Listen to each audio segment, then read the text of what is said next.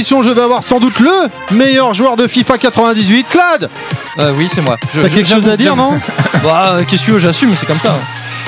Il est de retour dans- avec pour notre plus grand plaisir. Son boulot l'a laissé venir aujourd'hui. Yoshi Salut à tous Comment ça va? Bah écoute, euh, très très bien et toi Ça va bien, merci. On a l'amnésique de service, à savoir Karim82. Bonjour Hello, comment ça va tout le monde? Ça va, t'as des cuvées?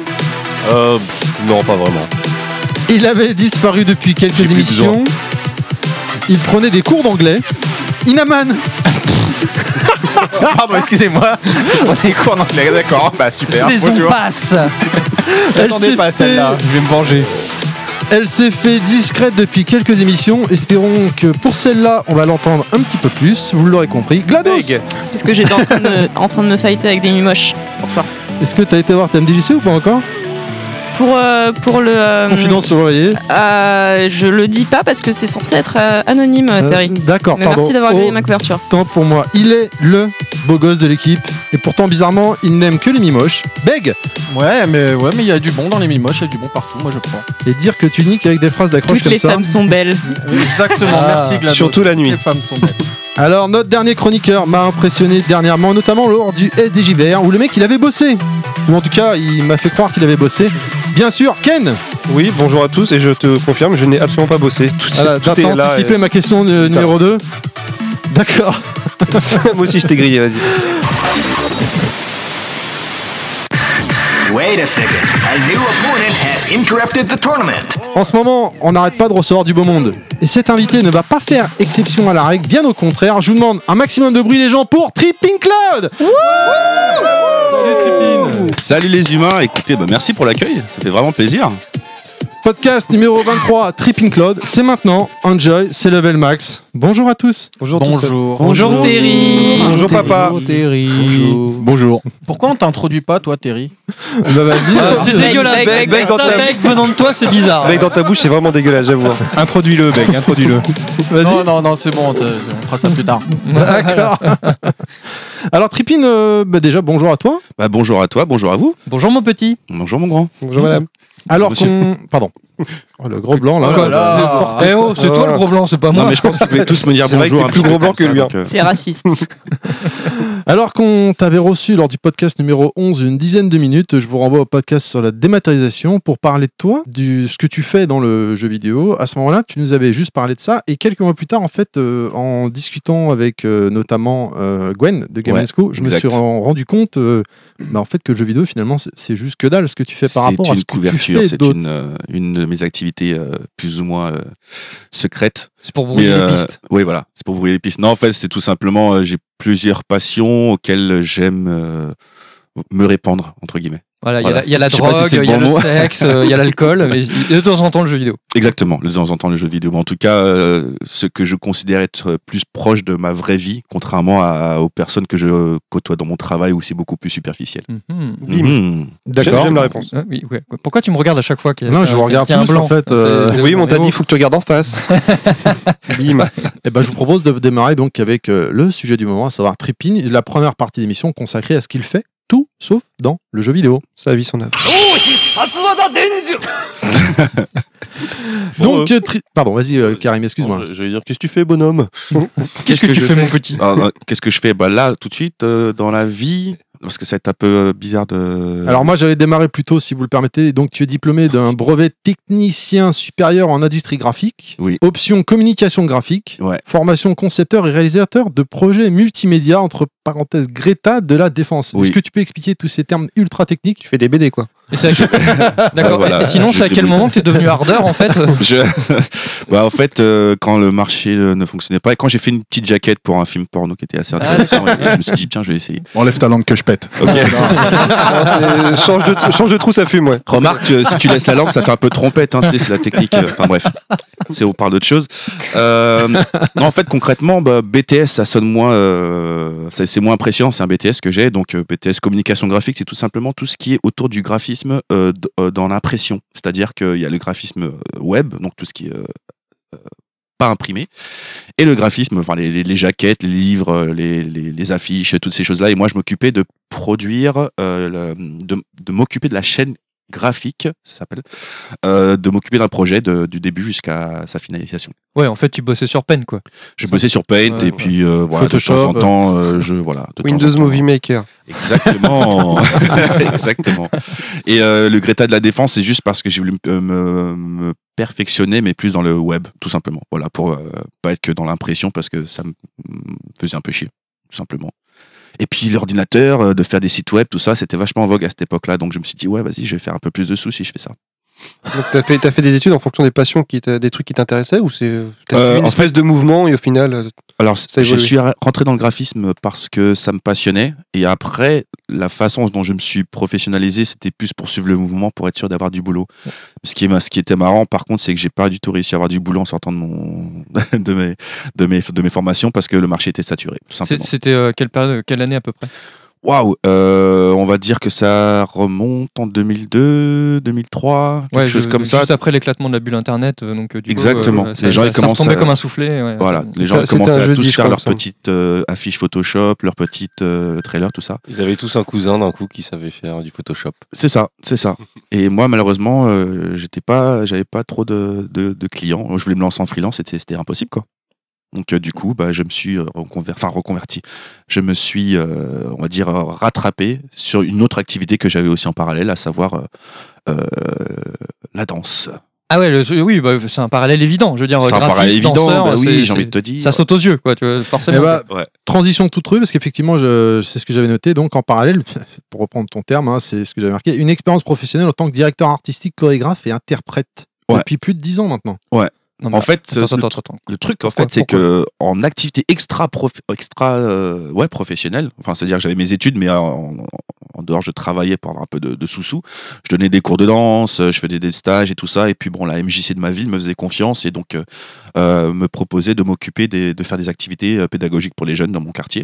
Et puis après, au fur et à mesure, j'ai rencontré d'autres artistes dans d'autres euh, quartiers, à faire des choses un peu plus euh, ambitieuses, et puis jusqu'à ce que ça m'exporte un peu plus à l'étranger. Et puis en parallèle, quand j'avais fini mes études et que je cherchais du travail, ça me rapportait toujours un peu plus d'argent de danser. Et donc finalement, je n'ai pas arrêté. Mais je, je comprends pas pourquoi la danse. T'es tombé sur, un jour sur une bande DDR et voilà, c'est la danse. C'est ça, ouais, c'est ça, c'est ça. Samba c'est un peu le c'est un peu le truc et puis euh, et puis non mais puis vraiment c'est ça m'a peu saoulé parce qu'il faut vraiment faire attention dans ce genre de choses parce qu'il faut pas confondre la, vocation et la passion. Et euh, moi en commençant à travailler là-dedans je me suis dit ok bon pour l'instant je vais faire ça ça me, me prendre un peu d'argent et me donner un peu d'argent. Et puis peut-être que par la suite je pourrais trouver un peu de travail euh, vraiment dans le graphisme. Et puis bah non bah non. Donc euh, c'était assez délicat quand même au début mais puis je me suis fait. Donc voilà Ouais, mais je veux dire, d'où d'où- d'où- d'où- d'où viennent ces qualités de, de moving, de, de, de moving déjà euh, À suis- l'origine, ça, ça vient d'où euh, ça vient de Michael Jackson Ah, depuis que je suis tout petit. Alors, je, tiens à préciser que euh, c'était, je- je- j'étais vraiment fan de lui quand j'étais gamin. Donc, je faisais que de l'imiter. Tu sais, a- je sais pas si, si, si ça vous parle ce genre de hein. situation, mais il y a toujours Ken, un quoi. petit blague qui traîne dans une Je suis classe contente de d'école. pas t'avoir vu. Il y a toujours un petit blague dans une classe d'école, tu vois, et qui, qui danse un petit peu. Bah, c'était moi. Qui danse un peu Michael Jackson dans le, le coin de la, la cour. Bah, c'était moi. Voilà. Eh ben, ben, je te rejoins. je te Eh ben rejoins voilà. Eh ben, je vous rejoins. C'était le petit blague qui dansait derrière. Eh ben, Voilà. On se rejoint. On se rejoint. On se mais, rejoint. mais tous. du coup, t'es autodidacte ou t'as- à un moment donné, tu t'es- t'as pris des cours, des cours, t'as suivi des cursus de danse euh, spécifiques sur genre un, un genre de danse en particulier, genre le breakdance, tango, j'en sais rien, que sais-je. euh, La valse. vraiment, euh, tu t'es fait vraiment tout seul. Alors, je me suis principalement fait tout seul parce que c'est la culture de hip-hop, en fait, que d'apprendre les choses par soi-même, parce qu'il n'y a vraiment pas d'expertise ou d'école, c'est pas académique comme la danse classique, le moderne ou les, formations comme ça. Euh, c'est autodidacte, c'est euh, quand tu... En fait, j'allais à Châtelet-Les-Halles. C'est à l'époque vraiment, euh, enfin à Châtelet-Les-Halles et euh, à Gare de Lyon, je me rappelle. C'est à l'époque où les gens ils s'entraînaient dans la rue dehors en fait ou dans, dans les cages d'escalier. Et moi, j'avais pas de cage d'escalier parce que je vivais dans une résidence et c'était pas très, c'était pas très bien vu. On nous éjectait. Donc j'allais là où tout le monde allait. Et puis un bourgeois. euh, J'étais un bourgeois comparé à d'autres.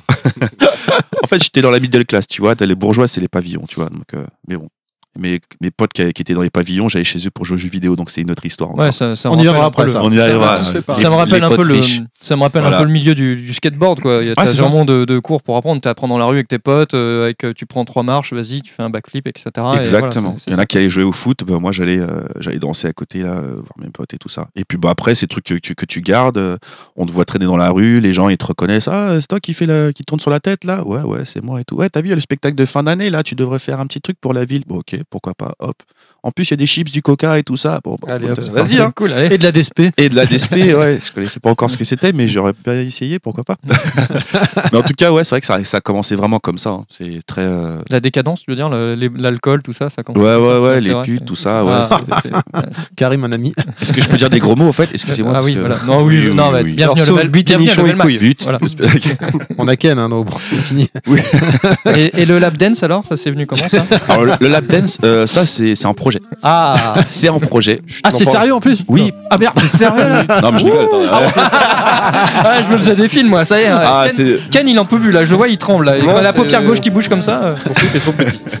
C'est pas lui qui tremble, Ken. Non, mais j'ai côtoyé des milieux où, euh, où euh, les danses, les prestations étaient beaucoup plus euh, submersives, on va dire, sub- subversives. Euh, pas, pas, pas moi en tant que danseur, mais en tant que directeur artistique. C'est-à-dire qu'en fait, il y avait des danseurs de. Des mecs comme des filles. hein. Euh, J'étais dans un cabaret, euh, comment ça s'appelle euh, Burlesque euh, burlesque, oui, plus ou moins, mais c'est vrai en plus, plus ou moins burlesque, et ça s'est passé il n'y a pas très très longtemps, tout ça, il y a 3-4 ans, je crois. Et euh, donc, en fait, il fallait un petit peu euh, mettre en scène les numéros qui, de- qui se succédaient les uns après les autres, et il fallait trouver un peu un fil conducteur entre chacun des numéros. En fait, les performeurs, ils venaient, ils faisaient leur numéro et partaient. Et euh, donc, en fait, on m'a appelé pour mettre un peu en scène tous ces numéros les uns après les autres pour que les gens qui viennent dîner bah, ils puissent voir un petit show assez intéressant, un peu comme le Lido quand les choses se suivent un peu les, les unes après les autres. Est-ce qu'il Si y a vous avez déjà. Est-ce qu'il y a quelqu'un qui est venu pour proposer de faire genre full Monty un jour?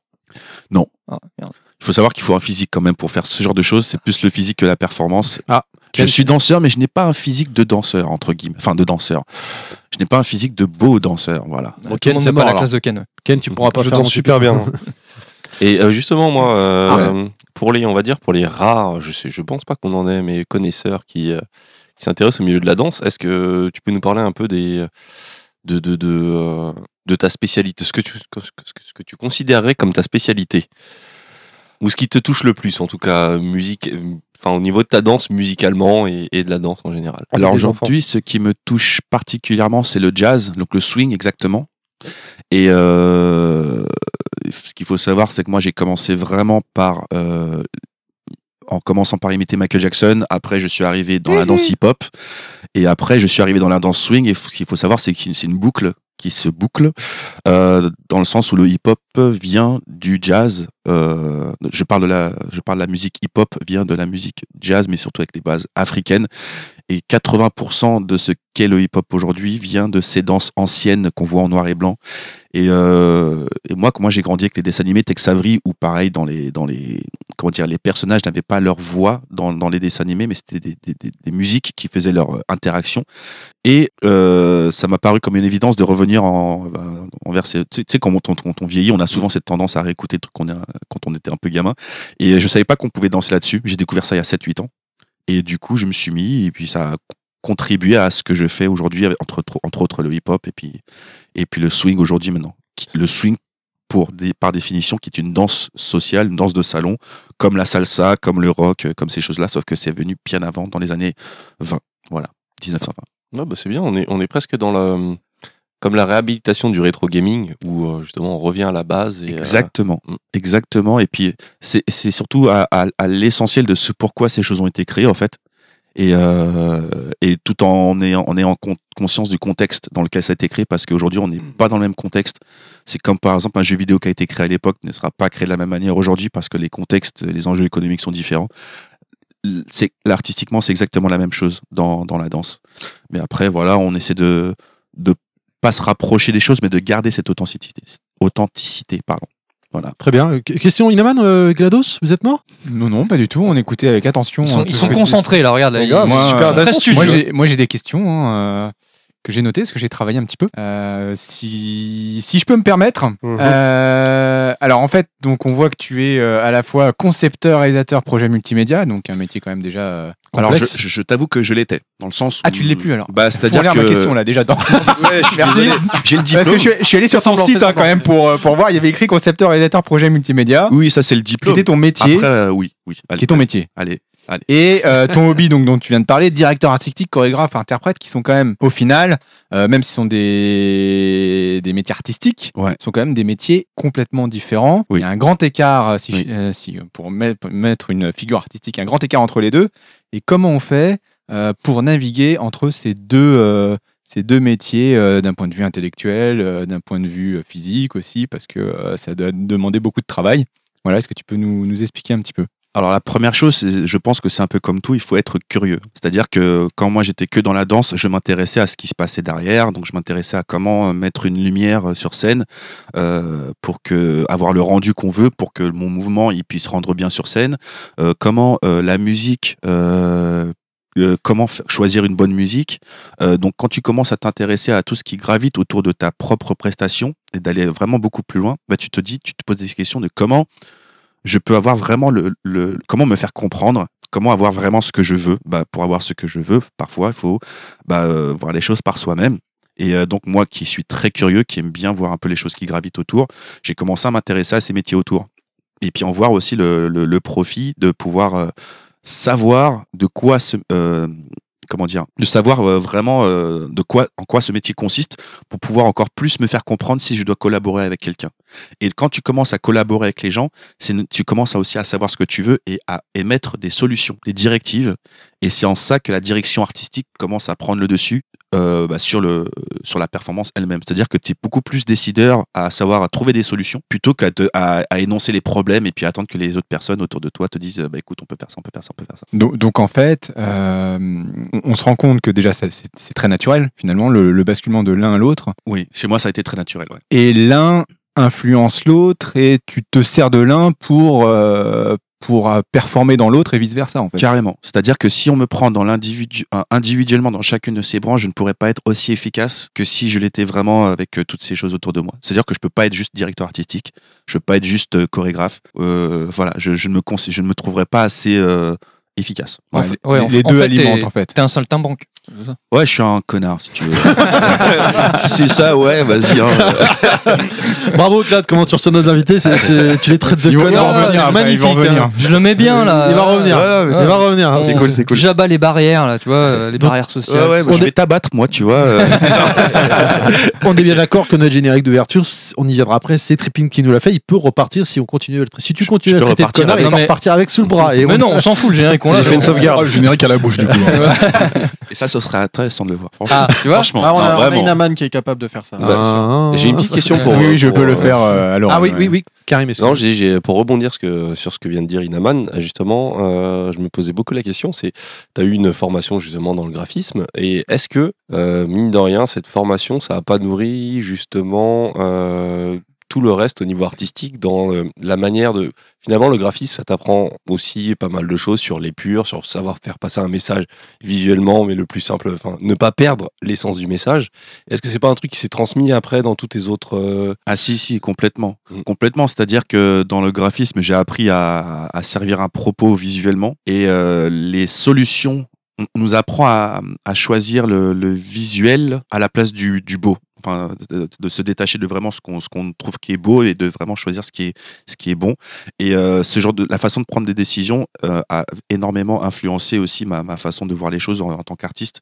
C'est-à-dire qu'au lieu de prendre les choses qui me plaisent euh, il faut que je prenne les choses qui plaisent à au client Mm. ça, c'est la base. Et euh, donc, du coup, tu, tu prends, as un, dé- un, un espèce de détachement par rapport à tes goûts qui fait que oui, tu es beaucoup plus euh, euh, axé. Enfin, moi, j'ai été beaucoup plus axé sur, sur la, manière de procéder euh, grâce aux choses que j'ai apprises à l'é- à l'école. Voilà. Et euh, enfin, voilà. Oui. Question? Euh, oui, moi j'en ai une. Euh, par, par- parmi tous les projets, enfin tout ce que tu as fait, tu vois, de- depuis le début, ce que tu nous racontes euh, quand tu as commencé, donc euh, quand tu as fait euh, tes études, etc., après tu as fait de la danse, etc., parmi tous tes projets, lequel te, le, lequel te rend le plus fier en fait? Et pourquoi? C'est quoi ta plus grande fierté? Ma plus grande fierté, c'est d'avoir, euh, d'avoir enfin, ma plus grande fierté, ma, pardon, ma plus grande fierté, c'est d'avoir commencé à faire écouter mes propres prods musicales, alors que j'en fais depuis que j'ai presque commencé à danser, en fait. C'est-à-dire que j'ai commencé à faire écouter mes prods musicales euh, il y a à peu près euh, en, en 2007, ça, euh, euh, 17, 17. 2017 pardon. Euh, ouais, donc je voulais dire, c'est à partir de 2017, j'ai commencé à faire écouter mes prods alors que j'ai un ordinateur depuis 2000, 2000, les années 2000, et pendant 7 ans, je n'ai fait écouter mes musiques à personne. Alors donc, on- parce Ah que ouais. tu as dit à partir de 2017 pour 2007, donc à partir de 2007, À partir de commencé- 2007, j'ai commencé à faire écouter mes, mes prods aux gens, voilà, c'est ce que je voulais dire. Et, Voilà. et- et pourquoi c'est- ça a mis autant de temps? C'est parce que t'as- t'étais timide, t'avais peur euh, de La la réaction grosse des pudeur. gens euh, La grosse pudeur, tout simplement, euh, parce que on- on- Comme Marty McFly dans le Retour vers le futur, quand il veut pas faire écouter ses compos et tout. Ouais, voilà, Ça. parce qu'il déjà, c'est- tu sais, ça, il y a, il y a- il y a deux choses. Il y a, il y a le manque de confiance en soi, et puis il y a le fait qu'aussi c'est un truc qui m'appartient. Je veux pas le montrer, c'est à moi. Mais par contre, t'avais aucun mal à, à danser devant des gens. Non, parce que ça, je l'avais toujours fait étant tout petit. C'est-à-dire que je dansais déjà devant mes frères et sœurs, tout ça. euh, Donc j'étais habitué à être exposé de cette manière-là. Tu avais plus de maîtrise du, du, du sujet euh, de la danse, du coup, par rapport euh, à la production musicale. Alors, Enfin, en tout cas, par c'est rapport sûr. aux yeux, euh, enfin, à l'œil que les gens peuvent euh, jeter sur ce que tu fais, quoi. Oui, mais ce qui est marrant, c'est que l'assurance peut, peut donner beaucoup plus dans le paraître, beaucoup plus de maîtrise en fait. C'est-à-dire que il suffit- il- parfois il suffit juste d'être sûr de soi pour que la chose apparaisse vraiment euh, naturelle et puis, et puis bien aux yeux des gens. Et en fait, t'avais un, un, un certain pudisme créatif par, au début par rapport à Oui, ce que tes mais tu sais, les artistes, compos, on est tous à un, à un moment donné un peu, euh, voilà, un tu- peu enfermés sur soi. quoi. Mais c'est c'est au début ou c'est vraiment des fois ça, ça revient en fait finalement. Des fois il y a C'est des toujours là. tu ouais c'est toujours là. Il y a plein de choses que je que je fais pas encore, par exemple. Ouais. À poil, tout ça. pas. oui. Donc oui, pour en revenir à ton, euh, à ton univers musical, est-ce que pour ceux qui ont peut-être pas écouté les précédents podcasts, qu'est-ce que tu peux nous rappeler justement euh, ton style de prédilection, musicalement parlant? Alors euh, la trip hop, on va dire, euh, c'est un mélange de danse, de danse, n'importe quoi. C'est un mélange de hip hop, de jazz, d'électro. Voilà. On va, on va dire les références euh, Art of Noise pour les plus anciens, euh, peut-être euh, Archive. Voilà. Les, les tempos très lents, mais qui en même temps donnent de grosses basses, des choses vraiment euh, un peu Nikita, tu sais, quand tu te balades dans la rue le soir, dans la nuit, tu vois. Tu broies du noir. Je, je voudrais juste revenir sur le côté, tu parlais à l'instant de jazz, j'ai vu que Ouais. tu as donné des cours de jazz pendant environ 10 ans, ou je dis des conneries Alors, Euh, tu dis des conneries, je pense. euh, fait, de- non, c'est ça, tu as donné des cours de jazz. Comment t'en es venu à donner des cours de jazz? Alors, les cours de jazz, alors le terme exact, c'est des cours de swing, de jazz swing, c'est ça, hein? J'ai noté jazz, j'ai dû faire de la merde comme d'habitude, mais En gros, pour expliquer, le jazz, c'est une grande maison, tu as plusieurs chambres dedans, et chaque chambre est un style différent. Dedans, tu as le swing, tu as la fusion, tu as le jazz, euh, je sais pas moi, le jazz... Enfin, tu as plein de styles de jazz différents. Et euh, moi, le, le- jazz en question, c'est celui qui est très swing, donc des années euh, vraiment euh, euh, 20, 20 à 30. Et cette danse-là, j'ai commencé à l'enseigner il y a à peu près 5 ans, en fait. ok. Voilà, parce que j'ai commencé il y a 7 ans, 7, 8 ans cette danse-là.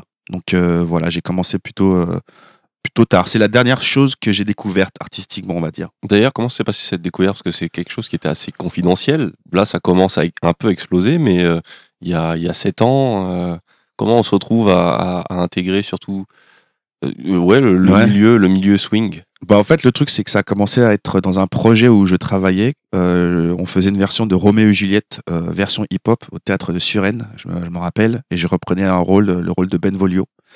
Et euh, en fait, euh, donc, euh, la scène du bal où Roméo et Juliette se rencontrent, le, le chorégraphe avait décidé de faire un truc vraiment très festif, très euh, euh, Charleston, tout ça. Et en fait, il a décidé de faire venir des, chorégraphes euh, de Toulouse euh, qui, euh, qui dansent le swing. Et euh, moi, j'étais pas censé répéter ce jour-là, mais je voulais juste répéter pour moi pour que, pour que je puisse être bien sur scène pour la reprise de rôle. Et j'entendais les musiques. Et je me disais, mais ça, c'est pas mal, ça. Parce que j'avais pas vu le spectacle, je savais pas du tout de quoi il en retournait, donc j'entendais les musiques. Disais, c'est trop bien, ça, comme style de musique. J'aimerais bien faire un, spectacle où je danse sur ce genre de musique. Et en fait, j'ai découvert que c'était Roméo et Juliette. Enfin, la, scène de bal de Roméo et Juliette qu'on allait danser dessus. Et puis, euh, j'ai commencé à prendre juste quelques heures de, pour apprendre la choré du spectacle. Et j'ai ensuite continué, moi, personnellement, à garder contact avec les profs. Et je suis descendu à Toulouse pendant une semaine. Euh, Je leur ai dit, écoutez, euh, moi, je vous apprends des trucs, vous m'apprenez des trucs, on fait un échange. Et puis voilà, parce que ça m'intéresse vraiment. Et puis ça a commencé comme ça. C'est vrai qu'a priori, enfin, d'avoir été voir un peu ton cursus et tout ce que tu as fait, tu as pas mal voyagé quand même. J'ai beaucoup, beaucoup Pas mal voyagé. bourlingué, parti à droite, à gauche. Moi, c'est simple, je suis un curieux et j'ai le, enfin, c'est une bonne chose, une mauvaise chose, mais je me lasse facilement des choses en fait, en gros. Et j'ai besoin que ce soit frais à chaque fois. J'ai besoin que ce soit frais, spontané. Et du coup, euh, c'est bien d'être curieux, mais après, c'est clair que pour se poser, c'est un peu difficile. Quand je dis poser, c'est dans la tête. Euh, pour, voir, pour faire un projet vraiment concret, c'est un peu compliqué, mais il y a tellement de choses à découvrir que voilà, moi, je suis un peu, un, je suis voilà. Je suis un peu comme euh, Sangoku quand il lui, il veut son, son seul kiff dans, dans, dans, dans le combat, c'est de rencontrer des guerriers encore plus forts que lui. Donc il, il cherche, il va, il va, il bouge, il bouge, il va partout. Ben, moi c'est pareil, j'ai besoin de voir plein de choses différentes pour me stimuler. L'exemple nous parle plus déjà, j'ai l'impression. ouais. Oui, mais je fais ça exprès pour accrocher un petit peu. Les, les- Peut-être les auditeurs ne se, ne, ne se, Et ne là, se- ne s'identifient pas encore. et là, dans ta quête de renouveau, euh, ben, qu'est-ce que tu as Freezer. Qu'est-ce que tu as Enfin, Est-ce que qu'est-ce que tu as découvert euh, récemment euh, Super regardé, c'est N3. Ouais. Ouais, déjà, je regarde bien Dragon Ball Super. Mais euh, non, sinon, plus sérieusement, euh, le voyage, putain. Juste de voyager. Parce Ben, que j'ai eu, j'ai eu l'habitude de voyager pour des projets. À chaque fois, on me disait, écoute, tu vas là, tu vas là, euh, tu restes deux, trois jours de plus pour visiter la ville et puis tu rentres. Mais j'étais toujours accompagné. Donc, euh, c'est, on prenait par la main, en gros. On, on se croit libre en tant qu'artiste. Oui, on t'emmène là et tout, mais c'était pas si libre que ça dans le sens où les gens, ils te voient comme artiste, ils te voient pas en tant qu'humain. Donc, automatiquement, t'as pas la même, euh, la même, la même rencontre. Et j'ai fait, pour la première fois, j'ai fait il y a récemment, donc mon voyage au Japon, on en parlait tout à l'heure. Oh putain. Et euh, exactement, oh putain, j'ai fait ça, mais presque tous les jours, le oh putain. En Et, japonais, du ça donne quoi? Hein? En japonais, ça donne quoi, oh putain? Kso, kso, kso. Mais euh, en tout cas, c'est le fait de pouvoir voyager seul et de rencontrer l'humain avant la politique de son pays, tu vois. Le côté vraiment où tu es avec ton sac à dos, tu te balades, tu rencontres des gens, tu parles et puis tu t'en vas et voilà. Et c'est marrant, quand est-ce que tu as trouvé euh, justement ton, ton blaze, euh, Tripping Cloud? Parce que, étant donné que c'est un peu la dernière chose qui, qui t'a marqué le fait de voyager, Alors, mais dès le ouais. départ, tu avais finalement, en choisissant ce nom-là, tu avais, dès le départ euh, cette vocation à voyager. vrai, On aurait dû commencer par cette question. Ouais. ouais, Qu'est-ce ouais. que c'est Et c'est là où ça va être dur pour moi parce que ça, là, c'est là où on est parti dans tous les sens pour que les gens ils comprennent déjà. euh, je max. suis, mon, mon métier, on est au level max, on est euh, voilà. C'est le bordel. Le truc c'est que principalement mon métier aujourd'hui, je fais de la musique, je suis compositeur. Et mon nom de compositeur c'est Tripping Cloud, nuage sillonnant. Alors pourquoi nuage sillonnant? Parce Dragon que j'ai toujours été fa- fasciné par les nuages aussi, mais avec Dragon Ball en l'occurrence. Euh, mon livre préféré c'est euh, La pérégrination vers l'ouest, le singe pèlerin, euh, qui est le conte qui a servi Inspiré à Dragon Ball. voilà.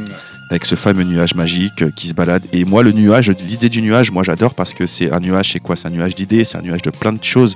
Un nuage, on sait que c'est, enfin, on sait, c'est composé de plein de petites gouttelettes d'eau qui forment une espèce de, forme, qui forment une espèce de forme, ouais. Et, euh, donc du coup, qui, ne- est, intouchable, on peut pas vraiment la toucher, mais elle est physiquement présente et elle influe sur le, climat ambiant. Donc elle, est elle, évolue en fonction du climat et aussi, elle influe aussi le climat. Donc c'est quelque chose de perpétuel. Et moi, euh, je vois mon cerveau avec ce qui m'inspire et ce que je fais de la même manière. Je m'inspire de tout ce qui se passe autour de moi.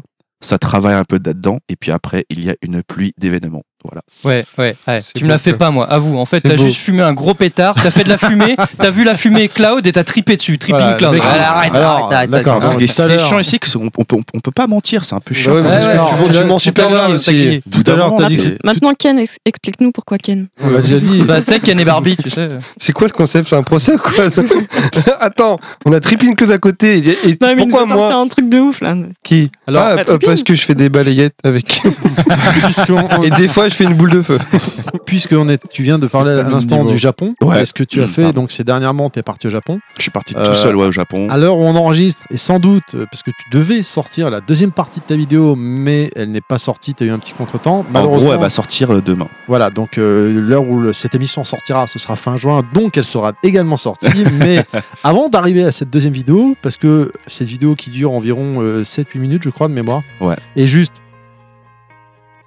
excusez-moi pour le blanc, sublime, vraiment euh, envoûtante, un croisement avec le manga, euh, comment s'appelle, le voyage de Shiro. Ouais, je Euh, Shiro. euh, En, en, en général, le studio Donc là, Ghibli, Nous, on l'entend pas, mais il y a la petite musique en arrière-plan Ouais. qui est juste fantastique. Est-ce que tu peux nous détailler comment t'es venu à l'idée de créer cette vidéo, ce style? Parce que euh, on donnera à Ouais. la fin de l'émission donc tous les liens, il faudra aller voir tout ça vraiment. Comment le t'as- t'as t'as- monté, t'as créé ces vidéos et la musique qui est vraiment douce, envoûtante. Enfin, euh, Mhm. tous les gens à qui je l'ai montré autour de moi sont juste restés Tu l'as montré qu'à ta femme. sans, sans voix quoi. Sa femme, c'est peut-être beaucoup de gens Et son fils. aussi. Et mon Eh chat. ben, mer- merci beaucoup. Et alors, pour te dire le truc, moi, quand j'ai préparé mon voyage au Japon, c'était quelque chose de, de, de dingue pour moi. Pour une fois, je prenais enfin le, le, le temps de, de, de, sortir de ma zone de confort, d'aller dans un pays qui, parle très difficilement l'anglais dans la dans ce qu'on entend. Donc il a fallu que je prenne des cours, tout ça. J'ai fait vraiment une grosse préparation et j'ai regardé beaucoup de vlogs sur internet, des youtubeurs qui disent voilà des endroits un peu sympas à voir et dont un que deux, enfin il y en a trois que je suis particulièrement. Euh, Ichiban Japan, euh, Hide- Hideto et euh, Ici Japon. Et donc en fait, les vlogs, pour ceux qui connaissent, les vlogs c'est tout simplement réaction à chaud de ce qui se passe sur le moment. Voilà, je suis ici en train de faire ça, etc. Et moi en fait, je suis pas très à l'aise de parler devant la caméra et je me suis dit, bah, ce serait marrant que ce soit plutôt la musique qui voyage parce que à chaque fois que je me baladais dans un endroit, eh ben, il y avait des sons, des, odeurs, des choses qui me faisaient. Je me, vois beaucoup dans des films, donc du coup j'ai une musique qui vient dans ma tête à chaque fois. Et je me suis dit pourquoi pas faire un, une espèce de mlog, donc au lieu que ce soit vlog, c'est un vlog musical, donc j'ai appelé mlog, j'ai remplacé le V par le M. Et donc du coup ça donnait ce format un peu carte postale avec les petites vignettes qui viennent, qui partent, des petits, des petits mots qui racontent pas grand chose, mais le, le nécessaire pour, pour suivre cette mélodie qui évolue. Et en référence à la musique, j'ai pris des musiques qui sont euh, très euh, proches de l'endroit où j'ai visité. Le Japon, en fait, j'ai pris euh, un sample de Nujabes, qui est. euh, Mais on est d'accord, Très c'est ta- excuse-moi de te couper, c'est ta âme. création personnelle. c'est ma création personnelle avec Voilà. des samples que j'ai Récupéré de la droite à modifiés, gauche et mais modifié. que j'ai modi- enfin quand les, les samples, je parle de deux samples en particulier, de Nujabes, Misty Line et euh, de Ryuichi Sakamoto aussi. euh, Musique de Furio. Ah, ta ta Furio, ta oui, ta oui. ta. Cette mélodie. Et donc, en fait, c'est un mash-up que j'ai fait. Quand on les entend, ils sont pas reconnaissables, mais on sait que l'identité est dedans et ça véhicule ce que j'ai vécu à ce moment-là. Donc, euh, c'est un peu le principe euh, de ce voyage. Et je voulais, je voulais vraiment marquer quelque chose de. Je voulais vraiment faire quelque chose qui me de fort parce que ça a été vraiment. euh, tu sais, c'est genre, moi je fais beaucoup de références. hein. C'est comme Olivier Tom qui dit que voilà, son rêve c'est d'aller au Japon. Toi, Euh, c'est t'aimes d'aller bien, au- c'est toi. d'aller au Brésil. Bah, moi, Toi, c'était au t'aimes Japon. bien. T'as une référence au Chevalier Ouais. Zodiac pour Inaman Ouais, ou pas Ça serait bien, ouais. Euh, Oui, quand Shen oui, utilise oui, sa oui. chaîne nébulaire. chaîne nébulaire. non, mais je pense qu'après aussi, chaîne nébulaire, c'est peut-être lui qui est considéré le plus fort potentiellement, non? C'est vrai, mais il, est- il préfère le bou- euh, C'est un peu la le chaîne à Sangwan. côté le euh, boulon. C'est un peu le voilà. Sangwan en Non, mais fait. musicalement, Ouais, ce c'est que un tu- peu ça, ouais. musicalement, ce que tu préfères dans Chevalier Zodiac, c'est le cancer quand il chante, non? Exactement. Non, on va te faire foutre. J'aime exactement de faire de foot. Non, par contre, moi, ce que j'aime bien dans les Chevaliers du Zodiac, c'est le générique des Bernard Minet. Ah, c'était intro du podcast. C'était un troll, hein, c'était un troll, c'était un troll. C'était un troll. en train de Mais, nous euh, a bloqué là. Mais Ah ça, non. ça tombe bien là, parce que j'ai une question justement, je voulais savoir, euh, parce que euh, comme tout artiste, euh, t'as forcément des influences. Bernard C'est Minet donc. normal. Et donc du coup, je voulais savoir euh, quelles étaient tes euh, références culturelles majeures, tu vois, dans le cinéma par exemple, dans l'animation, dans la musique. euh, Enfin voilà, quels sont des artistes qui vraiment euh, te tiennent à cœur et que tu suis ou t'adores ou qui t'ont marqué euh. Alors difficilement les artistes, mais c'est plus des genres ou des, ou des médias en, en- en particulier. Euh, moi j'ai été énormément influencé euh, des animés ou les mangas, euh, enfin les mangas, les animés japonais. Quand je dis des animés, c'est je parle surtout des cartoons américains Ouais. et les animés japonais. vraiment, c'était, j'étais énormément influencé. Le côté shonen, tu vois, le, le- j'étais quelqu'un un petit peu introverti quand j'étais gamin. Du coup, je m'identifiais facilement au héros qui était seul contre tous et qui avait un rêve et euh, qui était un peu singulier mais qui avait euh, le potentiel de faire quelque chose de beau et j'ai été toujours influencé par ce genre de choses là C'est quelle série en particulier? Mots. À part les, à part les Olivier séries, Tom, il t'a dit. Tu vois, Olivier Sensei, Tom, euh, euh, Dragon Ball, ce qu'on a tous connu. Il y en a peut-être une ou deux qui sont un peu moins connus et qui t'ont euh, qui t'ont marqué. euh. Juliette, je t'aime. euh. Euh, rock'n'roll. ouais. Avec les, avec les je peux t'en sortir tellement mais du coup euh, bah, j'irai directement vers euh, le, le château dans le ciel en fait de, de Miyazaki directement Donc les musiques de Joe Hisaishi en fait. ouais ouais Joey Sachi c'est c'est un truc de dingue c'est un truc de Et le dingue. château dans le ciel en, en particulier, dans tous les, tous les studios de Ghibli Oui, parce que le- ça, ça, ça parle d'un- monde qui est caché derrière les nuages. Et moi, j'ai toujours imaginé un. Comment dire euh, J'ai personnellement écrit un conte musical qui est encore en production. Stop. Hop. On y vient après. ça. On y vient J'ai- après J'ai mes questions là-dessus. Excuse-moi Eh ben. de te couper. On- En tout cas, j'étais énormément influencé par euh, Joe Hisaishi en termes de musique de d'animé. Après, euh, voilà, je, enfin, il y a tellement de choses que je pourrais dire, mais principalement les animés, ouais. Ouais, Joe ça. ouais. Joe Ce sera, le, ce sera euh, le- ça sera le, le top 1. Princesse Mononoke. Et dans, euh, et dans le cinéma, le cinéma Dans le cinéma, euh, allez, en Zimmer, forcément. Marc Dorcel. Ouais, forcément. Euh, On parle musical, là, on est d'accord. Hein Ah, Ouais, ouais, ouais. non, mais enfin, musicalement, même euh, des films, tu vois. Par exemple, il y a des films en particulier. Forrest Gump. Ouais, Forrest, Forrest Gump, c'est ce qui me viendrait comme ça. Après, je dirais All Boy, mais direct aussi. Ça, c'est le- j'aurais le dire en premier, quoi. Mais tu parles de musicalement ou pas ou tu parles de Tout, film je parle de euh, tout là. Le premier All Boy, hein. euh, ouais, Le premier All Boy, le coréen. C'est non mais euh, c'est De toute façon, le, le, enfin, claque. le, le reboot ne- n'existe pas. non, il n'existe pas, il n'existe pas. Il- Je suis désolé. C'est pas, en fait, c'est pas un reboot, c'est un fan film. je connais pas du tout. J'appelle ça un fan Un, un film. mauvais Moi non fan plus, je film connais pas du tout. Alors, chacun Pardon son tour. All Boy Je, suis de John désolé, je suis désolé je- j'ai peut-être vu, mais ça me parle pas. Alors une question, est-ce que t'aimes bien Tarantino? Oui, oui, un petit peu, oui. Un petit peu Ouais. En gros, Tarantino, il a félicité ce film comme un porc en fait. D'accord, d'accord. Ouais, honnêtement, si- bien le si- poulpe non, mais aussi Honnêtement, si tu l'avais vu, tu t'en souviendrais. Ouais, parce que t'as as une, Clairement. notamment la scène mythique. euh, Dans le le couloir poulpe. là Dans le couloir, Ouais, ouais. Celle du poulpe et celle du couloir. mythique de chez mythique, quoi. Ok. Voilà. Les acteurs Mais tu, tu, tu regardes la version coréenne, hein, tu fais attention. Pas la version de Spike Lee. Et en VO, s'il te plaît. Ouais, sous-titré parce que sinon tu vas rien comprendre. D'accord. Je parle très bien coréen. Tu porteras un bonnet rose et un slip blanc. Tu le regarderas. Mais ce genre de film, All Boy, c'est le, c'est le genre de choses que j'aurais trop aimé faire. Mais je- tu sais, des fois, tu dis, ouais, j'aimerais bien Faire- faire, un faire, truc avec dire- un peu de ça, un peu de ça. Non, je veux faire ça. All All Boy, c'est le film que j'aurais trop voulu avoir fait. De A à Z. faire, faire le film, tu veux dire, ou faire la De musique A à Z. J'aurais voulu faire la musique, j'aurais voulu être le Ouais. réalisateur, j'aurais voulu être l'acteur, j'aurais voulu être. Tu te calmes. Il veut bouffer un poulpe vivant. Non mais, Il y a le pigiste. mais t'imagines le cachet que tu prends si tu fais tout. Ah, je sais, je sais. Mais écoute. Ah, mais t'es t'es vraiment un saltamanque en fait. Ouais, ouais, non, mais vraiment. Mais tu te calmes toi. L'autre il le traite de euh. bouffon devant tout le monde. Il insiste, ça fait deux Ah. fois. Karim. Non, non, J'ai l'impression que tu, euh, mine de rien, tu as une espèce de quête peut-être de la sensation, parce que on en revient à ton nom, Tripping Cloud, tu, tu nous as dit le nuage insaisissable, tu fais un vlog, mais finalement tu veux pas mettre des mots dessus, tu vas plus mettre de la musique et des images, donc on est toujours encore dans cette euh, notion de, de, de, sens- de sensation, Mm. et même les films que tu cites, euh, tu cites, un film comme Old Boy, c'est un film qui est très sensitif, qui est, c'est des images qui te marquent, des couleurs, des sensations, donc euh, je- Ouais. je me dis est-ce que c'est pas, euh, c'est pas, c'est pas finalement... euh, Je suis une meuf, ouais. Ah non, pas- S'il y a une blague d'accord, misogyne qui peut venir, on a de la place, allez-y. On dit Non, pas ça parce que tu mets du vernis sur tes ongles. hein, Ah non, mais moi j'assume, ma part de féminité, euh, vraiment. Non, plus sérieusement, c'est totalement ça. C'est vraiment ça. Je suis très sensible à ce genre de choses. Je suis vraiment, en fait, moi, je suis une personne qui suis très sensible et qui peut facilement avoir la larme de l'émotion. Tu sais, la larme qui. Alors donc c'est très radiophonique. C'est très radiophonique, mais, tu vois, le silence où tu dis quelque chose de beau et puis t'as un silence qui fait. Voilà. Tu vois, vois, c'est- peut-être un exemple à donner, genre Eric Aramis dans la tour Montparnasse infernale quand il pleure ou des trucs Ouais, comme ça. voilà, voilà, ce genre de choses. Non, ou tu tu sais, ce genre de moment où t'as un discours de- d'espoir et puis à la fin, t'as toujours un mec qui fait. qui applaudit. Ça c'est moi, ça. Ça, Et là, c'est t'as t'as Et la après, t'as tout le monde qui applaudit, puis toi, tu fais, tu secoues la tête, tu fais, voilà, tu fais, voilà. C'est Voilà, la fin du cercle des poètes disparus, quoi, en fait. Quand on Exactement. lève, Merci, mon capitaine. Exactement. D'ailleurs, Robin Williams. hein. Voilà. Ou pour citer un autre film qui n'a rien à voir, Purple Rain avec euh, Pr- Prince dedans, où quand il chante sa musique, tout le, Le monde mec est là, il, fait, il fait comme ça. Le mec qui applaudit quoi. Il applaudit. Ils étaient tous contrôlés au début, puis maintenant ils chantent cette chanson-là, cette musique-là en particulier, et puis tout le monde a l'air mal à l'œil, et, fait- et puis il zoche de la tête de haut en bas pour dire oui, oui, oui à quoi je sais pas, mais oui, c'est c'est émouvant. C'est beau. Bref, Sniff.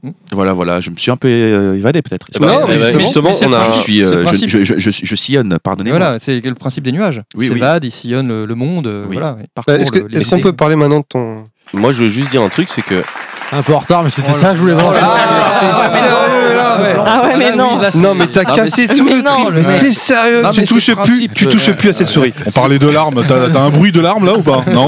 T'as pas un bruit de larmes s'il te plaît? jamais. Non, mais je pense qu'en fait, les gens, ils avaient pas compris la blague tout de suite. Ils étaient en train de parler entre eux.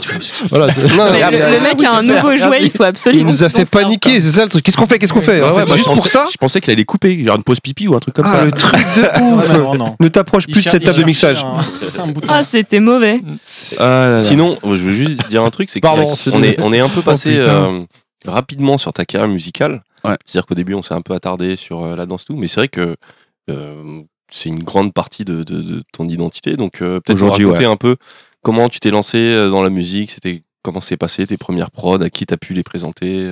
Bah, pour en revenir à, à- à la question d'Inaman, c'est le. Euh, et de. et, enfin, de tous, en fait. je sais plus, en fait, qui avait posé Non, cette mais question. surtout moi quand même. mais surtout Bon. toi, quand même. Tu dis, quand c'est comme ça, tu la question de level max. La question de Level Max. De Max. Et donc, en fait, euh, c'est en m'intéressant à la musique que je voulais utiliser pour mon spectacle, que j'ai commencé à créer des musiques pour moi. Et après, des gens commençaient à avoir besoin des musiques. Écoute, j'ai besoin d'une musique en attendant. Est-ce que tu veux pas me faire un truc vite fait en attendant que je trouve une musique vraiment intéressante? Et c'est avéré que les premières musiques que je faisais pour le spectacle vivant, donc pour les pièces de théâtre, pour les, les spectacles de danse, tout ça, euh, commençaient à intéresser les gens. Et puis, comme j'étais déjà chorégraphe et danseur, je pouvais comprendre la demande de ces personnes-là. Parce que très souvent, dans, dans le milieu, malheureusement, tu as des compositeurs qui font des musiques et ils ne veulent pas modifier leurs œuvres. Ils sont là, non, mais écoute, ma musique, elle est comme ça. À ce moment-là, bah, t'as qu'à faire euh, une entrée un peu euh, comme ça parce que ma musique, elle descend. Là, ma musique, il y a la batterie qui repart. Donc, euh, vas-y, fais un truc où tu sautes.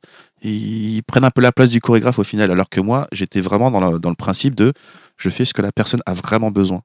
Comme quand j'ai appris, quand j'étais dans la communication graphique, je fais le graphisme et le, le produit que le client me demande. J'étais dans cette optique-là. Et du coup, ça a commencé très rapidement comme ça. Et jusqu'à j'ai eu mon premier prix, euh, j'ai fait un j'ai j'ai fait un concours chorégraphique euh, où j'ai chorégraphié, dansé en duo et, et fait la musique. Et euh, c'est à partir de là que mes musiques ont été connues parce que j'ai j'ai- j'avais gagné le, le premier prix euh, SACD Beau Marché, euh, SACD Société des, des auteurs et des compositeurs dramatiques. Wow. C'est comme la SACEM mais c'est pour le théâtre si vous voulez. Et Ah donc- merde, non, non, c'est pas ça. Ah, il a mis une pièce. Non mais stop. Ouais, touches ça plus. arrive. C'est nul, c'est Touche nul. plus à ton Je vais mettre les Just Clap là. T'as- les- mains en l'air. nous mettre un bruit de chasse d'eau là, C'est- le pas mal parce que t'avais un côté jackpot en même temps, tu Tu vois. lèves les mains en l'air, tu bouges plus. Mais, euh, t'as j'ai raison, faut vraiment que une autre personne qui le fasse. il y a l'argent qui Tu vois, j'essaie de rattraper. hein, J'arrête, euh, j'arrête. Et en tout cas, ça a commencé comme ça. nous écoute d'ailleurs. Ça a commencé comme ça très tard, mais ça a commencé comme ça et c'est ce qui prend le plus de temps aujourd'hui euh, dans ma vie et ce que j'aime le plus faire. Et j'essaie de maintenant de passer tout le reste vers un côté plus, euh, on va dire, euh, passion. Enfin voilà, plus Mhm. pour le plaisir euh, qu'autre chose. C'est quand même une chance hein, aujourd'hui de, de vivre de, de sa passion. Tout le monde est, euh, tout le monde ne un pas ça. privilège. c'est ouais. clair, ouais. C'est un privilège. Plus qu'une chance parce que j'en ai chié, mais c'est un privilège. j'allais dire, oui, tu t'es donné T'en as chié, tu l'as provoqué quand même, t'as été le chercher. Je l'ai provoqué. Je dis pas qu'on a les mêmes chances. C'est juste que par rapport à ce qui s'est présenté à moi, j'ai eu les couilles de me dire bon, et j'y vais. Alors que j'avais plein d'autres occasions où j'ai- j'aurais pu me dire non, allez, je vais, je vais continuer à faire un métier où c'est beaucoup plus euh, comme ça, mes parents ils vont être contents, etc. Je serai euh, sécurité. Médecin. Mais Avocat. on n'a pas toutes les mêmes chances, mais on a par contre les mêmes. On, on est tous les mêmes face aux choix qu'on prend. Et moi, j'ai pris euh, les choix qui me semblaient justes pour moi, et pour l'instant, ça va. Putain, c'est Pour beau l'instant, ce. J'adore. Ouais, là, par exemple, j'avais le choix de venir ou pas. euh, ici, Non, euh, non, non, tu dis déjà, pas. il regrette. On t'a pas laissé le choix. T'as- T'as peut-être merdé, t'aurais peut-être pas dû venir. Ah, ben, pour l'instant, le barbecue, il m'a mis. Voilà, on t'a vois. pas laissé le choix, il y avait de la bouffe. Ah, mais ouais, On verra si, si j'ai une aussi, gastro qui vient ou quelque chose, mais. Ah, c'est Inaman, c'est Inaman. Ah, puis t'as une bière là, c'est bien là. Oui, oui, je suis bien. Si on n'a pas pissé dedans, c'est bien, franchement. Il y a pas de... Hein. a, priori, hein, Et après, t'as une masseuse personnalisée, t'inquiète pas. Ah, d'accord. Ah, GLaDOS. C'est pas Inaman là, pour le coup. Euh, Je- je voudrais- Pardon. Ouais, moi j'ai une autre question si tu veux, à moins que t'as envie d'enchaîner. Non, mais je- Je voulais- J'en avais une aussi, mais je voulais revenir sur. vous euh, pas. Ah bah merci, merci. Ok. Non mais vas-y, je t'en prie. À toi l'honneur, à toi. Mais non, c'est bon, je te déconne, vas-y. Tu as participé au Montréal Swing Rio 2015, avec notamment Riot. une danse assez étonnante. que C'est c'est Karim qui l'avait trouvé sur euh, YouTube. Ouais. La Drunk Dance. Drunk dance. Donc, des- alors, comment. Excuse-moi, je, je suis obligé de. On est à Montréal, tu vois, donc. C'est euh, une ils, référence. parlent, ils parlent tous comme ça. Référence à Jackie Chan Non, on va demander à Inaman de le Bah, dire en anglais. Un peu. Mais Oui. après. euh, Yes, yes, yes, yes, we can. Donc déjà, comment t'as atterri là-bas? Et ensuite, comment t'es venu la conception de, de cette chorégraphie finalement hein, pour, euh, pour le, le concours quoi? D'accord. Alors, euh, ça va paraître bizarre. hein. Là, c'est. euh, là, on va parler vraiment de la, du quotidien des artistes. J'étais. La drogue. C'est assez sérieux, hein, vraiment. J'étais en jusqu'en début, jusqu'en janvier 2015, j'étais en dépression. Dépression parce qu'il s'est passé un truc euh, pas bien dans ma vie, euh, euh, un chagrin d'amour, tout ça. Et en fait, j'avais envie de me secouer, de faire quelque chose un peu différent et de pas faire ce que les choses attendent, ce que les choses, ce que les gens attendaient de moi. Et au lieu de suivre le courant, de prendre une musique que les gens utilisent habituellement, j'ai pris une musique qui n'est pas entre guillemets dansable. Pour l'anecdote, la musique Tech 5 que j'ai utilisée, elle est en 5 comptes au lieu de 8. Quand vous savez, quand on compte chorégraphiquement, on fait 5, 6, 7, 8 et on y va. On dit que la musique en question, c'est 1, 2, 3, 4, 5. 1, 2, 3, 4, 5. C'est complètement, c'est pas du tout binaire, donc c'est pas du tout dansable.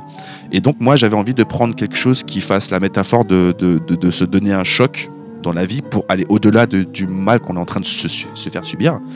Et euh, Take 5 était une bonne métaphore. Et la danse que j'ai fait en était en premier lieu à, à Madrid quand je l'ai fait. Et Montréal m'a contacté ensuite parce qu'ils ont vu cette partie-là pour que je fasse euh, cette performance là-bas. Sauf que la partie de drunk dance n'existait pas encore et j'ai rajouté ça à cette occasion. Et la drunk dance, c'est pour précéder le côté du mec qui rentre chez lui tard le soir, qui est complètement défoncé et qui, euh, bah, voilà, sa vie c'est de la merde en- entre guillemets. À Arras, non? Il arrive et Voilà, ouais, ouais, c'est ça. et donc du coup, il y a l'espèce de réveil qui fait vas-y, vas-y, euh, bah, c'est- très, c'est très ballot, c'est très simple, mais ça veut dire tout simplement ce qui se passait vraiment dans ma vie à cette époque et j'avais juste besoin d'exprimer comme tout artiste a besoin d'exprimer ces, ces choses, ces mots. Et euh, du coup, euh, la drug dance, bon, je rentrais pas chez moi euh, complètement défoncé comme ça, mais ça, ça véhiculait un petit peu l'état aussi bas dans lequel j'étais. Et puis, ce qui est marrant, c'est que- les gens ils retiennent beaucoup plus le côté drunk dance parce que ça a rarement été vu et encore moins sur une musique comme celle-ci. Et du coup, ça fait un hit dans le milieu du swing. hein. Je précise dans le milieu du swing. Et il y a beaucoup de gens qui n'ont jamais vu ça, entre guillemets. Et euh, ça fait le tour du monde. Et euh, du coup, euh, j'ai été un peu plus connu comme ça. Et c'était cool. Là, tu peux remettre le, le début du. Non, non, non, il touche plus, il touche plus, il touche plus. Ah, c'est bon, l'autre. Voilà. Il doit peut-être un bruit de chien, on sait pas d'où ça sort.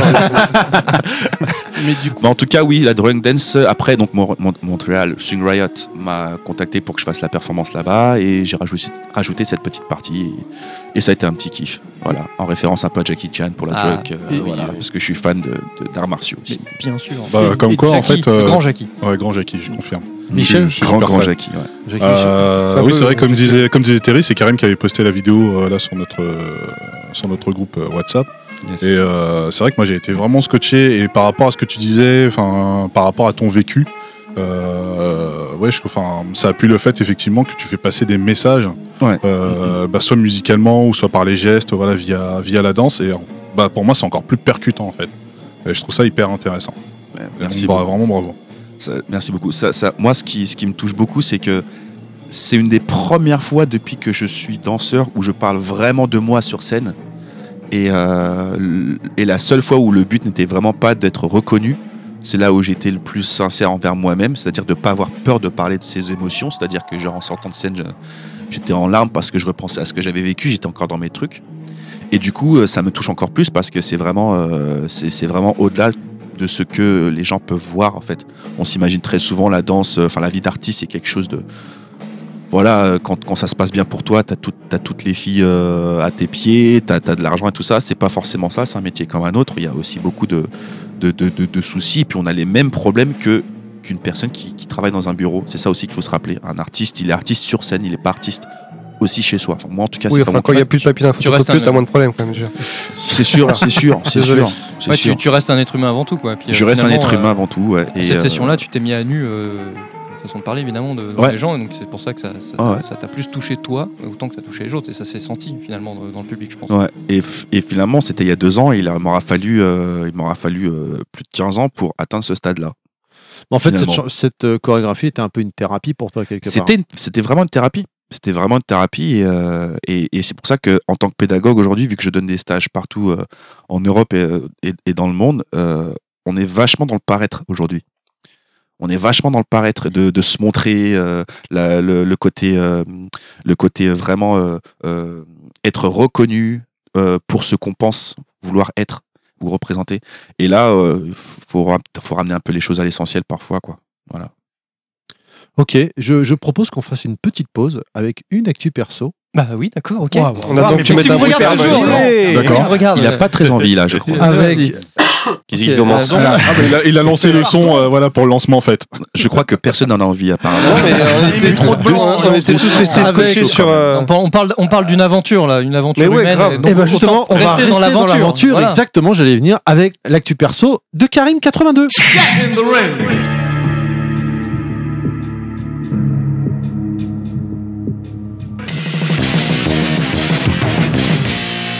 Ça y est, c'est parti. C'est parti. Donc mon actu perso. Euh, bah, je, pense qu'on va beaucoup rester dans les thèmes de ce qu'on vient d'aborder avec euh, Trippin. Euh, parce que j'ai parlé de, de- de- de- dernièrement, j'ai vécu euh, une grande aventure et j'ai redécouvert ce que c'était que Avec un drone? Euh, non, il n'y avait pas de drone, il y avait, il y avait pas, il y avait pas de, il y avait pas de bordel d'ailleurs dans, dans, dans cette aventure, ce qui est un peu triste, mais quand même, j'ai vécu quelque chose de grand, j'ai vécu quelque chose qui a, qui a réveillé un peu mon âme, euh, mon âme d'enfant. Et euh, comme, ce que je, comme ce que je disais juste avant, euh, on va beaucoup rejoindre les thèmes d'épure, de sensations, parce que dernièrement, j'ai pu jouer à Zelda Breath of the Wild. Donc, Zelda Breath of the Wild. Est-ce que je fais un résumé pour, euh, pour euh, les, gens qui n'auraient jamais entendu parler de Zelda? C'est quoi Zelda? Euh, t'as une Switch? Euh, Pas vraiment, non. Oh le bourgeois C'est- C'est le petit bonhomme vert, euh, Zelda. Com- Commence par Ah, nous expliquer non, ça. Comment hein. t'as joué à Zelda en fait je. Alors, depuis, depuis, de- depuis peu, je, me- je, je vois les gens avec leur Switch et j'ai beau faire mon ouais, ça sert à rien. Je suis quand même jaloux, j'ai envie de jouer à Zelda. j'ai vraiment envie d'aller sur les chiottes et de jouer à Zelda, d'être dans mon lit et de jouer à Zelda. Et à un moment, j'ai vu passer un truc sur YouTube, comme souvent. Euh, j'ai vu des mecs qui jouent à Zelda sur PC. Je fais, oh bon, c'est possible. Euh, bah écoutez, on va voir comment Mais ça Pas dans marche. leur chiotte à mon avis. hein. non, pas dans les chiottes malheureusement. Euh, non, non, en fait j'y joue en version émulée. Donc vous pouvez me huer, tu pourras mettre des bouts en post-prod si tu veux. Et clairement, euh, jouer en émulation, c'est pas les conditions les plus optimales parce qu'il y a des petites saccades, il y a des bugs graphiques, euh, il n'y a pas le, tout ce qui est gyroscopique, donc c'est un peu galère. Mais malgré tout, je me suis pris une claque monumentale avec ce Zelda. Et, euh, et, et au-delà de ça, je me suis réconcilié grâce à ce jeu avec le jeu japonais. Il y a eu Metal Gear avant, mais euh, on en parlait avec Clad, c'est un peu différent. Euh, Kojima, il a un petit côté, euh, c'est pas, c'est un japonais, mais euh, il est un part. Euh, mais ouais, non, j'ai vraiment. euh, Bon, je vais parler du jeu parce que là, depuis tout à l'heure, je tergiverse. Donc Zelda, qu'est-ce que c'est? C'est un jeu où on dirige un bonhomme qui porte un pyjama, pyjama vert, qui doit sauver une princesse et trouver souvent une Triforce et euh, battre un mec qui s'appelle Ganon. Concrètement, Zelda, ça reste ça et quasiment que ça. Tu te réveilles, tu, tu incarnes toujours Link. Euh, Link qui pour une fois s'appelle directement Link, Ouais. ne choisis pas son nom, donc euh, je repense beaucoup à ma petite sœur qui la première fois qu'elle a joué à Zelda a choisi d'appeler Link Zelda, et donc quand elle rencontre Zelda, Zelda, salut, je m'appelle Zelda, c'est assez, fun. Donc là il y a plus ce problème, on incarne vraiment Link, il n'y a pas le choix, il se réveille, il est dans la plaine, et là on te laisse jouer directement. Pas vraiment d'explication, pas de vrai tuto euh, super explicite. Tu rencontres un vieux qui te dit bah, bah écoute, va voir là-bas si j'y suis. Et il y est. Ah la référence en la. Et ils c'est y allèrent. ouais. Jésus 2, Et il le retour. Et il y est. Et, euh, et en fait, finalement, il y a cette façon très organique d'apprendre à jouer. C'est-à-dire que euh, c'est- il y a toute une première partie sur euh, ce qu'on appelle le grand plateau, qui peut être considéré comme le tutoriel, où on est sur une partie de, de- de- de- du monde d'Hyrule. euh, assez délimitée, tant qu'on n'a pas le planeur, on peut pas aller autre part, et c'est déjà assez immense, et déjà là on se met à expérimenter, mais par, par soi-même en fait. Et c'est ce que j'ai, euh, ce que je veux vraiment mettre en avant dans, dans, ma, petite chronique, c'est ce sentiment d'aventure. C'est en ce moment, je consomme énormément d'open world. On va parler tout à l'heure d'Horizon, qui est vraiment excellent. Je me suis remis à Fallout, Mafia 3 et tout. Et il y a un syndrome qui, me, qui commence à vraiment me plomber dans le dans l'open world, c'est quand je regarde la carte, j'ai une espèce de dépression. Euh, je vois des icônes partout et je me dis bah, jamais je vais pouvoir faire tout ça. Mais en même temps, j'ai une compulsion qui me pousse à y aller et je perds beaucoup de temps et je prends pas de plaisir à faire ça. Zelda, la carte, il y a rien. Il y a juste 4 points d'intérêt euh, sur toute la quête, euh, selon les quêtes que tu choisis. Et euh, la première fois qu'on te donne ta première vraie quête, tu te dis mais merde, c'est super loin. D'habitude, dans un jeu euh, de ce genre-là, euh, le voyage, c'est la partie chiante. Ce qui va se passer d'intéressant, c'est quand tu arriveras au point d'intérêt. Et là, avec Zelda, j'ai découvert ce truc de ouf, c'est que le voyage, il est devenu passionnant. Je, suis là, je suis, paumé dans une plaine, euh, j'aperçois trois arbres alignés, je me dis, ah, c'est bizarre, je vais aller voir. Et là, comme par. Enfin, il y a vraiment un artisanat au niveau de, de la manière dont ils ont fabriqué leur monde, c'est que je vais aller là-bas et je vais trouver quelque chose à faire.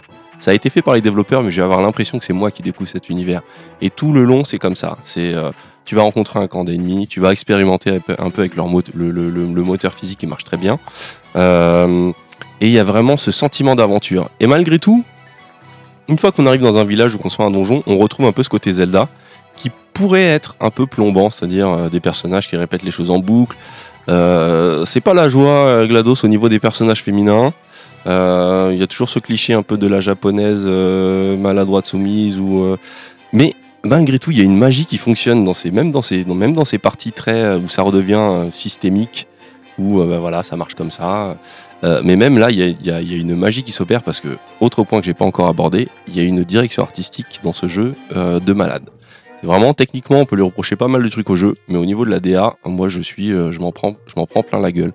Que ce soit un lever de soleil dans une plaine remplie d'herbe, arriver dans un village où j'ai l'impression d'être dans Princesse Mononoke, ou euh, je sais pas, la simple manière dont le, monde réagit à, ta présence, c'est juste, euh, juste un truc de ouf. Et euh, encore une fois, je vais revenir sur ce, ce sentiment d'aventure. Il est aussi dû à, à- une chose, c'est qu'ils ont enfin observé ce qui se faisait à côté. Et ils sont énormément inspirés de, je dirais les deux plus grandes influences, ça va être Skyrim et Red Dead Redemption. Ils ont vraiment réussi à retrouver ce que, cette magie qu'il y avait dans Red Dead Redemption de, de, de la promenade euh, existentielle et presque métaphysique. Où, euh, j'ai presque fini, j'ai presque fini. Euh, mais c'est Zelda, c'est Zelda, je peux pas le régler en 5 minutes. Euh, donc il y a vraiment ce côté balade existentielle où lors d'une balade sous la pluie, on peut se mettre à réfléchir sur sa place dans le monde. Et il y a aussi ce côté Skyrim, c'est un jeu que j'avais beaucoup aimé parce que c'est un, un monde ouvert où il y a pas mal de choses à faire. Mais ils ont réussi à épurer au maximum tout ce qui est le système d'inventaire, de stats. C'est-à-dire qu'il y a des, c'est beaucoup plus RPG qu'avant. On va, on va changer de tenue, on va prendre, on va changer d'armes, les armes se brisent, ces armes ont des stats, mais c'est simplifié au maximum et tu vois tout de suite les effets. Tu as une tenue qui te permet d'être, euh, d'être, euh, d'être euh, super discret, et bah tu fais beaucoup moins de bruit en marchant, tu le vois tout de suite. Et euh, c'est ça, c'est à- arriver à simplifier au maximum. Et là, on en revient justement à ce que je disais sur euh, le design. C'est, euh, t'as une idée à faire passer. L'idée, c'est euh, l'aventure. Tu épures au maximum. Et, euh, et voilà, moi, je trouve que c'est, il y a une pureté dans Zelda qui, euh, qui mérite, euh, qui mérite de laisser sa trace dans l'histoire. Donc voilà. Tripine, tu l'as fait, Zelda, non? Je l'ai commencé entre guillemets chez Quelle version? Chez un ami. Euh, en fait, euh, si tu parles de Breath of the Wild, euh, Breath of, enfin le dernier en tout cas, euh, Bah, c'est celui-là. je l'ai commencé, mais après voilà, je l'ai pas chez moi, donc. euh, Mais sur Switch, sur Wii U? Ou en émulateur comme Ah, Karim sur Switch, sur Switch direct. C'est-à-dire qu'en fait, chez, chez un pote, avec, c'était son anniversaire, on lui a offert la Switch et c'était nous qui essayons le cadeau à sa place. Voilà. Des questions, messieurs, dames. Alors, Ah, Beg, on y Oh, va. Pardon, Ah ouais, oui, en pour fait, moi changer. je vais avoir plus de questions, euh, enfin plus qu'une simple question, je voudrais juste ajouter ma petite note à ce que dit Karim, parce que j'ai pas d'actu perso aujourd'hui, juste me permettre de, voilà, de donner un tout petit peu mon avis, ça va durer euh, une minute. Tu as parlé de, du, un petit peu du, de la euh, sensation de euh, redécouvrir le, le- le jeu japonais. euh, et des influences donc avec Skyrim et, euh, et Red Dead. Je pense qu'on pourrait aussi dire que dans ce Zelda-là, je pense qu'ils se sont aussi influencés euh, avec, euh, avec Dark Souls. Ah, évidemment, oui. Euh, ça, ça paraît tellement évident parce que quand tu arrives dans une plaine, tu as un monstre gigantesque, tu sais pas comment l'aborder, tu arrives et tu es obligé d'essayer pour voir comment battre et connaître les patterns, etc. Il te viole. Il est dur, le jeu, Il, hein. te, il te démonte, donc tu as, ce côté-là. Tu as aussi le côté. euh, D'ailleurs, pour, pour ça, c'est pour toi. euh, Si tu aimes le, le jeu japonais, joue à Nier Automata. Je le place parce que c'est Je vais le c'est- tester. c'est un jeu exceptionnel aussi. Mais tu as très bien résumé le truc, c'est-à-dire que Zelda euh, Breath of the Wild, c'est une aventure à part entière. Et quand tu arrives dans les, les, les, les, les donjons un peu plus traditionnels, tu es à la limite déçu. Moi, c'est ce qui m'est arrivé. Ah, mais ça, je peux, que- je peux comprendre, parce qu'on retombe justement, ce que je disais, on retombe dans les systèmes classiques Voilà, tout à fait. où euh, tout est à sa place et il n'y a plus d'improvisation. C'est ça. Et, et en fait, c'est un petit peu ça. C'est-à-dire que le jeu est un petit peu déroutant. Et moi, j'ai je l'ai je l'ai fini en 120 heures de jeu. J'ai fait 17%. Et en fait, je, je, je, je suis d'accord à 100% avec ce que tu viens de dire. Et j'ai envie carrément de t'applaudir parce que tu as hyper, résumé, t'as- t'as hyper bien résumé le truc. C'était vraiment top. Ne touche pas au Et, bouton. hein, euh, non, non, mais vraiment, t'as- je trouve que tu as, fait une putain de belle analyse. Et jouer à Breath of the Wild, c'est un jeu exceptionnel. Même s'il a des défauts. Je voulais juste rajouter, je vais, je vais rajouter un dernier truc. Euh, on parle beaucoup de, je pense que le, on va dire le maître d'œuvre, ça va être Aonuma. Euh, Miyamoto maintenant, il a plus un- Ouais, vraiment un rôle Aonuma, non ouais, ouais. Aonuma, mais je, sur celui-ci, mine de rien, il a quand même une nouvelle tête. Je pense qu'on va beaucoup entendre, dont on va beaucoup entendre parler chez Nintendo, ou du moins je l'espère. Euh, si je le retrouve sur ma page Wikipédia. Euh, Fais son Ken. euh, attendez. Le directeur, le directeur, le développeur, le directeur. Voilà, c'est Hidemaru Fujibayashi. J'espère que je vais pas planter son nom. À tes. Parce que mine de rien, c'est lui le directeur du jeu. Et Aonuma commence à prendre la place qu'avait euh, Miyamoto à l'époque de, euh, je pense, Majora's Mask. Bah, il est plus Donc, tout euh, jeune, hein, mine de rien, déjà. Ouais. et, C'est clair. Et, Il a déjà euh, les cheveux gris et tout. et, et Non, c'est vrai, ce hein. euh, Abiramo, je sais pas quoi, j'ai pas retenu son nom. Euh, mine de rien, euh, il était derrière euh, le précédent qui a pas, qui a, qui a- qui a beaucoup moins marqué euh, les esprits, mais il était aussi sur, il, est, il a été euh, directeur sur euh, Phantom Hourglass, où il commençait déjà à y avoir cette, euh, ce- ce- cette envie de briser les règles. Et je pense que, même si on met toujours un Unuma en avant, euh, c'est un, un, faiseur chez Nintendo dont on va entendre parler. Moi, Tu je- l'as fini le jeu? Ah pardon. Moi je, Karen. moi, je pense que pour rebondir sur ce que tu dis, que justement, ce sera peut-être le, le principal challenge des années à venir de Nintendo, c'est la relève. Mm. Et c'est c'est ce Oui. qui s'est passé euh, sur une certaine génération de développeurs japonais au Japon et la crise du jeu vidéo japonaise en, en termes de création qu'on connaît aujourd'hui, c'est qu'il y a beaucoup de développeurs qui sont barrés, qui ont été virés, etc. On va pas les, pas les citer, mais qui n'ont pas forcément été remplacés par des vrais créatifs, plus par des gens qui devaient remplir un cahier des charges pour ramener des sous à la société. Quoi. Et euh, Nintendo, ils sont conscients de ça. Eux, ils veulent toujours la créativité, mais c'est pas évident, surtout quand tu passes derrière un Miyamoto à Unuma, Ouais. etc. Je te dis pas la pression, quoi, tu vois. Mhm. Et donc trouver ces mecs-là, bah, c'est exactement la- un parallèle. Le studio Ghibli, c'est pour ça que le studio Bah, finalement entre guillemets a coulé parce qu'ils n'ont pas trouvé euh, les, les vrais euh, les vraies personnes à, à même de relever le défi de reprendre derrière euh, Miyamoto et, et consorts, euh, Miyazaki et consorts. Donc euh, ouais, je pense que effectivement c'est c'est important de souligner euh, donc l'émergence de, de cette. Ouais, ouais. Oui, oui, oui, vas-y, Ah, bien pardon. sûr, Non, bien je, sûr. je- rebondis sur ce que tu dis, Claude, c'est-à-dire que Nintendo, ils ont, euh, ils ont euh, effectivement cette, euh, ce, ce renouveau, ils l'ont, l'héritage de Nintendo avec les, les, les créateurs de Splatoon aussi, donc le producteur de, de, de Zelda Breath of Ah, the Wild aussi. ouais. Enfin, Retro ont- Studio, Retro Studio. Rétro, ouais, mais Retro, c'est pas, enfin, c'est un studio américain. Ouais, ouais, mais bon, Mm. euh, il a vu l'importance qu'ils ont avec les licences qu'ils Bien ont sûr. euh, maintenant. Mais en euh, tout cas, et Metroid. En euh, interne chez Nintendo, ouais, ils sont en train de, de bien renouveler leur, euh, bah, leur créatif, quoi.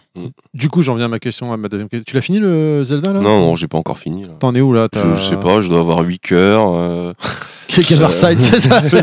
Gamerside, ça le podcast. Point de repère, 8 heures. Trois quarts. Non, non, je sais pas du tout où j'en suis. Non, mais t'as fait combien de donjons principaux J'ai fait deux donjons principaux et. euh, T'as fait Goron Non, j'ai pas encore fait les Parce Gorons. que je l'ai pas trouvé celui-là. C'est la question qu'il pose à chaque fois. Non, parce que je l'ai pas trouvé donc. Parce que bah, qui ils, sont, ils sont en or, les gorons. Au nord. Ça sera, ça sera pour euh, la prochaine la rubrique placer. Solus Max. Pas osé faire celle-là en fait. Non, non, non, concrètement, j'ai fait les auras, j'ai fait les, les, les meufs, là, les, les espèces d'Amazon, j'ai oublié leur nom. Ah oui, jeu, les- dans le dans. Les pétasses, meuf, là. là. Les Gerudo, et puis. euh, Pour, pour l'anecdote, Yoshi il fait très bien le goron. J'ai été témoin d'une scène. Ah, dire ça ça m'a marqué.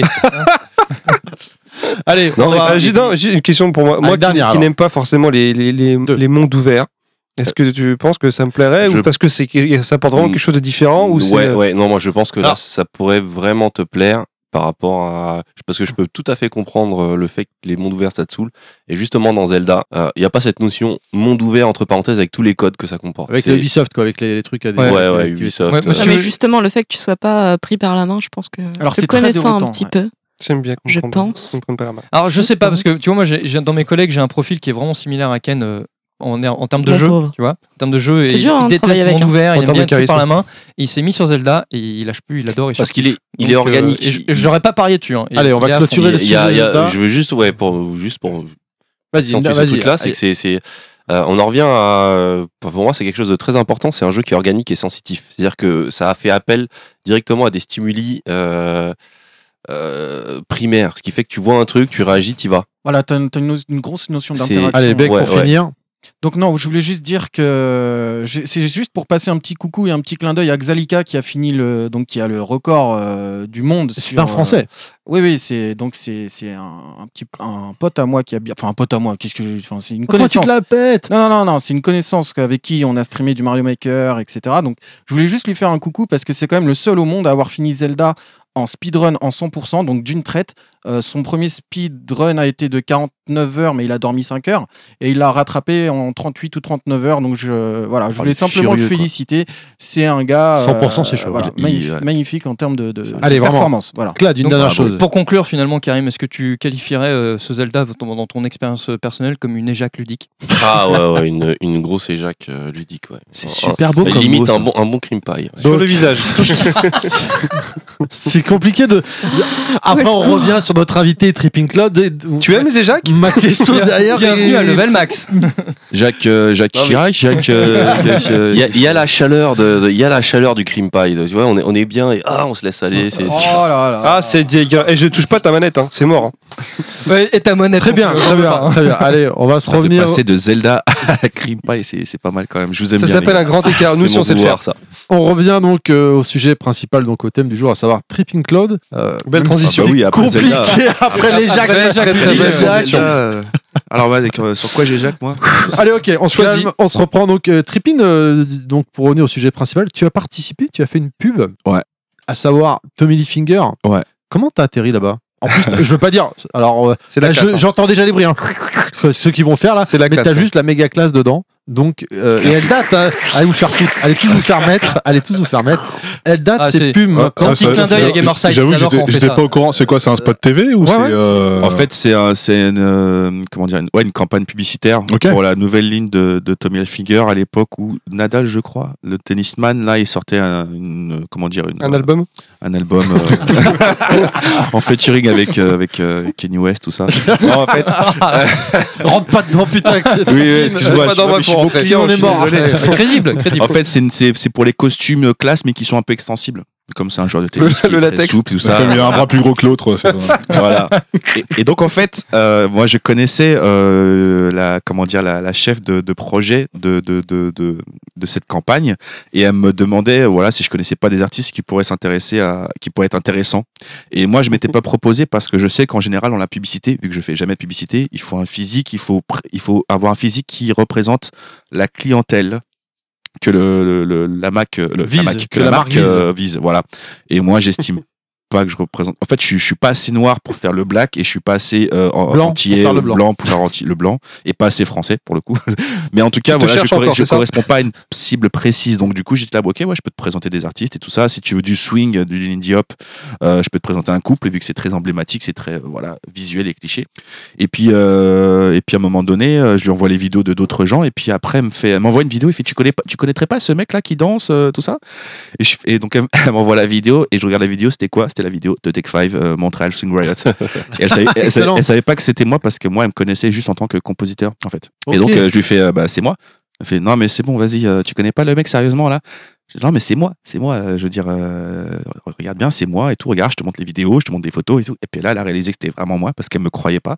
Et puis une semaine après, euh, j'étais dans les rues de Paris à tourner euh, avec l'équipe de tournage. Avec Cette un vidéo donc, costume d'environ une petite année maintenant. hein. Oui, oui, maintenant, ouais, ça, ouais, c'est euh, Mais- c'est 2016, ouais. Comme dit, comme, 2016. dit, comme dit Ken, c'est la classe. Ouais. C'était une Donc, magnifique. On, euh, peut t'appeler Tommy maintenant Ouais. Ou tu peux faire Alfinger Finger, Tripping Eye Finger. Il y a pas mal. Tripping Eye Finger. Non, c'était un vrai, c'était un vrai kiff et puis une bonne expérience parce que je sais que c'est pas le genre de choses qu'on propose euh, facilement. Je suis, euh, enfin voilà, c'est- c'est- c'était vraiment un kiff. Euh, on te pouponne toute la journée. Euh, T'as un petit costume sur mesure. Euh, euh, t'es t'es vraiment, t'es vraiment la diva parce qu'ils ils te, ils te suivent tous, ils te remaquillent, ils te mais ça va, t'es bien, tu veux pas voir, tu veux pas. Toute la journée, c'était au top. comme et puis il quand faisait t'as- un temps magnifique. Donc, Ça euh, Comme quand à on t'a ma vie. reçu tout à l'heure, quoi, en gros, quoi. Euh, Oh, bah, eh, oh. Attends, attends, on lui non, a- hein. Quand on l'a remaquillé, Ouais, ouais, c'est vrai, ouais, quand on parlait déjà T'as de fait des saucisses sur mesure. Vas-y, on lui a même pas ouvert sa Oh, bière. Tu, tu reveux une bière Ah ben en plus elle est vraiment finie. Bah, je vais tu peut-être vois. me reprendre Ah. une petite, une petite Masseuse. Heureusement que tu es là. Ah bah t'as vu. hein, Ah, bah tu m'insultes mais d'un côté tu es très sérieux. Mais oui, non, je suis comme ça, moi. C'est le chaud et le froid. euh, D'accord, ok. J'ai le martinet là qui est rangé là, après. Dans son, dans son fion. Peux-tu nous expliquer, donc, euh, Trippin, euh, comment tu as euh, réfléchi euh, les contes des racines du ciel, s'il te plaît?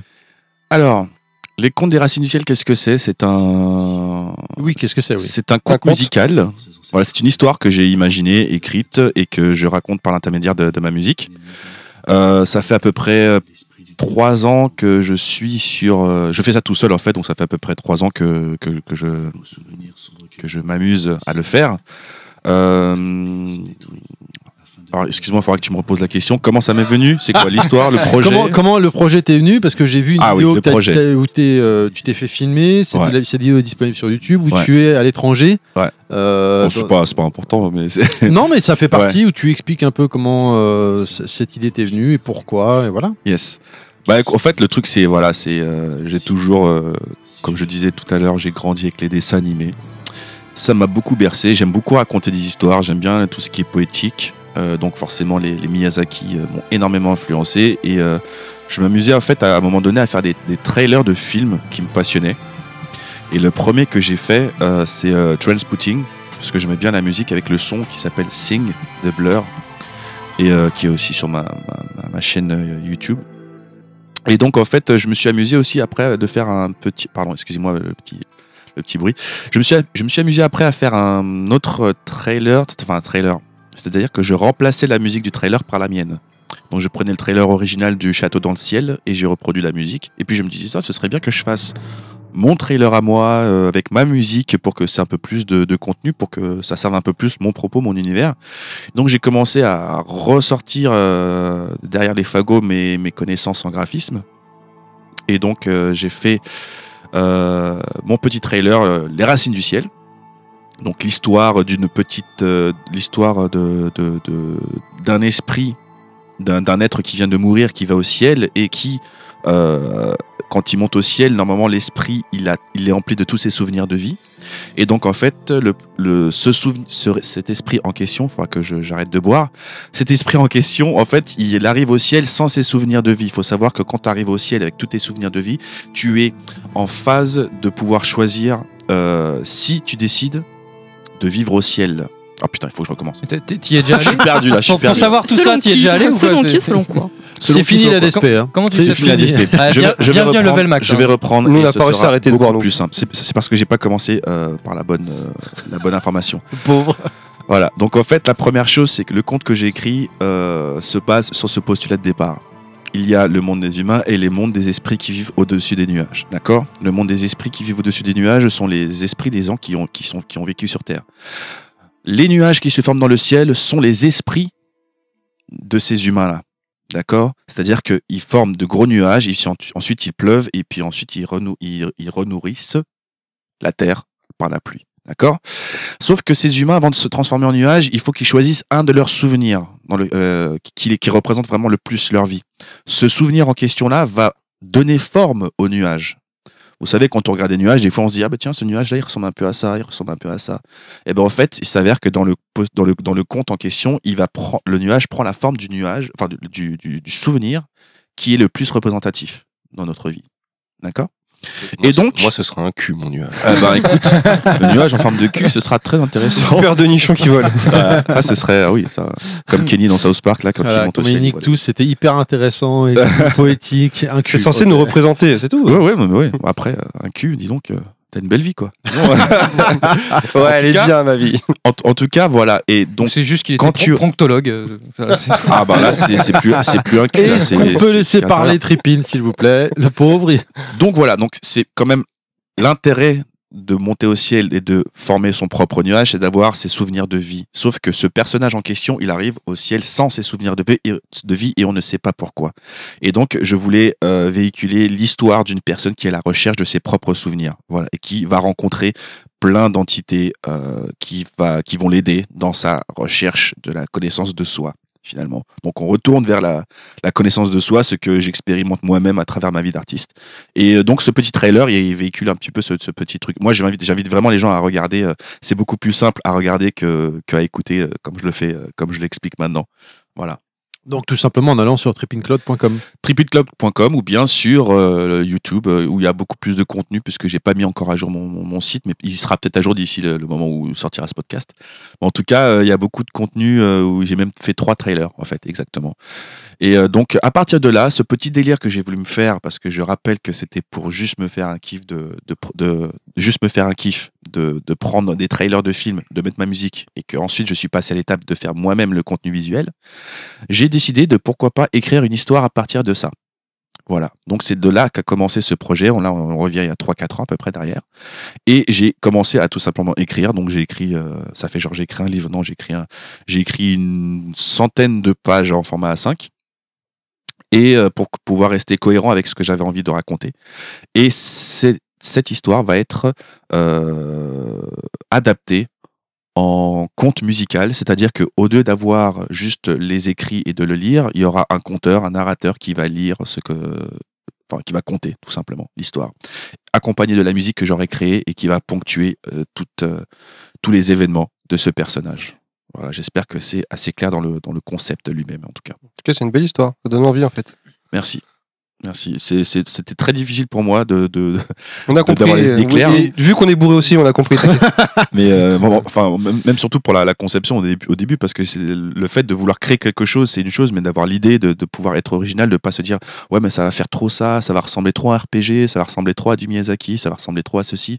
Mais finalement, on, on s'en fout, faut, faut, faut- voilà. Bah, après, c'est ta patte, parce que c'est vrai que le recherche souvenir, moi, quand tu me parles de ça, le premier truc auquel je pense, c'est euh, voyage de Chihiro. Ouais, Mais au final, si tu rajoutes ta patte plus euh, des, des compléments, plus face à autre chose, ça peut euh, ne parler qu'à.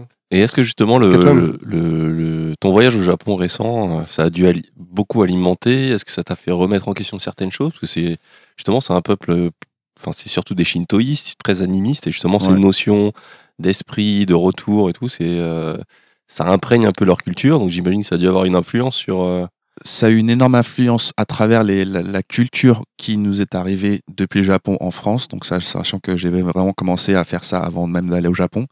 Mais en, ayant, en y allant en avril, effectivement, ça a même complètement chamboulé euh, le déroulement de l'intrigue elle-même de mon histoire, en fait, ce qui fait que je vais passer par une étape de réécriture, tout simplement. Et, euh, et oui, ça a énormément influencé euh, mes écrits, carrément. Après, j'ai eu énormément d'influence euh, par exemple, dans les noms des personnages et des noms des lieux ou tout ce qui est nom. Je me suis énormément inspiré de la mythologie grecque, en fait. Donc, euh, parce que euh, ils, ils font dans la mythologie grecque, il y a des dieux pour tout entre guillemets. Et j'aime bien ce principe-là parce que c'est ce qui se retrouve aussi un peu dans la culture japonaise. Il y a aussi des dieux pour pour pas mal de, de choses. Très bien. Des questions? Ouais, ouais, euh, moi j'en ai une parce que là, moi, tu parles de, tes projets actuels, euh, certains projets futurs au final. Ouais.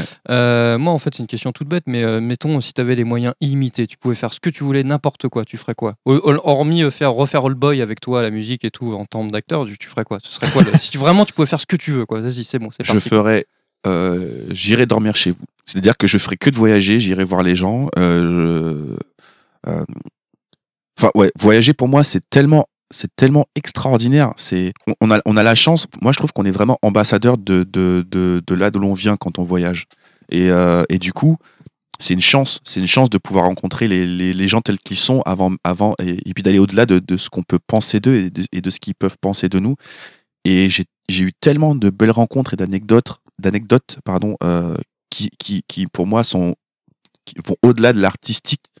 Euh, C'est un voyage, c'est aussi euh, les sens, hein, tu voyages aussi par les sens. hein, c'est un les voyage des sens, ça t'enrichit, c'est c'est vraiment tout, ouais. exactement.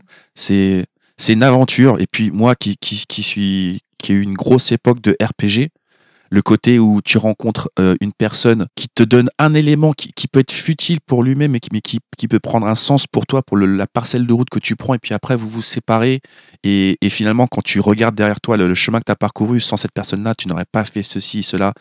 Enfin, tu te rends compte que c'est vraiment on, peut se permettre dans la vie de faire des choses sans avoir une finalité à partir du moment où tu as une direction où tu vas. Et ces gens-là, c'est c'est comme quand tu te balades sur un chemin, bah, tu as des fleurs, tu vois, que tu croises par terre.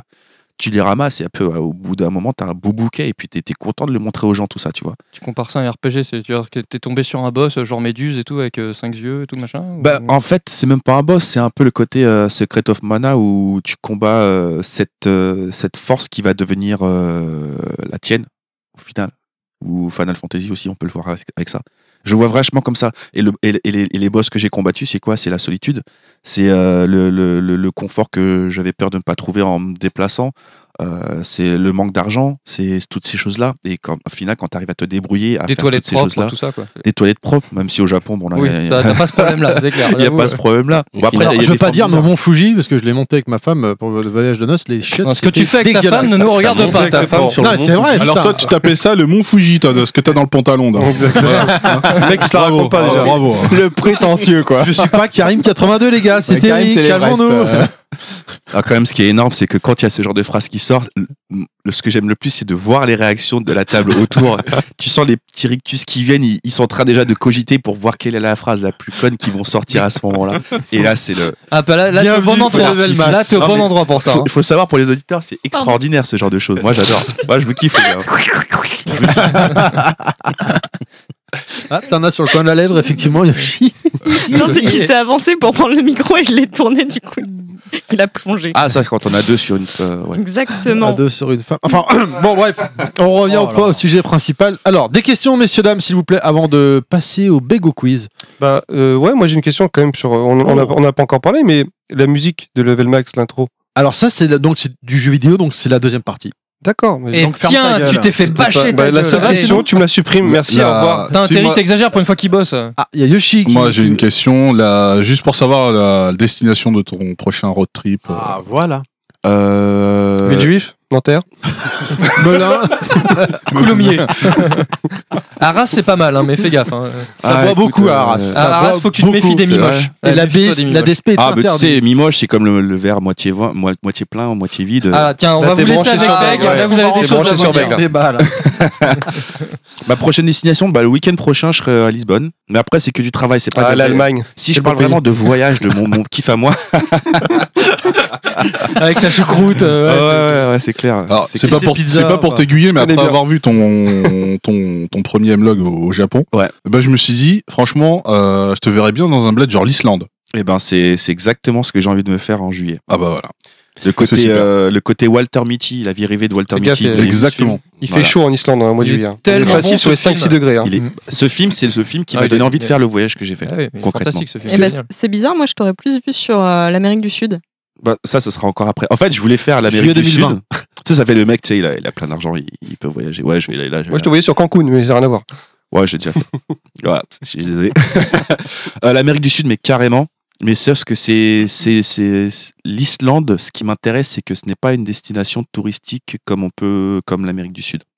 Les gens, ils vont en Amérique du Sud parce qu'ils veulent le soleil, parce qu'ils, voilà, ils veulent euh, un peu, euh, des choses un petit peu plus chaudes, on va dire. Euh, L'Islande, tu vas vraiment, t'as le côté grand paysage, carte postale. T'as pas grand chose d'autre à voir que des beaux paysages entre guillemets. Alors moi ça aurait été plus pour, euh, pour la musique que pour les paysages. euh, Ouais. C'est pour ça que je te, je te Alors, parle de, de l'Amérique du Sud. Alors oui, pour le coup, alors c'est c'est une bonne remarque parce que c'est vrai que mes, mes voyages ne, ne sont pas euh, dirigés par mes par les par l'influence musicale qui peut s'y trouver, mais ils sont plus par les paysages et ce que j'y vois en fait, tout simplement. Et euh, pour c'est pour ça le Japon, j'y suis allé parce que je voyais ça tout le temps dans les dessins animés. euh. Ouais, je, euh, quand, mon- ma première destination au Japon, c'était le- l'île de, de Yakushima.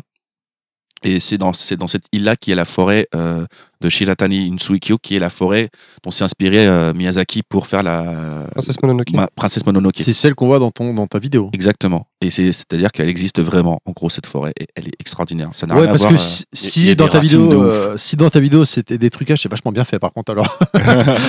Oui, c'est vrai. Je, je, je serais pas. Mais t'as je- pas vu de Sylvain dans, dans la forêt? J'ai pas vu de Sylvain, mais j'en ai acheté. euh, Sylvain en- Mirouf Sylvain Wiltord Qui arrive, putain. Putain, Ah, ouais, j'ai pas mieux. J'ai pas mieux. J'ai pas mieux. Mais euh, oui, ce sont bon, pour- les Sylvains, ce sont des, des esprits euh, de, De la forêt. les esprits de la forêt, si vous voulez. C'est l'esprit des arbres de la forêt. Tu choisis un, un- un pays, en fait, quand tu pars dans un pays genre l'Islande, tu te fais un, genre une espèce de trailer dans ta tête et tu mets une musique sur ce que tu vas voir ou pas? J'ai plus ou moins un délire de musique parce que je serais malheureusement influencé par le film Walter Mitty. Je dis malheureusement parce que j'aime bien trouver mes idées sur place. Mais euh, j'essaie d'aller dans le sens contraire de ce que de ce que je me suis imaginé au début. Par exemple, avant le Japon, j'avais déjà une musique que je voulais mettre et elle a, elle a absolument rien à voir euh, avec euh, avec ce que j'ai fait aujourd'hui. Je sais que par exemple, j'ai trois volets au Japon. Donc c'est le premier qui est sorti, le deuxième euh, à Osaka et le troisième à Tokyo. Le celui de, To- de Tokyo, je vais mettre mes influences de Nicky Larson. Je vais mettre les influences de, de comment dire de, de, de Paprika, l'anime Paprika pour ceux qui connaissent. Chef-d'œuvre. Euh, voilà, ce sont des choses comme ça. Il y aura des, il y a- et il y aura aussi un petit thème d'Olivier Tom. euh, enfin, et voilà. Et je vais pas aller que dans le Miyazaki finalement. Alors qu'au début, je voulais faire que Miyazaki parce que j'ai limite été au Japon pour fa- pour ça parce que j'ai été visiter le musée aussi, de visiter. euh, Non, studio. mais citer Satoshi Kon, euh, c'est. Et, et tu as, mais tu as toute euh, mon admiration. Voilà, non mais c'est voilà. Studio Ghibli, oui. Studio, enfin, comment on dit? Ghibli, Ghibli, Ghibli. Ghibli. Ghibli. C'est- Ghibli. C'est comme la Ghibli. Game Gear, Game Gear, on sait C'est pas. Ghibli. Je dirais, Là ou le. Game Boy Bah apparemment c'est les deux. C'est comme Geska. C'est le, c'est, c'est, euh, c'est le jeu, la console, on sait pas. En tout cas, voilà, oui, je. je Game Boy. Moi, j'aime les filles, hein, après, je sais pas, c'est, ton problème. hein. en tout cas, euh, voilà, je, je décide vraiment sur le moment euh, de ce que je vais mettre euh, dans, comme musique. Et euh, voilà, je crois que je j'espère avoir répondu à votre question, messieurs, dames. Parfait, c'est parfait. Oui. Est-ce qu'on a d'autres questions avant de faire le Bego Quiz Ça Bego le Quiz, ça a changé de nom encore, C'est incroyable. C'est pas Bego Quiz, j'avais dit Pas Bego. Quiz. Bec Ah, de quiz. C'était le bec de quiz. Bec de quiz. Eh ben allez, c'est parti, on enchaîne tout de suite avec le Bec Quiz. Here we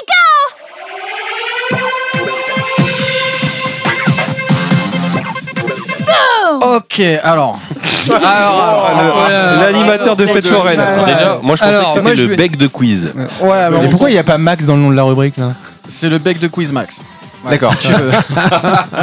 Alors Trippin, il nous a ramené un petit souvenir du Japon. Ça a l'air sacrément dégueulasse. Une japonaise. Merci. Ça a l'air goûtu comme pour- tout. Ça a c'est l'air pour Karim. il a dit que c'était aléatoire. C'était Alors en fait, euh, j'ai ramené, euh, il y a 5 petits sachets. Ce sont des Poki Squeeze. Voilà, Alors, ça, ça, ça voilà. a l'air dégueulasse. Alors en fait, en gros, j'ai ramené des fruits séchés et euh, une espèce de Mikado, mais au lieu que ce soit au chocolat, c'est aux fruits. Et euh, donc, euh, les- tout ce qui est fruits séchés, bah, c'est censé pas forcément être euh, Salé. goûtu, D'accord. pas- n'est pas salé non plus. non. Mais c'est- c'est-à-dire que c'est tellement salé que t'as l'impression que c'est vinaigré en fait, que ça a mariné dans du vinaigre. Alors que Donc, c'est juste du sel. Pour Là, j'ai résumer, je tiens un truc qui ressemble à des, Ce- à des petits steaks. Ouais. celui qui a la bonne réponse, qu'est-ce qu'il mange Alors attends, attends, attends. attends. Celui qui a la bonne réponse, vous décidez de ce qui Alors va c'est bien tester qui en va, premier. qui va trancher en fait. Alors Ouais. en fait, c'est très simple. C'est un jeu, euh, c'est individuel. Donc vous vous démerdez. D'accord. Vous déciderez. vous déciderez, ou peut-être que si j'ai envie de faire un coup de pute à quelqu'un, je lui dirai de manger, de manger ça. Mais comment on fait Enfin, c'est, on répond pas. À La mer noire. On lève la main, on fait quoi? Ah, attends, je vais t'expliquer. Je vais t'expliquer. D'accord. Allez, on y va, on y va. Non, mais simplement pour euh, la fin, on verra qui c'est qui va manger ces trucs-là, mais peut-être tout le monde. Tu vas manger. Toi, sauf le gagnant. Toi, ce sera toi. Ou sauf moi. Sauf moi. Alors, je vous explique le principe. Attendez, parce que j'ai pris des notes. Faut que je lise un petit peu ce que j'ai. Fais gaffe, ce Ken y voit. écrit. Ken y voit. Il triche le bâtard. Ah ouais, non, C'est non, pas mon genre du pas. tout. Ne trichez pas, s'il vous plaît. Terry aussi. Non, non, moi. Alors, le principe du quiz, c'est quoi? C'est de Ken y faire- regarde, salopard. Ah, laisse-moi parler. Je regarde tes photos. Parce que sinon, tu vas rien comprendre. Tu vas perdre le quiz et tu vas bouffer euh, ces conneries là. D'accord. En ok. espérant que ce soit vraiment dégueulasse. Donc, le principe du quiz, c'est de faire deviner une célébrité, un jeu, un héros ou tout autre sujet en rapport avec le jeu vidéo et l'actualité du moment, Ça y est, je suis perdu. en délivrant des indices. Donc, je vais vous donner un indice. En tout, il y aura 5 indices, mais si vous avez la réponse au premier indice, vous dites votre pseudo. Donc, GLaDOS, par exemple, tu. GLaDOS. Voilà, tu dis GLaDOS. Voilà, bien joué. T'as la main. Et donc, du coup, tu me donnes la réponse. Si ta réponse est mauvaise, bon. t'es éliminé. Ah, T'es mais. éliminé sur la, Oh, sur la est-ce question. bam Tu peux dire son nom? Ah non, Sur GLaDOS. la Sur la question, sur la ok. question. Ah, Mais l'as fait à est-ce chaque que, fois, est-ce que si celle-là. elle est éliminée, éliminée, pardon, si la personne est éliminée, est-ce qu'elle doit manger Non, on verra une ça. à chose la fin. négative Oui, ou on ça à la verra, fin on Non, verra. on verra ça. à Ah, ok. Euh, en sachant que je vais attribuer des points, donc vu qu'il y a 5 indices, si tu donnes la réponse au premier indice, tu gagnes un point plus les 4 points, euh, enfin les 1 point par indice restant. Ah, mais eh, tu sais, Super tu sais qu'on n'est pas très points, en fait. intelligent ici. C'est moi qui compliqué. gère. C'est un peu comme euh, si question pour un champion en fait. De quoi Si c'est au deuxième indice, c'est deux points plus les indices restants. C'est 1 point plus les indices restants, ça fait En 4 points. euh, premier Ouais, il y indice a un 5 décompte. points, Exactement. deuxième Oui, indice j'ai 4 bien Il y a un mec intelligent ici, c'est K. Non, t'expliques mal surtout. Non, non, non, Le t'inquiète. seul qui a pas bu. S'il a compris, c'est que j'expliquais bien. Euh, Enfin, sur 9, il y en a qu'un qui a compris quoi. et, Moi, et- j'avais compris aussi. ouais. et Oh, genre, il faudra me donner euh, l'actualité en rapport avec la réponse. ça a l'air dur. Ah, mec.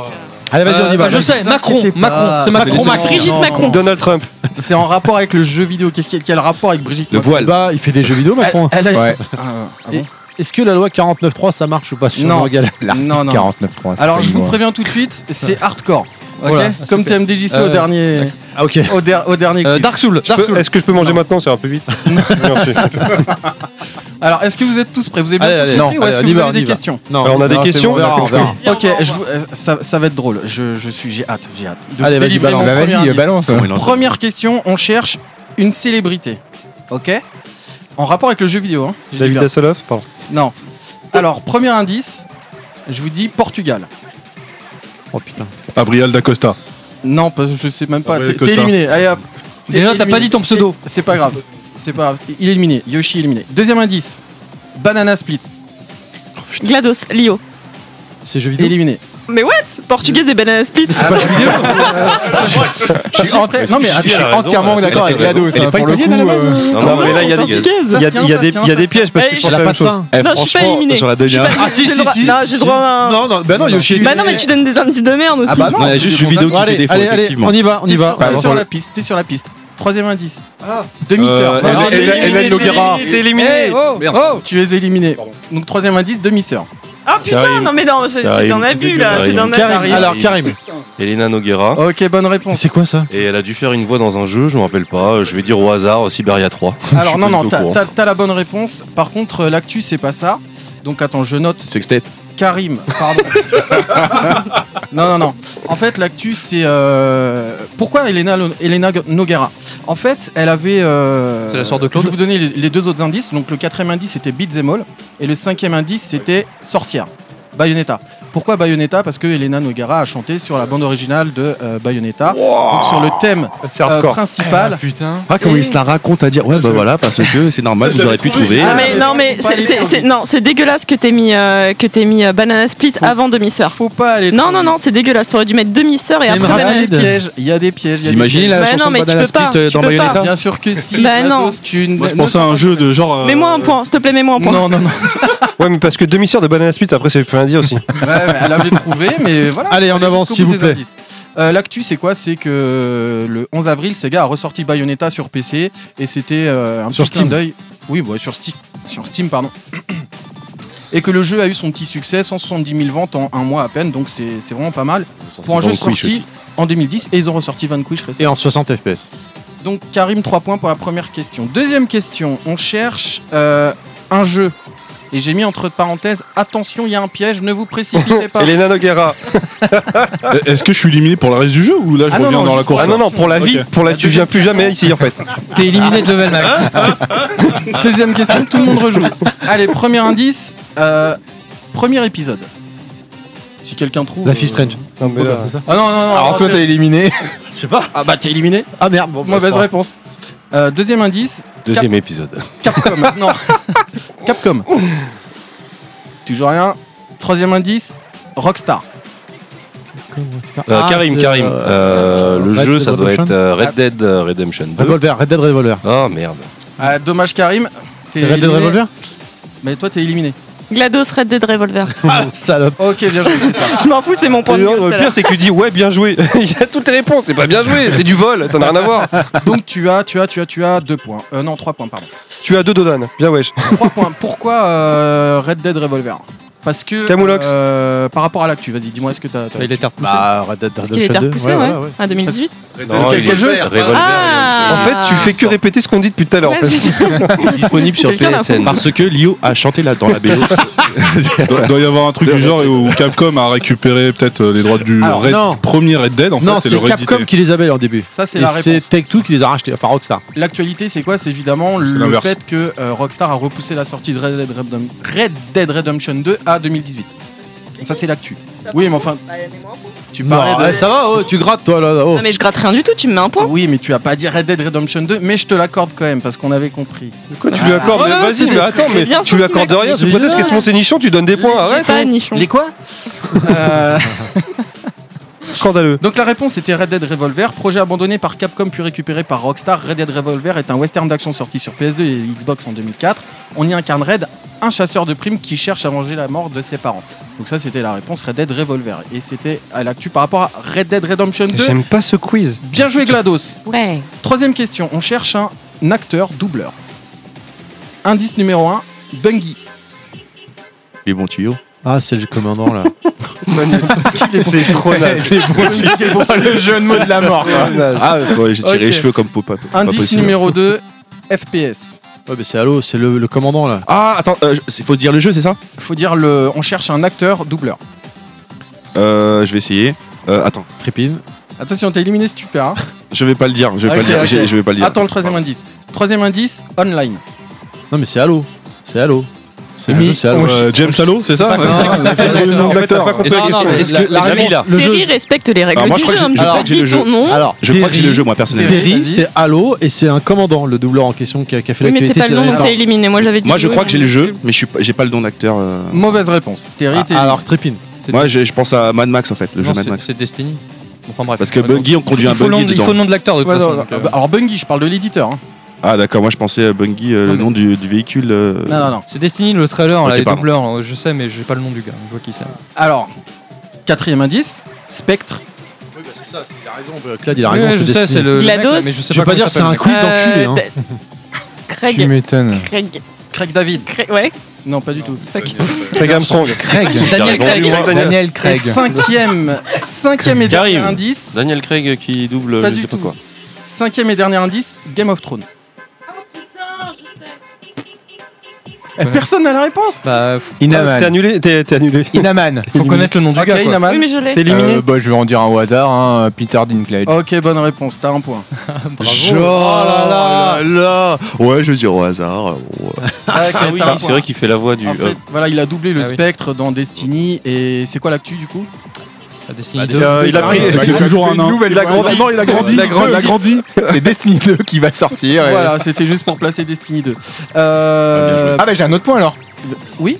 Oui, oui, Ah, t'en as un. mis qu'un. Non, mais, euh, non, en fait, il fait juste de discuter pour avoir des points. Non, bah, rajoute-moi un point. Attends non j'ai dit deux la- points. j'ai dit euh, le. Ça regarde le stat et le tout. contexte. le- T'inquiète, c'est. Ouais, je suis première.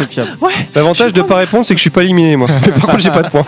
Donc non, non, c'est bien ça, c'est la sortie de Destiny 2 en, Ouais. le 8 septembre 2017. Euh, et bon, voilà, on l'attend tous. Enfin, moi, je l'attends personnellement parce que j'ai surkiffé le premier Destiny. Et pourquoi j'ai parlé de Peter Dinklage? Donc, P- Peter Dinklage, l'acteur incarnant le célèbre nain de Game of Thrones, a doublé les voix du spectre. Homme de le petite petit- taille. Le petit robot volant qui vous suit partout dans Destiny et qui analyse votre environnement. À l'occasion de la sortie du Roi des Corrompus, la troisième extension de Destiny, les doublages ont été revus et corrigés par Bungie, le doublage étant dorénavant assuré par Nolan North, la voix de Nathan Drake. Nathan Drake. Bien joué. Quatrième question. On cherche un héros de jeu vidéo. Premier indice. Pardon, j'ai fait dans le micro. Mais tu as fait deux fois en fait. C'est quoi, Tu viens de le faire deux fois. Et Thierry, il réagit pas. C'est- pas grave, il est sous Thierry. indice. C'est c'est bien euh, les bisous. C'est bien les bisous, c'est pas grave. C'est ça Question- l'indice Non. Question numéro 4. On cherche donc un héros de jeu vidéo. Indice numéro 1. Plateforme 2D. Indice numéro 2. Exploration. Indice numéro 3. Là, ça va être plus facile. Château. Mario. Terry, Mario, Super Mario. Karim. Mmh, Yoshi. Éliminé. Faut trouver quoi le héros Le héros du jeu. ouais. Karim. Ah, c'est pas le nom du jeu. Ah hein. oui, non. c'est trop tard. Bah Yoshi, t'as une. Enfin, sauf si tu veux pas répondre et t'es pas éliminé, c'est comme tu veux. Mmh. Oh là Ah, Le bruit d'acteur porno que tu nous as fait là. Mmh, tu aimes le chocolat Mmh. Je vais essayer. Tu aimes la euh, Si on est sur le personnage, je vais dire euh, Alucard. Ok, bonne réponse, Karim. Ah oui, la série Castlevania sur Euh, Netflix. Netflix, ouais. C'est ça, voilà. Bah après. Ouais, vous avez répondu pour moi alors que je le savais. Alors, attends, parce que faut que je calcule, ça te fait. Un, Bon, attends, deux, je vais dire quand même 0,5, l'indice. trois points. Netflix va sortir une série animée Cat- Castlevania. 3 plus 1 point en plus pour Karim, ça fait 4 points sur la question. Bien joué. Bien joué, Je sais- Karim. je sais qu'il va y en avoir une autre là-dessus. Pas du tout. T'as couché avec Beck pour avoir les réponses Il y a- combien de questions là Il y en a 9. Enfin, il y en a 9 plus un. Enfin, avec un bonus. Il y a Bonus, 17. un Des yeux comme ça, MDJC, il nous a fait un quiz de. Et on en est à combien là 5. Ah, ça va. Ça, Vas-y. ça va va, vite, ça hein. va. Question numéro 5. Euh, on cherche un créateur, développeur. Un mec Ça, je l'annonce tout de suite, c'est Karim qui va trouver la réponse. Bah, Marc Bah, pourquoi Alors- tu fais la question pour lui alors Marc Non, mais parce que voilà, parce qu'il y a une actu. Il y a une actu. C'est pas ça Euh, indice numéro 1, Portugal. Lio Non. Elle a fait la BO de Flashback. Indice numéro 2, Beat'em All. C'est pas la même que la première question, ne vous inquiétez pas. Toujours personne Troisième Alors. indice, dessinateur. Et donc c'était Karim qui devait trouver facilement, hein Ok. Quatrième indice, Ouais, ça y est, je sais qui c'est, mais j'ai plus le nom en tête. Marvel. Ah oui. Bah Marc Dorcel. Stanley. Karim, merde. Portugais, Stanley. Inaman. Vas-y. C'est pas Humberto Ramos ou... Almodovar. Humberto Lui, lui, c'est le défenseur du Real Madrid, lui. C'est pas pareil. Cristiano Ronaldo. Il y a un mec qui s'appelle comme ça dans... Pedro Almodovar. Un euh, américain. ok. euh, Pedralta. Ramos. Ok, ok. Ronaldinho Non, c'est- Cinquième et dernier indice, Battle Chasers. Euh, Karim, mais il avait raison. C'est une- euh, ah non, c'est euh, comment il s'appelle déjà? Euh, Ah, j'ai oublié son nom. Darksider. Darksider. Euh, Ah ouais. Zara White. euh. Michael euh, Madru- Madureira. Joe Voilà. Madureira. ok, Ouais, je te Joe l'accorde, Madureira, je te ouais. Donc un point. Pourquoi pour là? Karim, Pourquoi Portugal au fait? Il est Parce qu'il est portugais? d'origine portugaise. Il est américain, mais d'origine Bah, portugaise. D'origine, attends, tu vas trop loin Ah, dans ça le va, délire. va, Attends, bah à ce je moment, vais euh, loin, bah, loin. tu dis sa pointure en chaussure, il fait du 44, essaye de trouver, vas-y, c'est galère. Ah, mais c'était pour faire le rappel avec le, pour le premier. euh, Ouais, c'est surtout, il y avait besoin de question. 5 indices, ouais. Ouais, vous allez voir après. Il a un accent. Pauvre euh, son quiz là. Donc, j'ai la réponse. Joe Madureira, d'origine portugaise, est un dessinateur-designer. Il a notamment travaillé sur Uncanny X-Men et désigné les deux premiers Darksiders, deux gros beat'em all avec des airs de Zelda. De- Par contre, il est pas Zelda. sur euh, Darksiders 3. Il est pas sur Darksiders 3. Et c'est donc l'actu, voilà. Tu l'as parlé. Je t'accorde le point et c'est parti. L'actu, c'est qu'il est pas sur Daxar. Par contre, il y a un jeu Battle Non, Chaser qui est toujours en Darksiders prod. 3. Il y a, il y a Il y a toujours ce jeu. design qui est très inspiré de, Ouais. de lui. Mais il y a un Il y a jeu, bat- double il y a un actu. jeu Battle Chaser euh, qui, qui est toujours euh, dans les murs de sa production. sur lequel il est aux commandes. Ouais. Voilà, là Jomad il est sur euh, euh, Battle Chasers et il y avait effectivement donc euh, la sortie de Darksi- Darksiders 3 qui a été annoncée là il y a à peine un mois. Question numéro 6. Attention, il y a un piège. ah, c'est étonnant. Indice numéro 1. Il n'y en avait pas jusqu'à présent. Faut, faut trouver quoi un. Faut trouver quoi Faut trouver quoi Un jeu Euh, oui, un jeu, pardon. Un jeu vidéo, un jeu de société Un jeu vidéo, un jeu vidéo, évidemment. Indice numéro 1, baston. Donc ça, c'est pour Terry. C'est tellement large qu'on veut pas se bah, ouais. temps. Indice numéro 2, Capcom. Ouais. Indice numéro 3, Namco. En baston. Ah bah Clad. Tekken 7. J'ai dit Clad. Clad. Bah, Tekken 7. Non, mauvaise réponse. Indice numéro 4, Crossover. Marvel Capcom 2. Non, Street Cross Bon, de toute façon, t'es éliminé, mais c'est pas ça. Indice numéro 5, oublié. Ah bah, euh, Street Fighter. euh, Tekken Cross Street Fighter. Ah, ok, bonne réponse, Terry. Putain, j'ai. C'est l'inverse. Tekken C'est Cross Street Tekken Fighter. Cross Street Fighter. Il c'est a pas été- il est Street jamais Cross sorti, en fait. Tekken. Voilà. Euh, donc Terry, un point et c'est. Alors l'actu, vas-y, essaye de me trouver l'actu euh, sur ça. Il y a quelques temps, Arada a déclaré que Street Fighter, euh, Tekken Cross Street Fighter qui était toujours en développement, même s'il n'en parle plus. Et je pense que Tekken 7 euh, Gookie était une manière de faire un essai pour eux. Super, c'est exactement ça. Bonne réponse, t'as un point en plus. J'ai 30 points alors, en plus, t'es fou. Ah Quoi. non, deux points, deux. T'as deux points. Comment tu fais ta pute? Ah non, t'as trouvé au cinquième indice. Pas de gros mots, bande de cons. Franchement, vous faites chier à dire des gros mots, putain. Euh, question numéro 7. On cherche un acteur doubleur, encore. Indice numéro 1. Gérard Bouchard. Tout le, monde, tout le monde peut le trouver à l'indice numéro 1, ceux qui connaissent un minimum. Donc, indice numéro 1, Wing Commander. Marc Hamill. Karim, C'est le mec Karim. chauve là, le Ah bah, ah, Marc j'ai- Hamill. J'ai levé, ouais, Non, j'ai pas levé Marc la main. Hamill. Si, c'est Marc C'est Marc Hamill. Marc Hamill. Alors, qui a répondu en premier Je Ah, ne moi, sais pas. alors je- moi j'avoue j'ai levé la main, j'ai pas dit mon pseudo. Ok, t'as levé la main. t'as Pareil, moi j'ai ton répondu, pseudo. j'ai pas dit mon pseudo. Ça, c'est le truc qui se passe tout le temps dans les a Ouais, mais je préfère. Yoshi. Ah, mais c'est. Vous savez quoi Je suis vraiment sympa avec vous. Je vous mets 5 points à vous deux. De toute façon, Vous eh, de avez toute façon, répondu. tout le monde va manger, au bout d'un moment, on va tous manger. hein. Vous ne cherchez pas à gagner, les gars. c'est sans espoir. Bon, enlève-moi les points, vas-y, je vais manger. On va tous crever. Non, non, je, Voilà, te, je te ouais. mets les points, Ken. Ok, l'actu par rapport à ça, c'est quoi Bah, qui va redoubler quelque chose, j'imagine. Son encore. rôle dans. Il, vole, ouais, il euh, va jouer dans Star Wars à la fin de l'année. hein. Oui. Non, Non, mais un il y a nouveau aussi Wing le- Commander, le- cette vidéo Il y a Un le nouveau Wing Star, euh, Non, c'est pas Wing Commander, c'est Star Citizen, où euh, il fait partie du casting en tout cas. Ah, ça, je savais pas par contre. Pour les doubleurs Ou pour en tant que il est, personnage il est ouais. doublé, il est même modélisé. Ok. Donc, euh, l'actu, c'est simplement. Oula, merde, j'ai tiré un peu sur le cap. Bref, euh, l'actu, c'est la sortie. de- tiré un peu sur le cap. C'est des choses qui arrivent. Ça va, elle a une bonne taille. Hein, Arrête d'annoncer un Ah, truc, ouais, là, t'as c'est- pas- On non, est c'est très détendu Ouais, ici, ouais, on est ouais, vraiment très libre. C'est pas mal. Arrête de tirer sur le câble de Yoshi aussi. euh, Pas tout le monde en même temps, s'il vous plaît. L'actu, c'est par rapport à Star Wars Battlefront 2, forcément, qui sort en fin d'année. Euh, pardon, excuse-moi. Donc, euh, Battlefront 2 qui sort en fin d'année. euh, et ils auront euh, corrigé les défauts du premier Battlefront, a priori, si j'ai bien euh, regardé. C'est-à-dire qu'ils vont mettre un mode solo et une histoire dans Battlefront 2. Et Ouais, peut-être un mode VR en plus. Peut-être le jeu sera en VR entièrement. Youpi. Voilà. Euh, je vous délivre juste les autres indices. Euh, indice numéro 2, c'était le Joker, parce qu'il a doublé le Joker, Le Joker, pour- ouais, série exactement, sur la série animée. Euh, l'indice numéro 3, c'était Star Wars. L'indice numéro 4, c'était Luke Skywalker. Là, Et c'est l'indice numéro indice, c'est la réponse là. J'en avais pas. voilà. Si on trouve pas Luke Skywalker, on trouvera jamais. hein. Question numéro 8. On cherche un créateur, développeur de jeu. Pareil, on peut trouver dès le premier indice. Indice Portugal. numéro 1. Ah, regardez Costa. Comment tu sais Non, non, pas- indi- Non, l'indice numéro 1, c'est MDK. Karim, Ok. À l'ancienne. euh, on cherche un développeur. Un développeur. euh, David Perry. Ah, Ok, bien joué, Karim. T'es fort, t'es fort. De skills, ça, c'est Euh, pas. Karim, il est, il est là. Oh putain, Karim, il a des points. il a des points. Ok. Il est chiant J'annonce tout de suite, Beck, si tu n'approches pas ta bouche du micro Oui, à toucher la ah, bonnette, oui, je vais te la faire pardon. bouffer la Mais non, bonnette. Je te jure, tu ne la touches jamais. Ce qui est marrant, c'est qu'il fait faire à tout le monde cette espèce de mouvement que tu fais quand tu es intime avec une personne Ouais, euh, c'est au-delà de ta ceinture, Mais tu du vois. coup, c'est sexy. Il Quoi. pousse la tête vers, le- Il caresse et vers, tout. vers la mousse, c'est très, c'est très sensuel. Oui, c'est vrai que c'est Euh, contre, je suis pas au courant de son actualité. Euh, C'est quoi, c'est en rapport avec le, le PlayStation euh, avec son. Ah, son euh, PlayStation Now. ouais. ouais. Alors, l'actu, c'est qu'il y en a pas. Voilà. Merci. Merci. Ok, t'auras des points en plus alors. Ouais, moins non, pas du 5, tout. moins 5. Alors, la dernière question, je vous annonce, c'est complètement what the fuck. Et si vous trouvez ça, vous êtes vraiment balèze. Bon, on Question gagne. banco. Question banco, si vous voulez. Euh, Banco. Indice. Alors, on cherche une célébrité, pardon. On cherche une célébrité. Euh, indice numéro 1, télévision. Cyril Ok. Hanouna J'allais le Non. dire, je te jure. Non, Franchement, on va, on va pas, répondre maintenant, on va se faire éliminer. Ça reste toujours en rapport avec le jeu vidéo. Indice numéro 2, matin. Emergy- William Emergy. William l'énergie. Non, mais vous êtes pas loin. Vous êtes pas loin. Indice numéro 3, journaliste.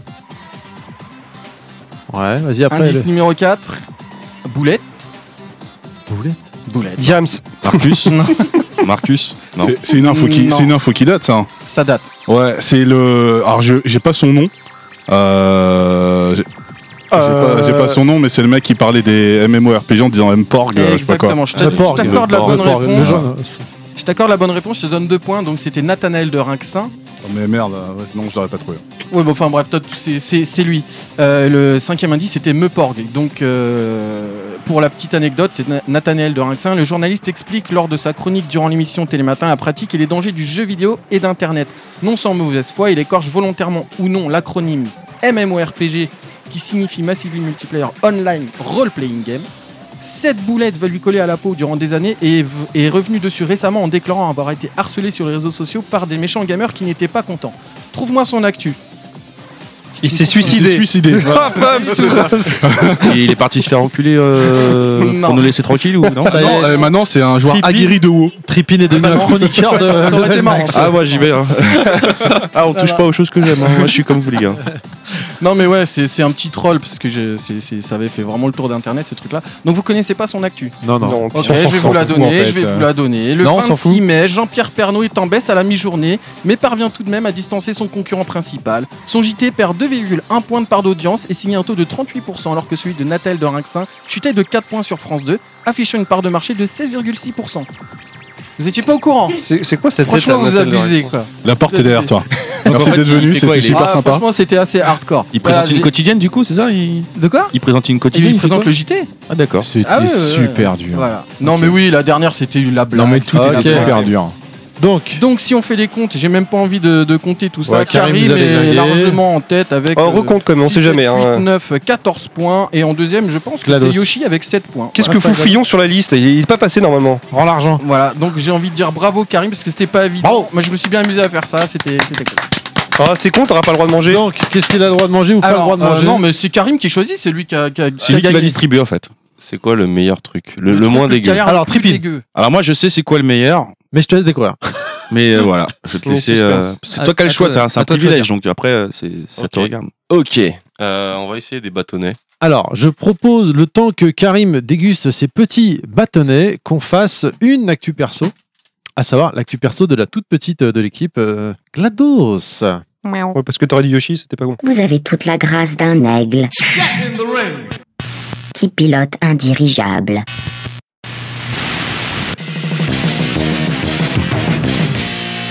Alors moi je vais vous parler d'un jeu pour lequel j'aurais aimé faire, euh, j'aurais aimé vous faire une ken, c'est-à-dire vous dire juste le nom du jeu et vous dire c'est très bien achetez-le parce que Non, mais lâchez-moi au bout d'un moment.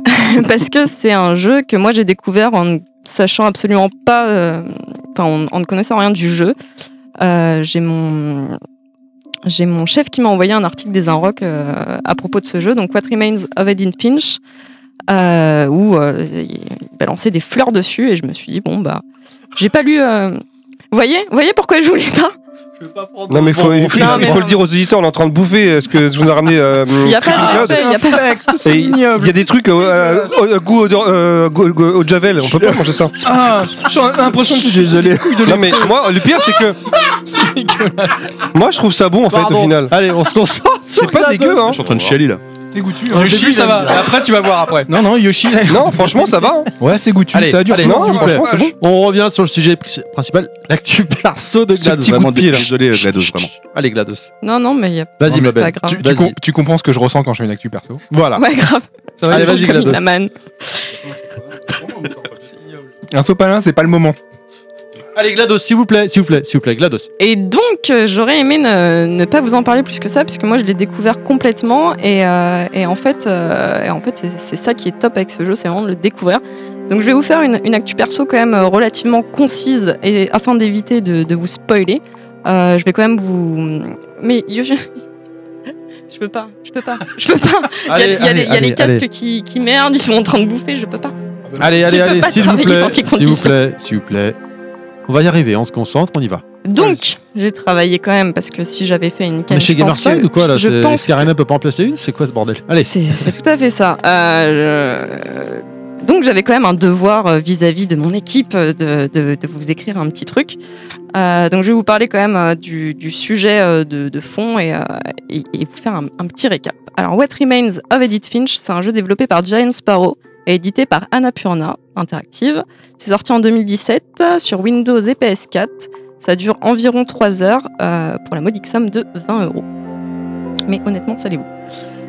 What Remains of Edith Finch est un walking simulator dans lequel on incarne sans surprise. Edith Finch. Oh putain, merci, le seul qui suit. Non mais j'ai suivi. moi. Merci. Âgé de 17 ans, qui revient dans l'étrange maison de son enfance dans laquelle chaque membre de la famille semble avoir été victime d'une curieuse malédiction, et ce depuis 5 générations. En effet, des grands-parents aux tantes, en passant par les frères et sœurs, chaque membre de la famille Finch semble avoir trouvé la mort dans des circonstances pour le moins étranges. Comme dans tout bon walking simulator, le but du jeu est de parcourir la maison en interagissant avec certains objets afin de découvrir les secrets que renferme chaque pièce. C'est ainsi que vous voilà parcourir une à une les chambres des Finch. Chaque chambre renferme une histoire, et c'est là que What Remains of Edith Finch se démarque d'un Gone Home ou d'un D-Rester, car c'est à travers l'histoire de chaque membre de la famille que de nouveaux éléments de gameplay apparaissent. Éléments dont je ne vous parlerai pas afin d'éviter tout spoil. Autre gros point fort du jeu, c'est son esthétique non sans rappeler les films de Tim Burton ou encore de Wes Anderson, et sa capacité à ne jamais se répéter dans ses histoires. Chaque mort est traitée dans un style graphique différent et dans un registre différent. Tantôt. Putain, je me suis loupé sur ma phrase. Chaque mort est traitée dans un style graphique et dans un registre différent, tantôt angoissant à la manière d'un slasher à la sauce Charles Burns, tantôt onirique comme un conte de Jules Verne. Le jeu nous transporte d'émotion en émotion, car malgré la tragédie ambiante tout du long, il réussit parfois à vous décrocher un sourire et même à faire rire, laissant souvent le doute planer quant à la, véri- quant à la véracité de certaines histoires qu'il nous raconte. What Remains of Edith Finch est un jeu qui renouvelle l'expérience du Walking Simulator tout en gardant les codes de celui-ci, avec une précision de narration et une habilité à passer de genre en genre remarquable.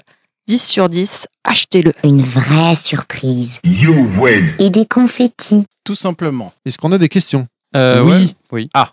Euh, moi j'ai une question par rapport à ce que ce- ce- enfin, les walking simulator, je sais pas quoi là.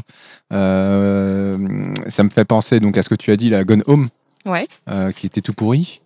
Ouais. Euh, Ta gueule.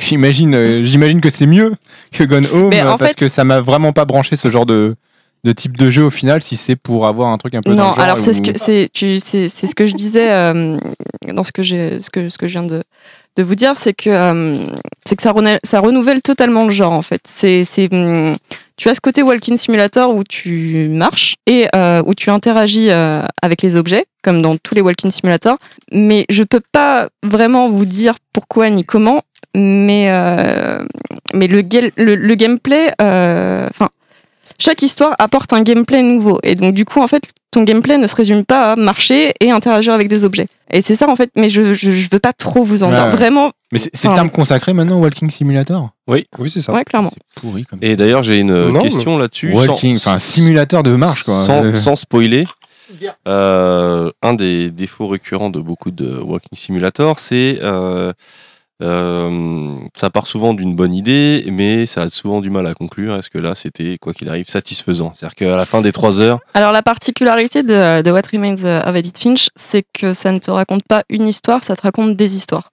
Il faut pas, euh, il faut pas se focaliser sur euh, l'histoire que tu vas vivre, euh, l'histoire d'Edith qui va dans la maison.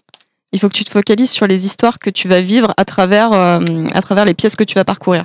Après, l'histoire en elle-même, c'est une histoire quand même euh, relativement euh, simple et euh, c'est pas hyper poussé en termes de, de scénar, mais, mais les histoires que tu vas vivre, par contre, c'est amené d'une telle façon, que c'est super onirique, c'est à la fois onirique, et je je peux pas je peux pas vous en dire trop. Mais en gros, c'est vraiment quelque chose qui t'a marqué que tu que tu conseilles du coup. Ah Euh, pour moi c'est euh, pour moi c'est un c'est clairement une pierre angulaire. euh, carrément. ah, clairement. Est-ce qu'il est mieux que Last of Us On l'avait pas encore dit. euh, Non mais ça n'a rien à voir. Je te parle dans le dans le dans le registre, dans le genre du walking du, du walking simulator, c'est euh, c'est une pierre angulaire. Très clairement, c'est euh, c'est la première fois qu'un walking simulator est poussé à ce niveau et t'amène autre chose que parcourir euh, parcourir euh, une, une map, un endroit, un lieu et euh, interagir avec des objets. Ça ça pousse beaucoup plus loin. et en termes de, de- de- justement, si on parle de pierre angulaire, est-ce que tu penses que c'est un jeu donc qui va influencer, influencer les futurs euh, walking simulator Bah, en tout cas, je, euh, l'espère. Après, il faudrait pas que ce soit copié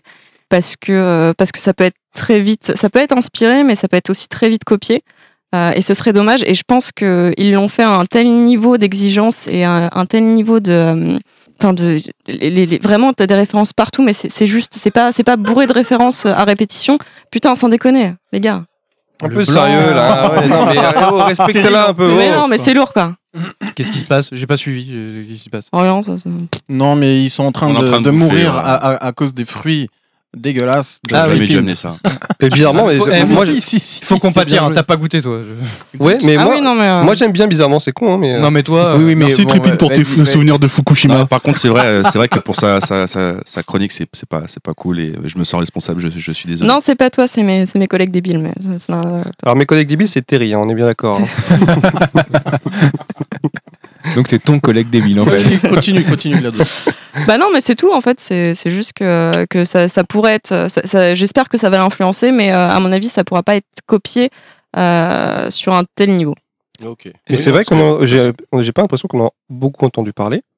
Alors, on en a pas en- beaucoup entendu si, parler. Bah oui, mais peut-être pas euh, assez haut par rapport au niveau la c'est vrai que ça, du ça jeu. a en tout pas été comme un. Firewatch ou comme un. C'est ça, oui, bizarrement, Voilà. Firewatch qui est Par beaucoup contre, moins bon. tu tapes le titre sur, euh, sur les internets, euh, tu, tu, tu n'as aucune critique euh, négative.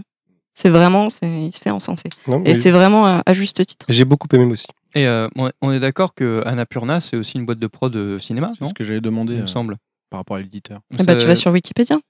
Ouais, non, non, mais. euh, Tu veux pas nous donner la que Moi, réponse ça me parle. Je enfin, sais pas, honnêtement, je- moi, Ah, d'accord. euh, Oui, oui, déjà vrai. Oui, ça me dit oui, un oui. truc, un logo blanc avec Ouais, des ouais, montagnes. ouais, ouais. c'est Ouais. ça. ouais. Donc, euh, et donc, du coup, oui, c'est un indicateur assez important aussi euh, pour que des boîtes de prod de cinéma se, se, se lancent euh, dans ce genre de jeu. Mais en même temps, ça leur, ça leur correspond bien des, des jeux de 3-4 heures façon euh, Walking Simulator qui sont très narratifs, etc. Et du coup, c'est une bonne porte d'entrée pour les on va dire les industriels du cinéma entre guillemets et euh, donc ce genre de producteur Alors non, en fait, euh, je crois que ça n'a rien, ça, rien à voir. Moi aussi, j'avais le, mais non, en fait, non. Mais bon, ce, ce serait pas étonnant hein, qu'ils se lancent dans cette partie-là, euh, dans ce genre de, dans ce style de jeu, quoi. Finalement, il y a, il y a un lien et un, un rapport plus évident avec le cinéma en termes narratifs que, que Bah, le- a- que les a- jeux bêtes et méchants comme Call of. Firewatch et comment ça, il Bien va y avoir une adaptation ciné par exemple, alors que c'est pas du tout, c'est Ah, pas le genre de jeu Après, dont on on, peut, imaginerait. euh, euh, on peut considérer que 20 euros pour 3 heures de jeu, c'est quand même. Ouais, voilà, Ouais, c'est- mais ça, c'est un éternel c'est cher. débat, Mais c'est- honnêtement, euh, honnêtement, c'est la, première fois que je vois autant de. En fait, c'est un jeu, mais. Enfin, comme tu as pu y jouer, Il y a l'impression d'avoir. Il y a tellement de gameplay différents, d'univers différents, que tu as l'impression de jouer à plein de jeux. eh ben, je, je n'ai pas fait Edith Finch, mais dans ce genre-là, je te conseillerais Untold Story aussi à tester. Euh, Très bien, je- Pareil, c'est un walking simulator. Non, en fait, c'est un simulateur de. Walking de non, c'est un, c'est un simulateur de jeu textuel. C'est vraiment, c'est techniquement ça. C'était dans un jeu où ton personnage joue à un jeu textuel à l'ancienne avec un Mais t'en avais pas déjà parlé putain, de ouais, j'ai celui-là vu. et euh, il est, il est assez excellent. Ouais, je vois, ce, je, je vois le jeu dont tu parles. Très bien. D'autres questions avant qu'on referme l'actu perso de GLaDOS?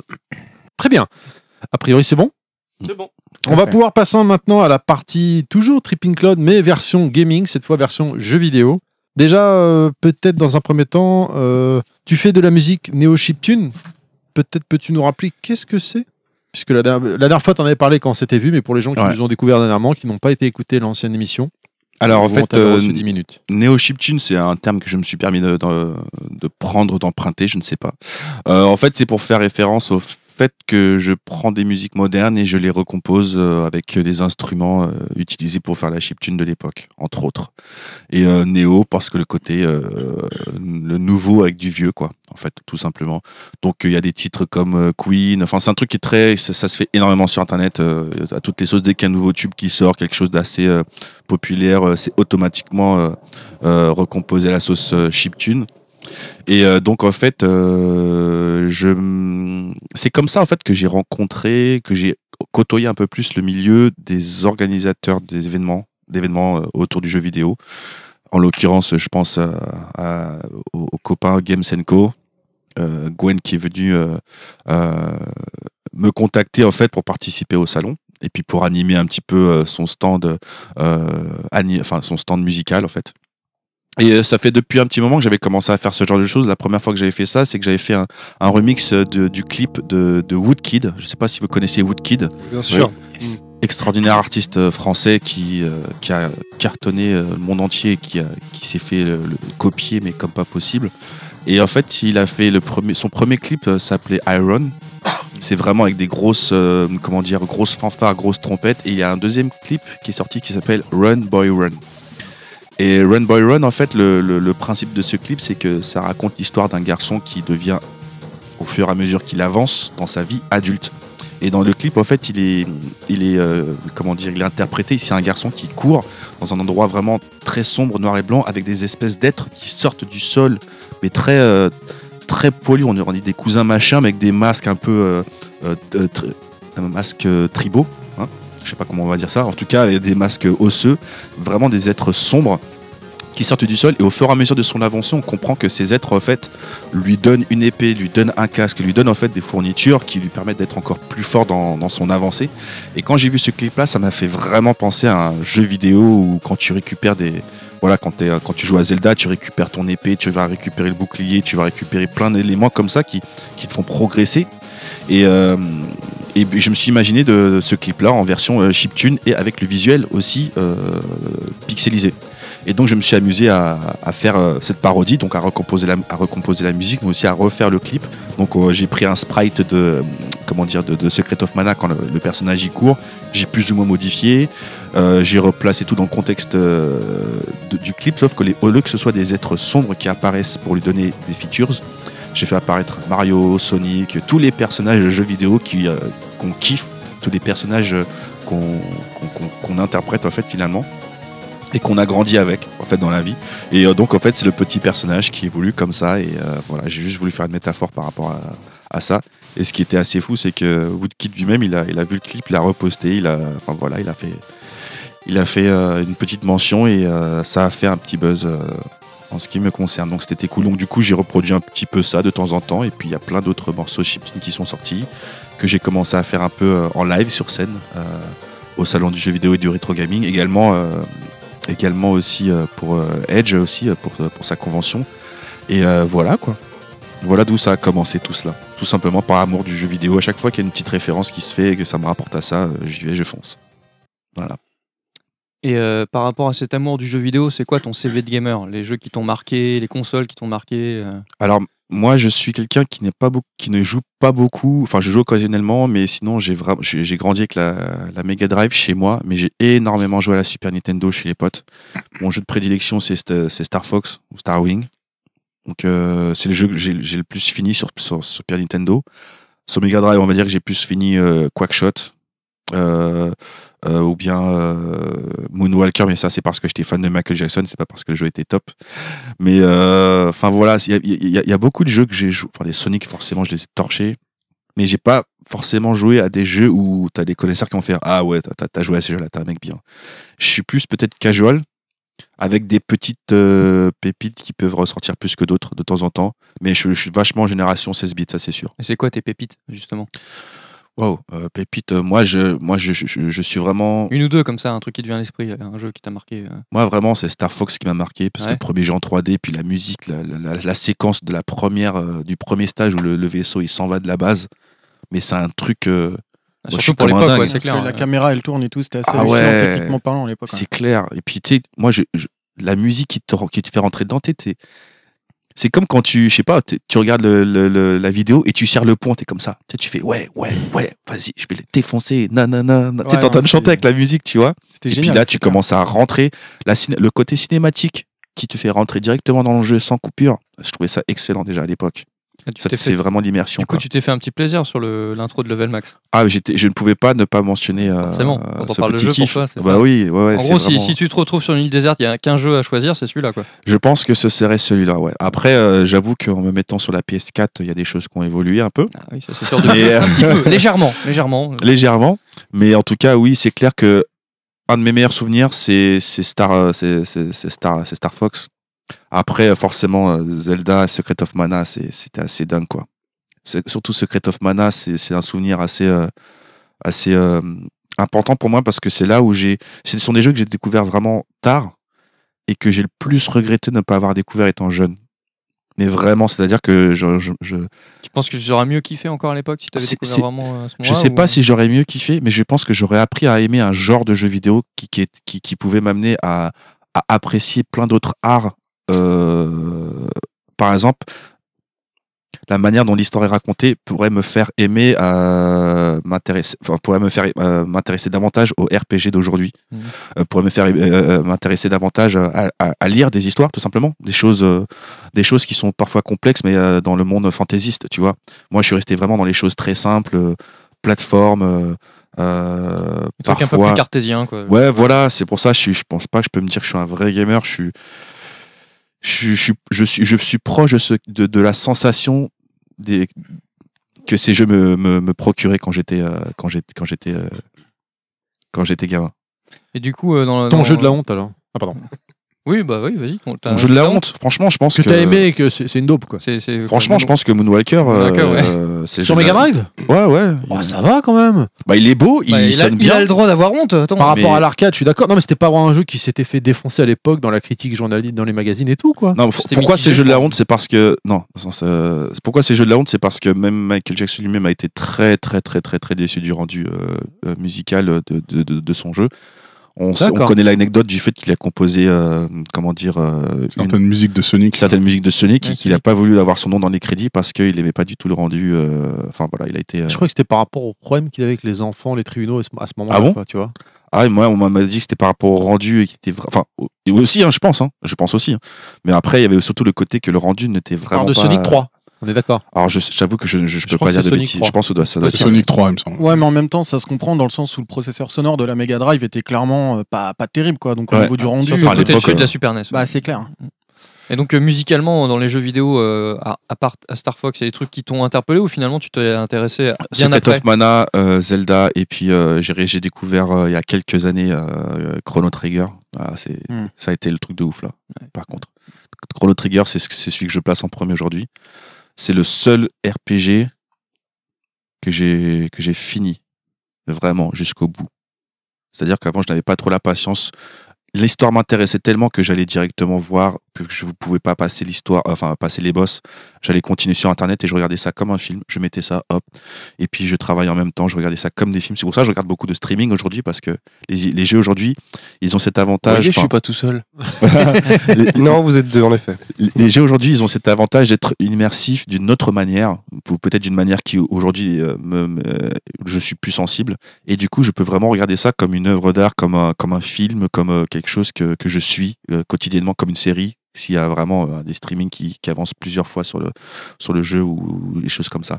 En tout cas, euh, finalement, j'ai l'impression que ce qui touche le plus dans un jeu vidéo par rapport à tout ce que tu nous dis, c'est l'aspect narratif et mise en scène, plus Ouais. que le gameplay euh, pur ou. euh, Oui, parce que c'est des choses revient. qui, qui- qui arrivent à t'accrocher et quand ça t'accroche, bah voilà, tu, tu suis le truc et c'est parti quoi. Ouais, ça carrément. Je, je suis pas sensible plus à un gameplay que d'autres. Par exemple, on va dire que je suis pas fan de, je suis pas fan des jeux de, des jeux de, de, de- de foot, par exemple. Mm. Mais, mais quand je vois des, des potes jouer au, euh, au mais je kiffe en fait, parce que c'est c'est c'est c'est tout cet ensemble qu'il y a autour qui qui, qui m'intéresse. C'est pas l'expérience que moi-même je peux je peux je, je peux me procurer.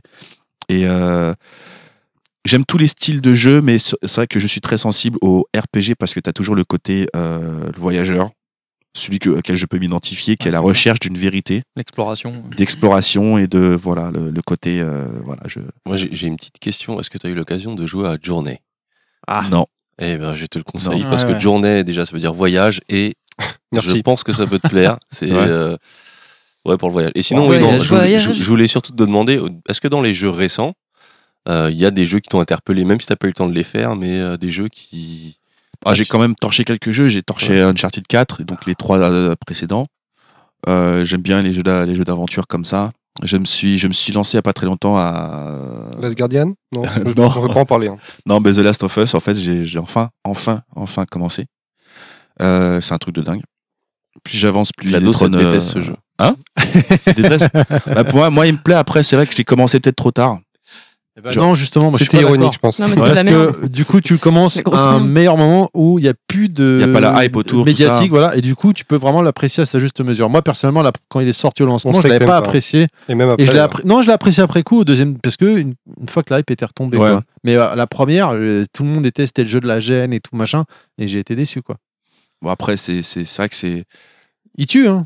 Je pense que les, là où il est très bien noté, c'est dans le contenu, la façon dont les contenus sont amenés. Après, peut-être que le, peut-être que, euh, comment dire, l'histoire, peut-être que les choses beaucoup plus, euh, enfin les choses qu'on te, sert vraiment, peut-être que c'est ça qui a rendu les gens moins sensibles ou bien moins accessibles.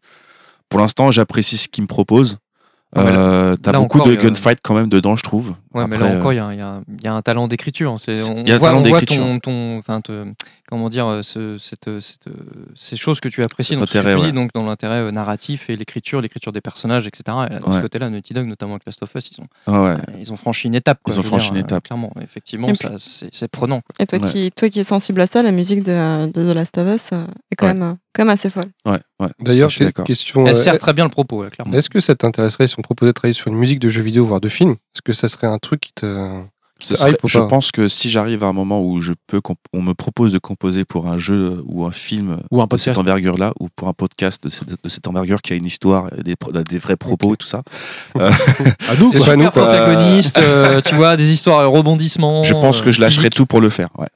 Ce serait, c'est, Je tu pense y as déjà je pensé tout pour le faire. Tu as Hein déjà pensé T'attends qu'on te le propose Est-ce que tu le truc, provoques c'est Est-ce que que c'est un tu- réseau qui est très fermé et que c'est aussi un savoir-faire.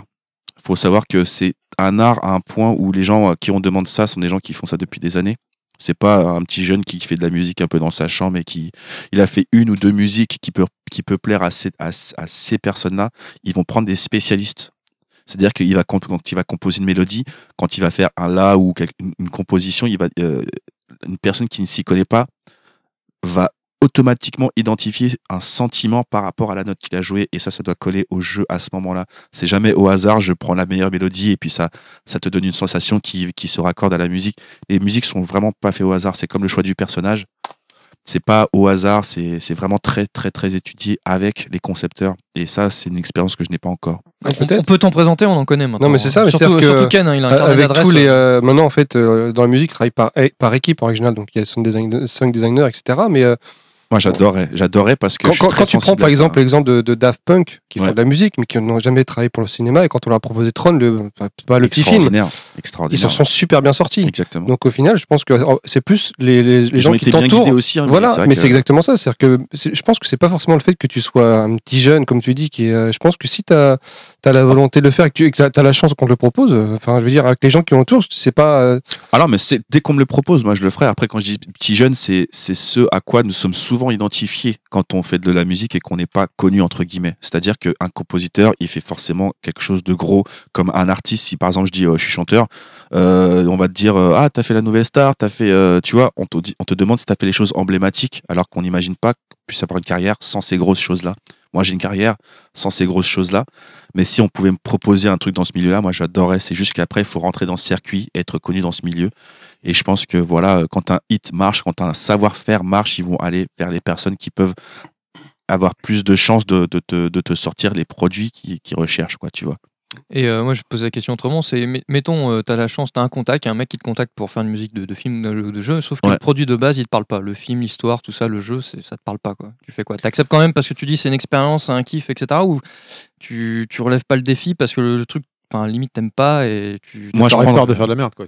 Ouais, ou ça t'inspire pas assez, quoi. Tu vois ce que je veux dire? Moi, je pense que euh, la pr- je verrais ça sous, sous deux angles. La première chose, c'est que c'est du travail déjà. La deuxième chose, c'est que c'est de l'expérience, le fait de pouvoir faire quelque chose pour une œuvre qui ne te plaît pas. Et si tu arrives à faire quelque chose qui plaît à la personne, même si le projet ne te plaît pas, c'est que tu sais écouter la personne. Et le vrai plaisir d'un compositeur comme moi, c'est de rendre ce service-là. C'est de savoir que ce que tu as fait, ça plaît. Ouais, c'est un vrai challenge. C'est un vrai challenge, mais euh, de savoir se détacher de sa propre création, c'est déjà une forme de, de, de réussite pour moi, je trouve. C'est-à-dire que sinon, euh, si- sinon tu t'en sors pas. Si tu es toujours, ouais, moi j'aime bien ça, j'aime ça, tu t'en fous. Si lui, ça lui plaît comme ça et pas toi, bah, toi, en parallèle, tu peux faire un remix de cette œuvre-là qui peut toucher d'autres personnes et peut-être finalement finir par s'incorporer au projet finalement. Il faut jamais être avare de propositions de toute manière. Et il faut aussi être aussi en forme, de- en, en tant que compositeur, je suis aussi force de proposition de façon à ce qu'il peut me faire confiance sur ce que je pense peut fonctionner ou pas. T'as même le challenge d'avoir un produit de base qui est peut-être pas forcément qui te parle pas, etc. Et puis en y incorporant la musique d'une certaine manière, finalement le rendre de- le- intéressant à, à ton niveau et finalement le transformer euh, par la musique et en faire quelque chose de Exactement. différent. Quoi. Exactement. Et puis, je peux ne pas aimer un truc que j'ai fait au début, puis finalement, c'était finalement superbe la, la, la direction que m'a fait prendre le, le, le, le- le- le collaborateur. Ouais, non, je suis Tu d'accord. vois. Tu vois, je vais prendre un exemple. hein, euh, Il y a- y des, je vais prendre un exemple d'un jeu. Si tu retires la musique, bon, le jeu est toujours fun, mais c'est que tu retires quand même un gros- une grosse partie du fun. Si Ouais. tu, Jet Set Radio, Ouais. t'enlèves la musique de Jet Set, Ouais, c'est plus pareil. c'est pareil. Surtout le deuxième, le futur. J'ai cru C'est qu'il allait dire MGS.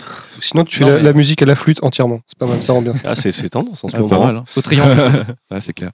Alors moi j'ai j'ai une petite question. Euh, Alors vis-à-vis de ta couleur musicale, c'est vrai que tu nous as dit c'est très trip-hop, voire des fois carrément euh, hip-hop. Ouais. Et euh, une de mes grandes frustrations, moi, on a, on a une émission autopromo qui s'appelle Soundmax, Ouais. où on présente nos chansons, Qui est euh, vachement nos bien, musiques de, de jeux vidéo favorites. Et moi, j'ai eu la frustration de me rendre compte qu'il n'y a jamais eu vraiment de, de, de morceaux originaux hip-hop réussis dans le, dans le, dans, dans le jeu vidéo. Je me dis à une certaine époque, c'était peut-être normal parce que c'était très connoté rue, mais là, on a une époque où, Ouais. euh, Et avec les beatmakers, il y a vraiment une évolution. Tojamen Earl, alors. Ouais, c'est vrai.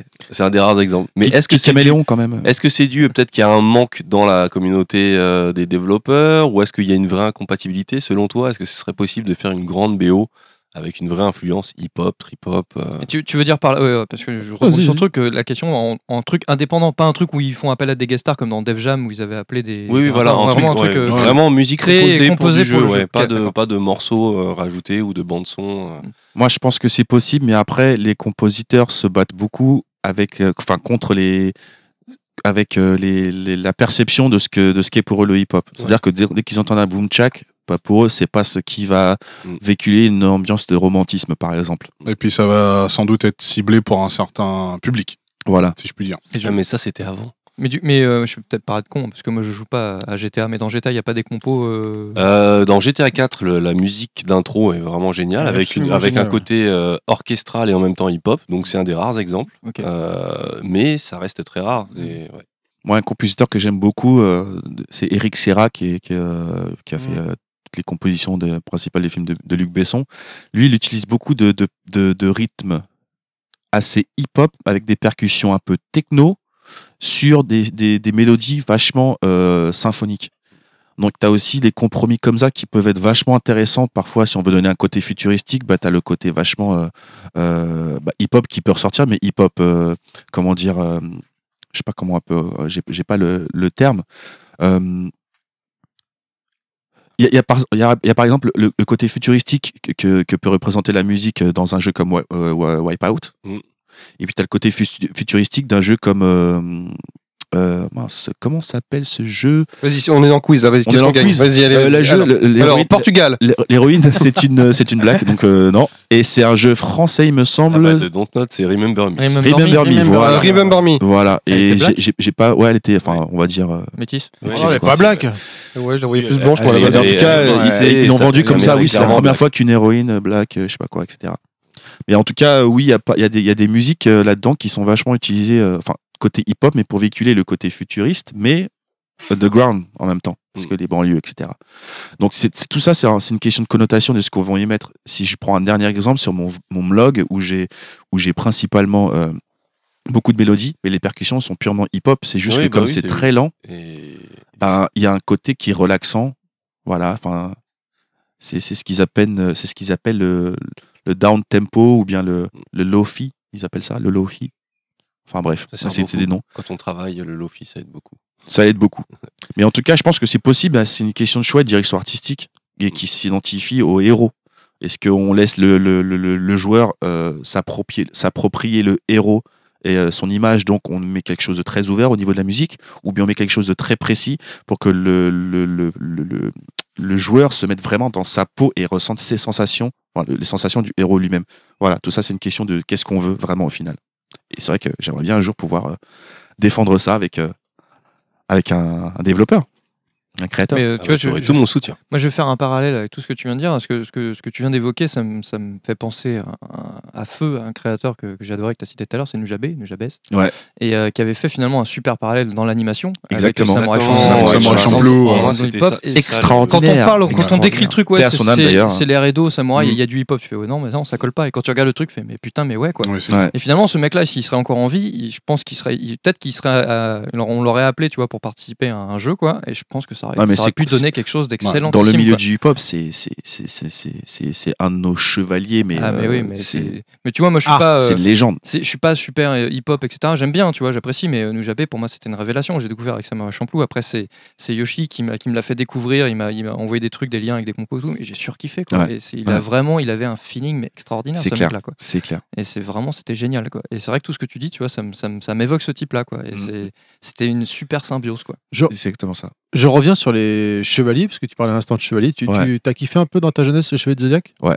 est-ce que tu sais que ton signe astrologique n'est pas le signe astrologique que tu crois? Bah en fait, euh, j'ai ré- récemment euh, vu un article comme quoi les signes astrologiques ont changé. Il y a un signe astrologique Eh bien, supplémentaire maintenant dans Je l'astre. donne la main tout de suite. Tu es notre spécialiste en la matière. Eh ben, je je, suis, je très, très Astrologue. Je, je vais être obligé de te contredire parce que Charlatan.com. malheureusement, euh, Tu gardes- tu gardes ton signe astrologique. malheureusement, c'est un contre-exemple. Et voilà. Parce que j'ai vérifié. Alors, alors, ça tombe bien parce que du coup, je vais, je vais rattraper. euh, je vais rattraper le, le retard qu'on a pris puisque à un, un petit moment j'ai expliqué dans un des tout premiers podcasts qu'on a fait que en fait le signe astrologique que l'on connaît n'est pas le bon forcément. Pourquoi? Parce qu'aujourd'hui on reste sur le principe que nous vendent les astrologues qui est de dire un signe astrologique en fait c'est lié à l'elliptique, c'est-à-dire le, le soleil qui passe dans les différentes constellations du zodiaque, les 12 constellations du zodiaque au long de l'année. Euh, sauf qu'aujourd'hui, la façon dont c'est traité, c'est que on estime qu'en fait le Soleil passe dans une constellation environ 30 jours. Mhm. Sauf que dans la réalité, c'est pas ça. Le Soleil, il passe pas 30 jours dans une constellation. Il y a des constellations plus grandes que d'autres. Euh, et donc, dans certaines, il va rester 45 jours. Dans d'autres, il va rester. Février, c'est 28 Voilà. jours. Non, non, même pas. C'est même pas ça. Dans certaines, il reste 45 jours. Dans d'autres, il va rester 7 jours. Et donc, mais par convenance, on estime que euh, comme il y a 12 signes, euh, donc c'est à chaque fois c'est 30 jours. Ce qui veut dire que au moment de notre naissance, euh, c'est pas forcément établi que le signe correspond exactement euh, à celui établi euh, mois par mois. D'accord. Et donc on avait fait un petit tour de table et il se trouve que tout le monde ici, par rapport à la vraie, au vrai signe du zodiaque, bah, ça changeait tout. Ça changeait pour tout le monde. Euh, et en plus, vient s'incruster là-dedans le 13e signe du zodiaque, qui est le serpentaire. Puisque notre ami Ken Balayette, ici présent, est serpentaire, a priori. Et donc, on avait calculé ça pour tout le monde. Alors maintenant, tu vas nous donner ton, ta date de naissance. Alors, je suis né le 11 mars 1983. Tu es donc poisson? Je suis censé être poisson. Voilà. Et malheureusement, malheureusement, Je suis, heureusement, je tu resterai. restes poisson. Ah merde Tu- donc tu Euh, aimes les roses entre les dents. J'aime les roses entre les dents. Donc bravo. Alors, je suis désolé, hein, euh, ça a marché pour tout le monde sauf pour toi. Ah, mais je suis Euh, bien poisson parce que c'est. c'est Ah, c'est quand même assez pourri dans les cheveux du zodiaque, mais ok, hein, c'est. Ouais, mais. euh, Ça frétille de la queue. euh, Voilà. genre le- ouais, mais euh, ouais. hein. C'est pas toujours frais, mais bon. Dans la vie aussi, c'est pourri les poissons. Voilà, moi, tu me mets dans l'eau, je suis bien, moi, tu vois.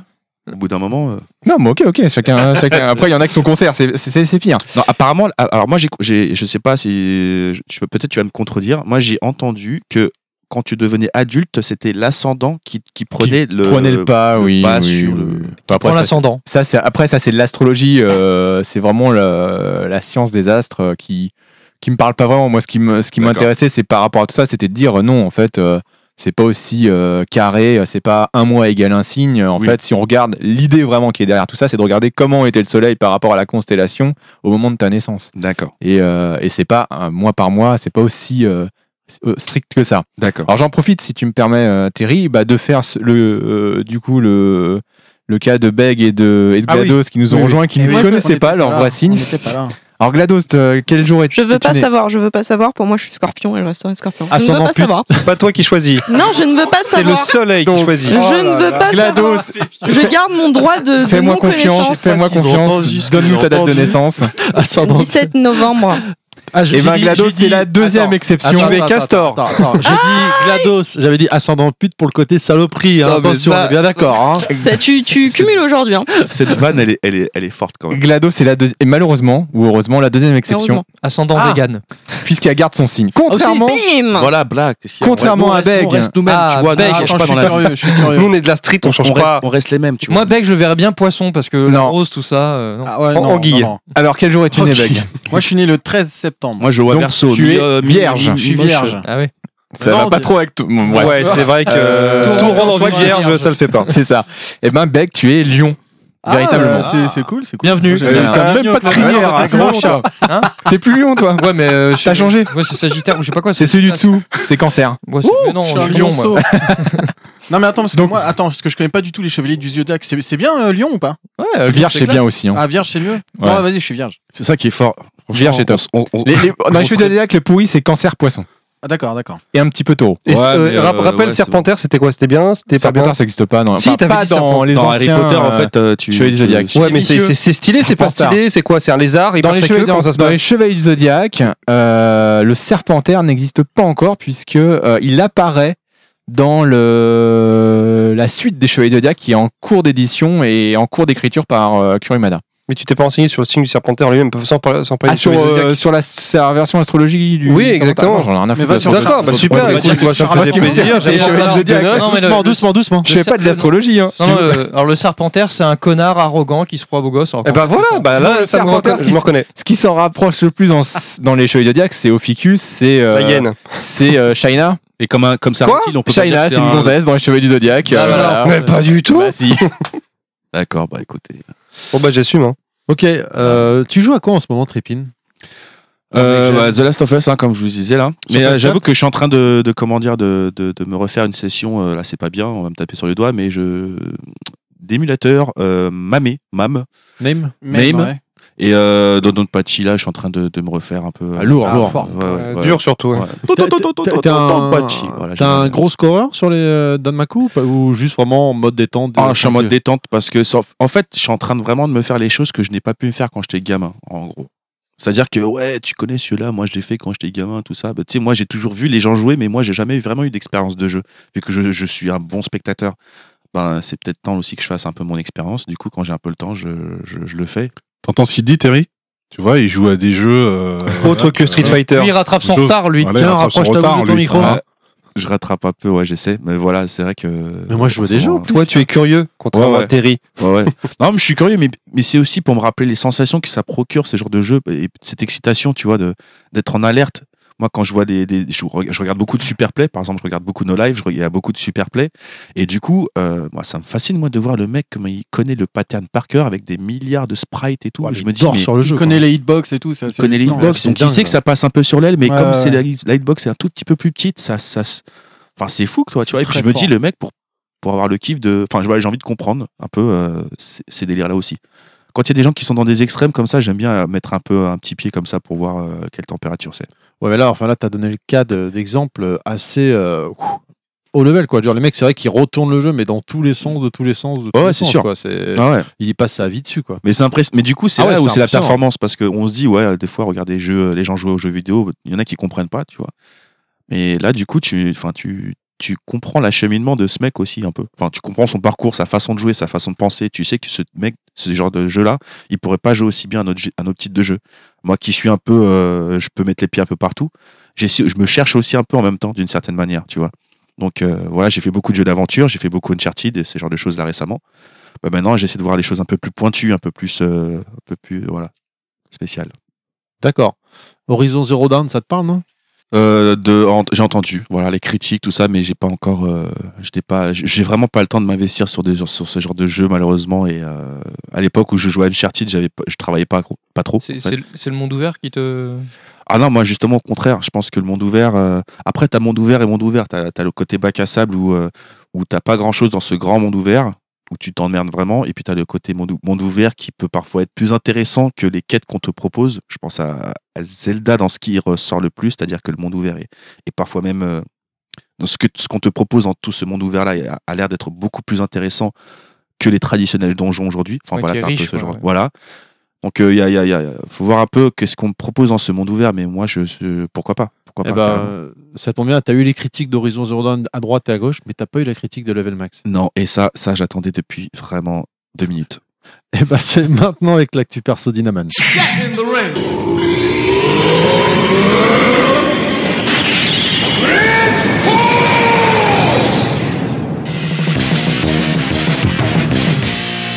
La pression qu'on me met pour cette actu perso. Alors, Horizon Zero Dawn, donc. Et euh, j'ai- vous remarquerez que j'ai un très bon accent anglais quand même. hein. On, voit que t'as fait des efforts. hein. J'ai fait des efforts. Donc, Horizon Zero Dawn, c'est un RPG dans un monde ouvert qui est sorti en mars de cette année. Alors, c'était très compliqué pour moi, euh, mars de cette année, et pour beaucoup de joueurs, je pense, parce qu'il y a eu beaucoup, beaucoup de sorties Putain, intéressantes. C'était mortel entre Zelda, Nier Automata, euh, quelques temps avant FF15, ou en mars, peut-être aussi. Non, non, FF15. FF15, c'était avant, C'était l'année dernière. Euh, Mass Effect. Mass Effect, ouais. Voilà, donc c'était terrible. Bon, moi j'ai choisi euh, Horizon Zero Dawn et je ne suis pas déçu.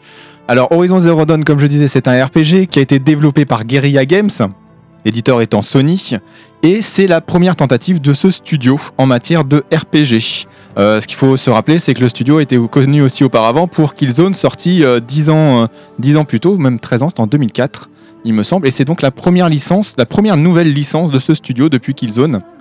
Voilà, donc c'était, c'est un jeu euh, où l'on incarne Aloy, une chasseresse et archère rousse, euh, c'est assez rare pour le souligner, dans un univers euh, post-apocalyptique dominé par des mechas.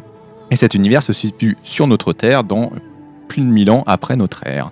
Alors qui est Aloy Qui est Aloy? D'où viennent ces créatures mécanisées, robotisées? Voici les questions que l'on va se poser, que va se poser notre héroïne. Alors, d'un point de vue scénari- scénaristique, Aloy est une orpheline, bannie à sa naissance par sa tribu, élevée par un banni lui aussi. Et puis un jour, elle tombe dans des ruines, dans un vieux laboratoire antique, euh, et trouve un focus. Alors le focus, qu'est-ce que c'est? C'est un dispositif technologique que l'on fixe à son oreille et qui permet d'analyser son environnement. Quelques années plus tard, elle souhaite passer ce qu'on appelle le rythme, le rite, pardon, de, je, suis comme on parle avec Tripping, je suis dans la musique, je suis dans le rythme. Elle, euh, elle souhaite passer donc le rite de l'ascension pour avoir des réponses à ses questions auprès de sa tribu. Voilà, au moment où on commence le jeu. Je n'en dis pas plus pour ne pas spoiler. Euh, point de vue gameplay, c'est assez simple. euh, c'est pas très compliqué comme gameplay, mais c'est très, efficace dans son, déroulé. On a un arbre de compétences, là aussi assez simpliste, mais même plutôt complet. Il est possible de pirater euh, et de contrôler les, mechas. On a trois types d'armes les lances, les arcs, les frondes. Et avec ça, on doit se débrouiller. Alors, en fait, c'est vrai qu'il n'y a pas beaucoup d'armes finalement, mais celles-ci sont améliorables. Alors, c'est pas un RPG type où on va avoir 15 types, enfin 20, 25 types d'armes différentes, 20, 25 types d'épées ou de ou de ou d'arcs. On a vraiment toujours la même lance du début jusqu'à la fin, juste qu'on peut un petit peu euh, l'améliorer avec des items. Le jeu, lui, est très intéressant sur la façon de combattre. Alors, c'est pas non plus un Monster Hunter, hein, euh, mais la préparation des combats est super importante, euh, notamment vis-à-vis des gros mechas puisqu'il faudra éventuellement poser des pièges qui seraient adaptés à la situation, utiliser, les armes les plus adaptées également. Par exemple, dans le jeu, vous avez la possibilité d'avoir ce qu'on appelle un lance-corde, et qui permet en fait, quand vous vous battez contre un volatile, un méca volatile, de l'ancrer au niveau du sol pour le fracasser ensuite au corps à corps. Idem, en fonction, euh, de votre armement et des mechas que vous voulez affronter, vous allez pouvoir utiliser des flèches enflammées, euh, du gel ou de l'électricité, et de jouer sur les points faibles de votre adversaire. Le jeu fait aussi la part belle à la survie et au crafting, à l'exploration, à la découverte, mais aussi à l'infiltration, qui est privilégiée parfois, et assez efficace, même s'il y a quelques bugs IA. Euh, C'est une infiltration qu'on va surtout, surtout utiliser contre les humains. Graphiquement, le jeu est vraiment magnifique. Euh, c'est un des plus beaux de la PS4 avec une nouvelle héroïne très charismatique, je trouve. Euh, les textures sont assez détaillées, il y a une superbe gestion du temps et des éléments atmosphériques qui sont très intéressants. Côté bestiaire, on a donc, comme je disais, les mechas, on a les humains des tribus ennemies, des voleurs, des brigands, etc. etc. Du côté des mechas, je tiens à préciser quelque chose que j'ai beaucoup entendu ou lu, euh, puisqu'on fait tout de suite le rapprochement entre les mechas et les dinosaures, puisque j'entends beaucoup dire que ce sont des dinosaures mécanisés, et en fait, je ne trouve pas. Il y a une vingtaine de mechas au final, et les mechas sont surtout liés au, euh, à la faune qui existait au moment de leur apparition. C'est-à-dire que certes, il va y avoir des choses qui ressemblent un peu à des dinosaures, mais quand vous regardez le détail des mechas, il n'y a pas que ça en fait. Si je fais un petit peu, un petit peu euh, de rappel par rapport à ça, vous allez avoir euh, le veilleur, le brouteur, qui ressemble plutôt euh, à un Ouais, cerf. J'étais sûr, sûr que ça allait faire sourire Ken. Vous avez le galopeur, c'est un cheval. Le grand front, c'est plutôt un taureau. Le piétineur, ça ressemble plus à un rhino. Euh, le char, la charognarde, qui, replan- qui dans son esprit ressemble plus à une hyène. Tu, tu nous décris les gens du Nord là en fait. c'est ça. Le veulent. C'est pas Le, bien. le grand cou qui ressemble davantage Oh, à une girafe, même si c'est une girafe énormissime. Euh, voilà, donc en fait, finalement, le tracker qui est plus un félin, donc en fait, c'est pas forcément des, des mechas euh, dinosaures, c'est des mechas qui ressemblent à la faune telle qu'elle existait au moment où les mechas ont commencé à faire leur apparition dans le monde réel, puisque aujourd'hui, comme je vous l'ai dit, c'est la Terre mille ans plus tard. Voilà ce qu'on peut dire sur ce jeu, qui est vraiment excellentissime et que je, et que je conseille. Et avant de finir cette chronique, je vais juste vous poser une question. Je suis sûr que tout le monde connaît la réponse. Moi, ça m'a pas surpris. mais- Elena Nogara. non, Portugal. c'était Lio. Désolé.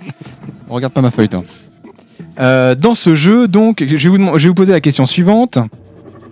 Quel est, selon vous, le point commun entre Horizon Zero Dawn et Metal Gear Solid? Il y a un carton dedans? Le moteur, euh, le- Est-ce c'est qu'il y a c'est le futur moteur utilisé l'infiltration par, euh, J'ai pas fait le jeu. Les mechas. L'infiltration par Kojima. Voilà. Death Stranding. Bonne réponse euh, de Karim. Effectivement, le prochain jeu de Hideo Kojima, Death Stranding, sera réalisé avec le moteur graphique d'Horizon. Decima. Et pour faire honneur, ce qu'il faut savoir, pour faire honneur à ce partenariat, les développeurs de Guerrilla Games ont caché dans leur jeu trois objets apparus dans les bandes annonces de Death Stranding. Voilà. Et donc on peut s'amuser à les retrouver. Donc un bébé, Dans mort, le- un bébé mort, des trucs comme ça. Comment? Il y a un bébé, il y a des trucs comme ça. Des roues. Il y a un collier, des menottes et une poupée à retrouver. Voilà. Très Merci. bien, merci à toi, oui, exactement. Euh, Très Yoshi, détaillé. merci. Des questions, messieurs, Ouais. dames, sur son actu perso. On y va, on moi, j'ai une envoie. question. Euh, tu l'as Ah, fini? Beg. T'en es où? Alors attends, Ah, euh, attends. Alors, vas-y, Beg. Euh, attends, attends, est-ce que tu l'as fini Non, c'est Ken, qui a posé une question en premier. Non, je mais c'est pareil. Tu l'as fini T'en es où Non, je l'ai pas fini, j'en suis. Enfin, euh, pour jeu. ceux qui me connaissent, vous savez comment je joue. Ah, je, t'as l'intro, en fait, euh, je, soulève tous les cailloux que je rencontre pour trouver des trucs. Donc je- le jeu, je l'ai pas mal retourné. hein. C'est-à-dire que j'ai beaucoup, beaucoup joué dessus. Je Beaucoup dois, de cailloux. On va retourner. je dois être à une quarantaine, De cailloux. quarantaine d'heures de jeu. Ouais, pas mal. Oui, c'est pas mal. Euh, Et t'es à 1%. 40 non, j'en suis à 30%. En fait, j'ai toutes les, les, tech- les, les quêtes annexes. Quand on commence le jeu, il n'y a pas de tuto. Par contre, il y a des quêtes tuto. C'est-à-dire que, on ne le voit pas tout de suite, mais euh, il y a, quand, quand, vous- quand on récupère une arme, une nouvelle arme, euh, dans la façon de l'utiliser, le jeu vous propose de faire des quêtes tutorielles qui, en fait, vous allez apprendre à utiliser l'arme et ça vous donne des points d'expérience pour augmenter, upgrader votre personnage. Donc c'est plutôt plus sympa, mais ça on le voit pas tout de suite. Ça. Et d'ailleurs on y, pr- on y accorde vraiment pas d'importance au début parce qu'on dit ouais c'est un tuto, j'en ai rien à faire. euh, moi j'ai envie de jouer. Et en fait c'est important parce que ça rapporte des points d'expérience pour upgrader le personnage. Donc euh, voilà. Donc oui le jeu je l'ai quand même pas mal, euh, pas mal, pas mal euh, joué dessus, euh, une quarantaine d'heures. Mais entre temps j'ai eu la Switch et euh, je joue beaucoup à Zelda alors, maintenant. Du coup, moi, ma question également est pour GLaDOS, parce que GLaDOS, toi, tu l'as pas mal euh, fait. Tu l'as fini entre temps, GLaDOS? Euh, non, il me reste euh, trois missions, je crois. T'es quasiment au bout, quoi. Ouais. Et ton avis n'a pas changé? C'est toujours aussi top? Ah, moi j'adore. Ok, non, J'adore mais, et puis je euh, suis vraiment contente d'avoir euh, d'avoir une, une héroïne euh, aussi charismatique et, euh, et j'espère réellement ta gueule j'espère réellement parce que oui non c'est pas radiophonique mais euh, mais Ken me me montre ses seins puisque lui en a plus que moi. Donc, Le chat en a plus Ça- que toi. Ça, c'est la bière, ça. Et, euh, et j'espère réellement que, que les prochains euh, éditeurs et développeurs euh, s'inspireront de, de, de ce personnage. euh. C'est une nouvelle bonne licence. ouais. Moi, j'ai une question par rapport à, à ce que tu disais. Tu, tu as décrit le jeu euh, comme étant carrément un RPG. Donc moi, j'ai joué très rapidement, donc justement avec GLaDOS et Ken à, Horizon.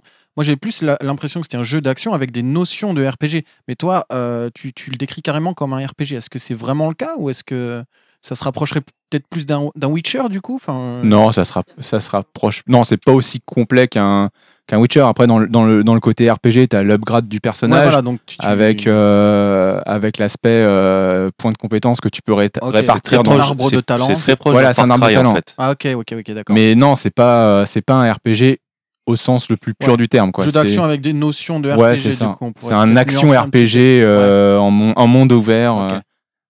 Ok, ok. Moi, je voulais saluer dans le jeu, euh, un- en plus d'une direction artistique de malade quand même. Euh, je parle pas fort, dis donc, c'est bizarre. Euh, en plus d'une direction artistique de malade, il y a aussi euh, un, un gameplay cuit aux petits oignons. Je veux dire, je le fais en difficile. C'est un des rares jeux où je me dis en difficile, ça vaut, ça vaut peut-être le coup. Et c'est un vrai plaisir de chasser le dinosaure. Il y a assez de challenges, il y a de la difficulté. Ah, ouais, bon, chasser des, des, des mechas, Des, gros, des grosses bêtes. des grosses bébêtes. Des dinos. Euh, bon, il y, a- il y a beaucoup de. Les veilleurs, c'est des raptors, donc on va dire qu'il y a des dinosaures dans le tas. Les veilleurs, Euh, ouais. Il t'a cassé. Euh, mais Les ouais, veilleurs, non, il y a je- je vraiment. euh, pour euh, leur première incursion en dehors du FPS, euh, je suis assez bluffé par la maîtrise technique euh, du jeu. C'est-à-dire que le gameplay euh, répond super bien, il est intéressant, il est assez profond. On a beau avoir les mêmes armes, elles, ont toutes une utilité euh, bien précise. Et, l'histoire est pas, dégueu. Pour l'instant, j'ai rien vu de transcendant. J'en suis à une quarantaine, une trentaine, bon, une vingtaine d'heures de jeu. C'est pas transcendant, mais c'est bien écrit. Le personnage, comme tu l'as dit, est super attachant et bien écrit aussi. Donc euh, ouais, moi je félicitais euh, Guerilla parce que euh, moi je faisais partie des fans de, de, de Killzone. Ouais, moi aussi, ouais. Mais euh, je comprenais aussi le fait que ce soit une licence qui, qui, qui faisait pas bander beaucoup de gens. Et là, ils ont prouvé que, d'un coup, ils sont rentrés dans la cour des femmes. grands. Ouais, ils, Bah, sont, pour une première, c'est excellent. ils sont vraiment rentrés dans la cour des grands et je pense que maintenant, on va compter sur eux de la, de la même manière que CD Projekt, c'est devenu. Enfin, il y y a toute une génération de, de, boîtes qu'on n'imaginait pas se retrouver à, à, à concurrencer aussi frontalement des euh, Electronic Arts ou des Ubisoft qui, euh, quand on prend CD Projekt et Guerilla, maintenant, on voit que des boîtes. euh, d'une quarantaine de personnes à la base. Bon, il n'y a pas que ça, et ils ont eu le soutien de Sony. Mais euh, voilà, maintenant, maintenant, euh, ça fait du bien de voir que les grands peuvent trembler. Ouais, moralité, t'as eu une éjac ludique sans bander. Putain, encore Et ouais. Bravo. Ça doit vraiment être dégueulasse chez toi, hein, pour le coup. Hein Ah, marche pas. Non, t'assois pas là, non. Est-ce qu'il y a d'autres questions pour l'actu perso d'Inaman? Non. Très bien. Donc On tu le va- conseilles Non. On va revenir au thème principal toujours. Donc Tripin, Tripin, euh, ta meilleure console de jeu pour toi ever? Euh, ouais, Super Nintendo. hein. Obligé? Ouais, ouais, Super Nintendo. Après, j'aime bien la Game Boy quand même. Ah, j'ai Première Game Boy. question. Ouais. J'ai une question pour toi. Oui, oui. Enfin, une question. Non, en fait, moi, je, je vais raconter un peu ma, ma life. Mais la première fois où je suis venu au SDJVR, on avait organisé la veille, on avait euh, travaillé un petit peu euh, euh, la veille au soir du- de la préparation du salon. Et c'est la première fois où je t'ai rencontré. La, la, la dernière tu- ou la- ou- Non, la, la, la- en 2016. L'année dernière. Ouais. D'accord. Et, et, et là, tu nous as sorti de ta poche une petite Game Boy. Est-ce que tu peux me dire ce qu'elle a de, de spécial, cette Game Boy? Ah oui, alors, euh, donc j'ai une Game Boy, euh, la FAT, que, que j'ai modifiée euh, parce que je fais de la musique avec.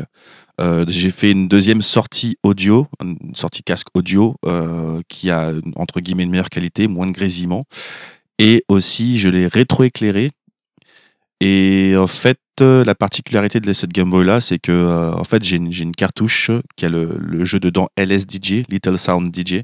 Et c'est un, un jeu qui est sorti à l'époque, qui n'est plus édité, mais que les gens euh, re- re- re- enfin, re- Recherche. remode aussi, je pense qu'on dit. Mode, ouais, remode. Euh, bref, en fait, euh, Little Sounds DJ, c'est un jeu, un programme en fait, où tu as les, où tu peux utiliser directement les quatre pistes euh, son de la Game Boy pour euh, créer les partitions que tu veux. Et donc en fait, euh, je me suis amusé à reproduire des musiques de genre avec avec cette console-là, et ça fait partie de de mon instrument euh, principal dans mes compositions de, de musique chiptune quoi. Tu composes avec ta Game Boy. C'est pas la super Mais classe. C'est le futur avec le passé, quoi. Mais tu, dev- tu devrais poser pour Tommy Hilfiger. Bah après ce ce qu'on sait pas c'est qu'il y a plein de programmes qui, qui utilisaient déjà ça. Je prends un exemple très simple Mario Paint. Euh, J'ai découvert ça très tard. hein. Mais Mario Paint, t'as un séquenceur dedans. Ouais. Mm. Ouais. Euh, moi, la première fois que j'ai fait de la musique avec un jeu vidéo, c'est euh, euh, c'est sur PlayStation et le, le- ça s'appelle Music. Music. Ouais, musique. Ouais, hein. ouais, ouais, Music et Music 2000 aussi. Musique euh. 2000, voilà. Et, euh, et donc du coup, euh, bah, c'est trop bien, on peut faire des, des- des- de la musique avec les jeux vidéo et tout ça, c'est cool. Mais après, quand tu sauvegardes, tu, c'est un peu naze parce que tu peux pas remporter Ouais, chez toi. euh, enfin, les Ouais, bah euh, voilà, tu part. vois. Et, euh, et puis en plus, tu pouvais pas rajouter toi-même tes samples dedans pour faire des trucs, donc ça, ça c'était assez limité. Mais après, euh, la Game Boy, l- euh, LSDJ, la, la particularité de ce, de ce programme, c'est que par contre, tu crées vraiment le signal, donc le, le- le type de son. Après, tu détermines la hauteur de la note. Et après, euh, si ça tape, euh, enfin, si ça va être ta, tu, et tu composes vraiment de tout au tout et tu as des petits sons préchargés dedans pour faire les, les kicks, les, les basses. Euh, et c'est, c'est- faut passer du temps, mais après, c'est un vrai petit bijou, quoi. Au final, tu crées vraiment ton vrai son avec, la- le, avec le, le chip sound, le chipset sound de, de la console et pas une espèce d'émulateur Ouais, derrière, euh, etc., quoi. Donc, c'est, c'est- voilà. C'est brut. Et travailler justement avec seulement quatre pistes, ça doit beaucoup faire travailler bah, justement euh, la créativité. Ça fait, ouais, exactement. Après, euh, je te cache pas que c'est quand même, c'est c'est quelque chose qui est très répandu dans, dans le milieu entre guillemets underground du, du chiptune. Euh, mais c'est pour ça qu'il y en a, ils ont deux Game Boy avec eux. Et donc, il y en a une Game Boy qui va plus servir à, à une partie, à, la basse et à la, et à la batterie. L'autre Game Boy qui va plus servir à faire euh, les, les mélodies, ou bien une Game Boy qui va servir à faire juste les mélodies de, enfin, les solos. L'autre qui va servir à faire les solos, le solo de, de piano, le solo de guitare, enfin voilà. Après, il y en a, ils font leur composition, ils, additionnent le tout. Ils quoi. ont 14 Game Boy. Ah, voilà, c'est ça. et puis, et puis, il y a des câbles partout, des machines partout. de- de et... Game Boy. Ah, mais c'est ça, quoi. Ouais, ça. Le but, c'est ça, c'est d'impressionner. Après, t'en as qui font après des choses. euh, Ils arrivent à mettre leurs images euh, sur l'écran de la Game Boy euh, pour le, le réimprimer avec l'imprimante de la Ouais, Game la Boy. Game Boy Print, ouais. Ouais, voilà. Enfin, il y a plein de trucs comme ça que les gens ils amusent- s'amusent à faire avec, quoi. Et du coup, euh, quand tu parles de, de jeux musicaux, euh, t'as t'as tâté un peu certains jeux musicaux ou si c'est juste euh, tu t'arrêtes à ça genre, je, tu sais, quand je dis ça, je pense à des trucs genre Electroplankton, Viva Parapaz the Bonne, Rapper. Ah, voilà, c'est ce que j'allais Non, dire. non, vraiment, vraiment, non. Je, je, je suis pas resté longtemps. En fait, j'ai découvert ça très tard et c'était quand tu découvres un jeu, tu apprenais une nouvelle façon de faire la musique. Et moi, la façon de faire de la musique que je savais, que je faisais déjà à la base, me convenait. J'étais sur mon ordinateur, euh, voilà, c'était facile. Euh, après, la Game Boy, là où c'était vraiment l'intérêt, c'était de pas euh, faire du faux avec du vrai, mais faire du, vrai avec du vrai directement. Parce que donc, je voulais récupérer du vrai son de la Game Boy et pas sampler bêtement. Un- prendre un son YouTube qu'un mec a fait euh, et puis ressembler une petite partie. Je voulais vraiment avoir cette- ce plaisir de faire les choses moi-même, comme un gamer. Il est, un, ga- un gamer quand il est sur un jeu vidéo, il aime bien avoir fait son score avec euh, sa notion de, de progression, quoi. Voilà, tout simplement. La vache, il nous, il nous a tous cloué le bec. Ah, il nous fait maison, hein. Il nous a scotché. Et quelques certains de certains des sons que j'ai utilisés pour le générique de Level Max étaient euh, tirés de ma Game Boy, ouais, effectivement. Et bah t'en parles donc justement comment t'es venu euh, alors évidemment on t'a demandé si ça t'embêtait pas de faire quelque chose mais ta création parce que si t'avais quand même globalement laissé euh, carte blanche Ouais. faire comme toi tu le souhaites je suis, je suis parti sur le, principe, le même principe de- du premier mix que j'avais fait euh, avant de, de- avant d'être euh, contacté par Gwen de Games Co et puis ensuite de vous rencontrer. C'est que j'avais commencé à faire un mix, un remix de, de Queen, non de, de Smell Like Teen Spirit, qui ensuite Nirvana. Nirvana, exactement. Ensuite euh, de Queen, We Will Rock You, de Gorillaz, euh, Feel Good. Et, en fait, j'ai fait un espèce de medley où le son, franch- franchement, à, l'époque, à mon goût, ça s'enchaînait vachement bien. Et je me suis dit, plutôt que de faire un morceau de 5 minutes sur le même thème, autant véhiculer plein de choses différentes. À enfin, quand, tu m'avais demandé, je me suis dit, autant faire la même chose parce que ça, moi, ça me lasse. Faut, faut, quand même, prendre conscience que la, le- la sonorité chiptune, c'est pas un son à la base agréable euh, à traiter et aussi à entendre. Il faut que ce soit très bien, euh, faut que ce soit vraiment mélo- mélodieux et tout ça pour que ça, ne fatigue pas l'oreille. Et pour ça, il faut qu'il y ait beaucoup d'événements. Et pour qu'il y ait beaucoup d'événements, il faut, il faut euh, créer des, musiques et des références différentes qui te permettent de décrocher. Ah, t'as vu, il y a, vu, il y a, y a- ce jeu, il y a ce jeu, etc. euh, c'est aussi pour ça que j'ai fait, la, demande de savoir ce qui t'intéresserait le plus d'avoir euh, dans cette petite compile. Même si je me suis fait plus plaisir, moi, je, je- je l'avoue, avec euh, Star Fox au début. ouais Bah, C'est très bien. je crois qu'on peut dire que tu nous as fait plaisir en tout cas Ouais, mais pour ce nous qui tu nous as régalé quoi. Ce qui était cool, c'est qu'on était là en train de, se, de, de chercher toutes les références que tu avais mis dans la musique et tout. On a, on sait, c'était pas mal. On a découvert les. Vous avez trucs, réussi à tous les, à tous Ouais, les bah, je sais pas si on les a tous trouvés, mais on a Bah après, on est quoi T'es né en 83, donc ouais, il y, a des- ouais, il y a pas mal de musique euh, références ouais, qu'on a, qu'on a bien reconnu, euh, notamment le générique du top 50. Ouais, voilà. Et surtout, Ouais, euh, Dave. Enfin, moi je dis ça, je dis rien. Ouais. Dave. Ah, c'est la référence obligée. Coucou Clad. Et euh, puis il y a aussi euh, Man, euh, Technotronic. Oui, Pop, pop and jam, pop and love. Non, non, qui a- que j'ai mélangé avec euh, Street of Rage. Ouais. Euh, Enfin voilà, moi j'aime bien faire ces mashups comme ça, un Fighter petit avec peu Street Fighter, le du continu, le, de Zangief, on entend Zangief, on Ouais. entend Shuriken, on entend. Fa- Fatal Fury pour le coup. Mais je vais pas tilter, j'ai pas chopé, euh, j'ai pas trouvé. Mais je l'ai fait vraiment très moderne. C'est-à-dire que j'ai pris le premier morceau qui m'est que j'ai flashé où je suis vraiment, je suis vraiment tombé dessus. Et euh, on fera de réécoute si tu veux. Ouais, carrément. On fera une petite écoute. Et puis voilà, Star Fox, euh, Street Fighter, tout ça quoi. La base. Un petit son de Portal aussi. Et donc, puisqu'on est dans la musique de, de jeux vidéo, ta musique de jeu préférée? Que te- de- de- de- d'un d'un jeu, hein, je veux dire. euh, tu peux Franchement, écouter Chrono- en boucle en fait. Chrono Trigger, c'est chaud. Franchement, Chrono Trigger, c'est c'est- c'est fou quand même. Mais oui. C'est c'est des musiques que je mets dans mon, dans mon téléphone, j'ai- je suis dans le train, je suis, je suis bien, tu vois. Après, j'aime bien Zelda aussi, j'aime bien euh, euh, la, comment dire, la, musique, la, la mélodie de, de, la- de La Fontaine. Je la trouve magnifique Dans Zelda? Dans Zelda. Ouais. Je trouve ça vraiment magnifique. Il y a plein de versions du coup, euh, donc je m'amuse à en, en- en écouter plusieurs. C'est assez simple comme ça, mais pour l'instant, je suis vraiment très euh, vachement porté sur les mélodies de- des jeux vidéo euh, 16 bits. Parce que comme il n'y avait pas beaucoup de, Comment dire C'était pas aussi poussé technologiquement, donc il fallait que les compositeurs soient intelligents dans leur manière de mettre les mélodies. Et du coup, il y a. Les informations subtiles me parviennent beaucoup plus que sur une mélodie où c'est vachement ample, plein d'instruments, une grande organisation. C'est très beau, mais c'est différent. C'est vrai qu'on retient plus les airs de l'époque 16-8 bits, alors que maintenant, avec l'orchestration et tout, ça manque de. À part quelques-uns, ça manque de thèmes puissants. J'invite- voilà. tout Du le coup, on monde. les, à- on les mémorise peut-être un peu moins bien. J'invite Ouais. tout le monde à écouter l'OST de Nier Automata aussi. J'en- Je reviens à Nier, mais euh, écoutez l'OST de ce Ouais. jeu, c'est phénoménal. hein. Yes. T'as des parts d'action dedans ou pas Non, parce que Non, pas du tout. Non, mais c'est un jeu. C'est vrai qu'on en, a- très on en avait longuement parlé à l'époque où il, euh, où il twitchait sur le, sur le jeu, et c'est ce qui m'avait paru le plus percutant, c'était L'OST. Enfin, exceptionnel. vraiment ah, excellente. Quoi. Ouais. Vraiment. Oui, oui, non, mais allez-y. euh. Non, mais c'est bon, j'ai dit ce que j'avais dit.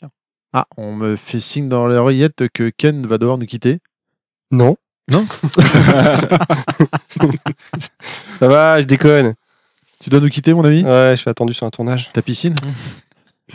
Il est aquaponé. Tourne, euh, Ça, c'est avec des poneys, c'est ça, oui. Enfin, c'est moi qui fais le poney pour le coup. Un tournage avec des poneys, putain, je veux pas savoir ce que c'est. Tu rentres dans un poney ou un poney rentre dans toi Enfin, je sais pas. Donc, non, non, je dois y aller. C'était pas prévu, mais je dois partir. Mais euh, par contre, bah, je- j'en profite maintenant pour te dire que je suis content d'avoir fait ta connaissance. Euh, Tripping Cloud, maintenant que je sais que tu es un nuage qui pleut.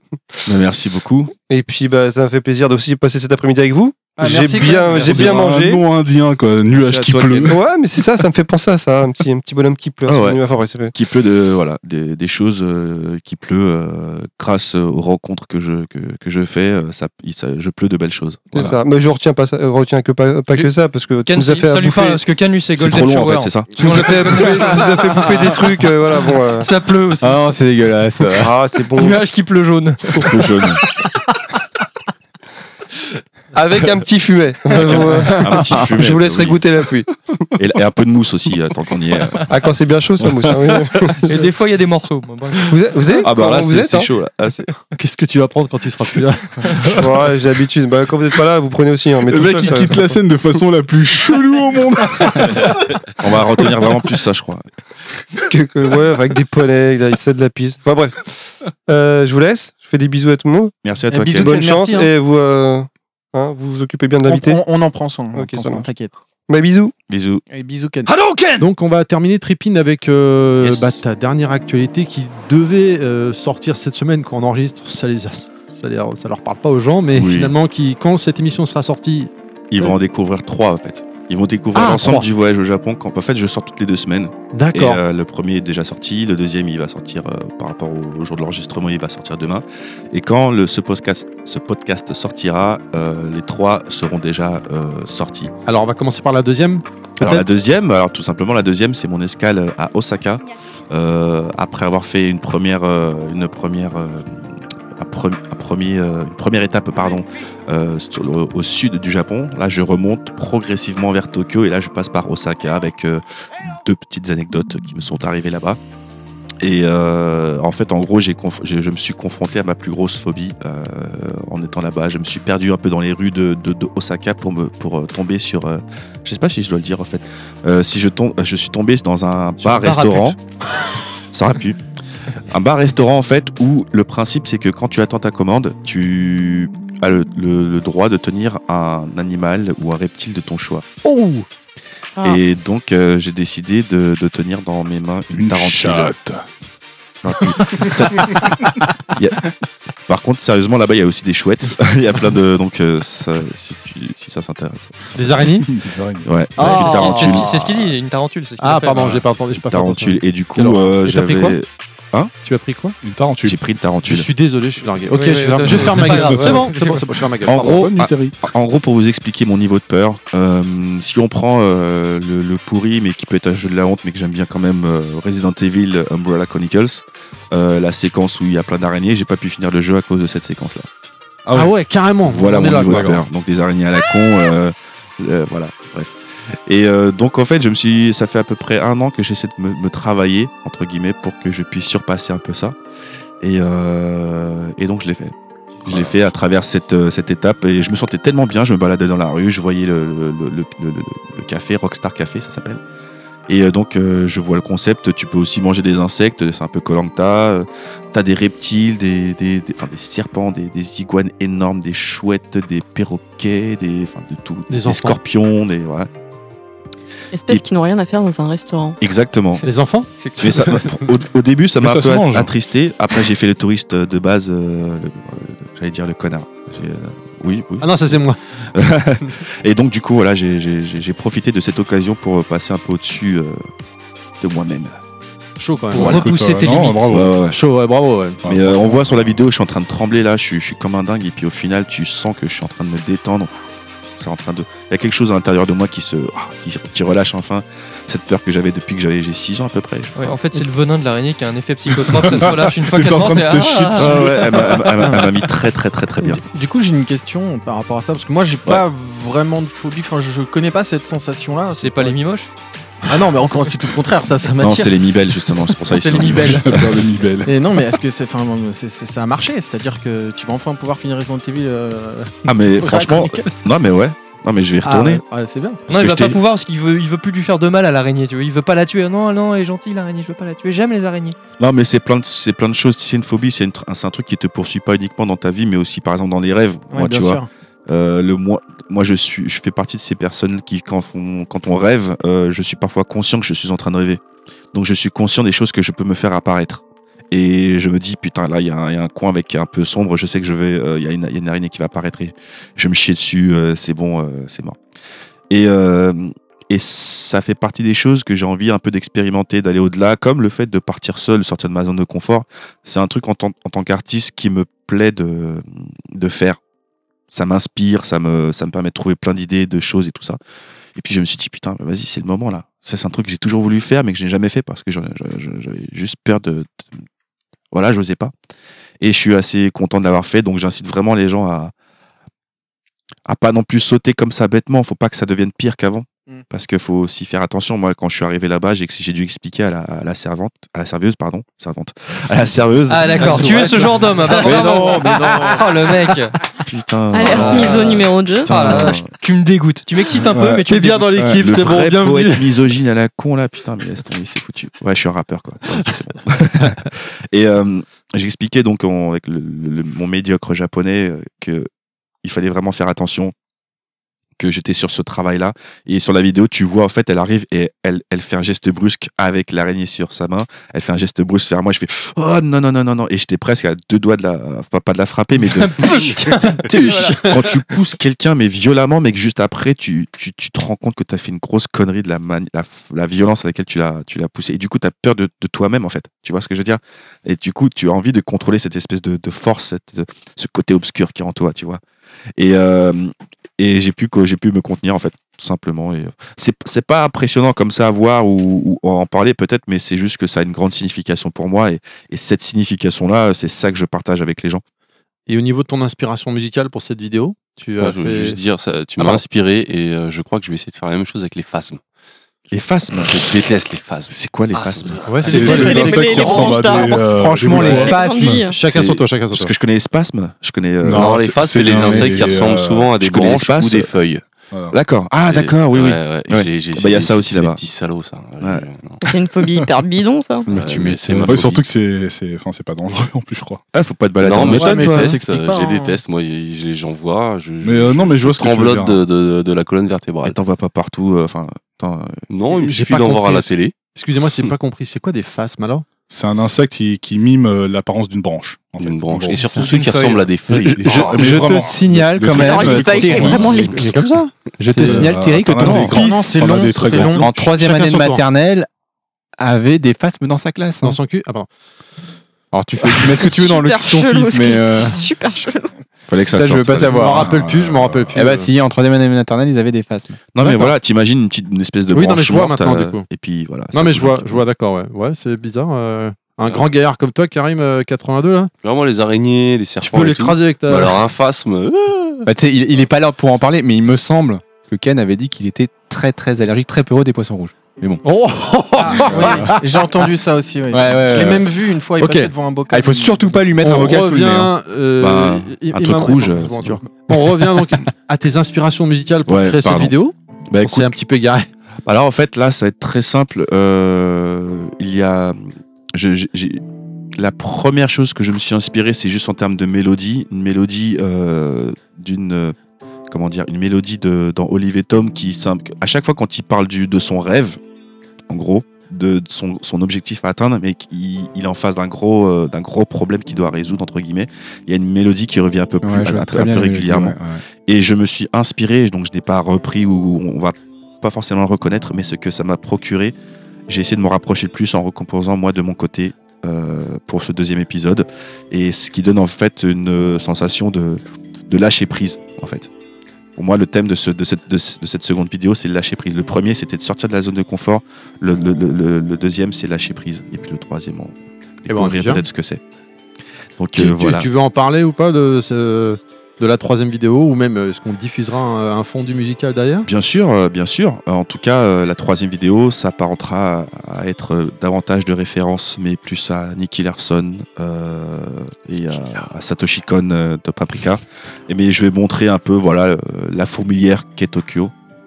Euh, et puis aussi les petits temples qu'il y a autour de Tokyo, parce qu'on s'imagine pas, mais euh, à une heure, une, une heure, une heure et demie, deux heures de Tokyo en train, euh, en espèce de, de RER, on peut facilement euh, voir des paysages aussi beaux, enfin presque aussi beaux, enfin aussi beaux, voire même mieux, Oui. que comme si tu étais à Kyoto par exemple. quoi, si Nikko on descend. T'as été à Nico? J'ai pas été à Nikko, j'étais à Kamakura en fait. Kamakura.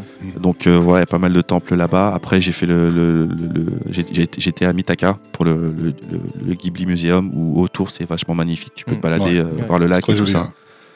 Euh, voilà, il y a pas mal de choses intéressantes quoi autour. Quand tu parles de Nicky Larson, ça me fait. Enfin, je visualise un Tokyo de nuit en fait. Ouais. Non mais ce sera ça. Ouais. Mais après, ce sera surtout l'endroit où est censé être le fameux tableau euh, où les gens où ils mettent Oui. X Y Z qui Ouais. n'existe plus Non. parce que euh, les gens ont la fâcheuse tendance de mettre vraiment X Y Z sur ce fameux tableau. Je sais pas si vous le connaissez cette anecdote là. Non, moi, je sais pas du tout. Ouais, si, si. En gros, Nicky Larson dans le dessin animé, euh, il avait un code pour qu'on pour pour pour que pour, Pour avoir du taf. pour avoir du taf si tu veux. Ouais. Et à chaque fois en fait ouais. pour le contacter, euh, c'est un tableau, où il y avait des petites annonces, tout simplement. C'est un tableau de petites- annonces. Et son code à lui, c'était XYZ. Et à chaque fois qu'une personne marquait XYZ, il fallait que Nicky Larson, enfin, la personne donnait rendez-vous à Nicky Larson, en fait, pour résoudre ce- une affaire. Et euh, bah, ce tableau existe vraiment, en fait. L'endroit, le lieu existe vraiment à, Tokyo. Et, euh, et euh, euh, cet endroit où la- la- les gens postaient leur- leurs, leurs annonces et c'est devenu quelque chose de tellement euh, emblématique que ce n'est plus ce- il n'existe plus parce que les gens ne pouvaient plus passer d'annonces vraiment sérieuses pour leurs besoins Ah, que ce ok, soit, ok, ok. parce qu'ils mettaient tous X, Y, Z, tu vois. Et donc, euh, du coup, euh, c'est voilà, c'est Excellent. anecdote euh, Excellent. de- du début de Nicky Larson, en tout cas, euh, pour le coup. Ouais. Et, euh, mais je reviens sur Osaka, t'avais dit que t'avais deux anecdotes. C'est quoi la deuxième? Euh, en fait, je disais la deuxième, c'est que la deuxième, euh, enfin, je disais la deuxième, ouais. En fait, en gros, à Osaka, il y a deux choses qu'il faut faire, c'est euh, se perdre dans les rues, mais il faut surtout manger. Ouais.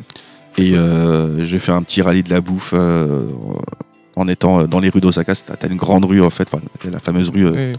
euh, Il y a que des restaurants, et du coup, euh, euh, j'ai passé ma journée à marcher, bouffer, marcher, bouffer, mais tu sais, bouffer des, des Pas grand-chose, portions, tu vois. Des petits trucs, ouais. petites morceaux, et tu fais, et essaies d'aller le plus loin possible.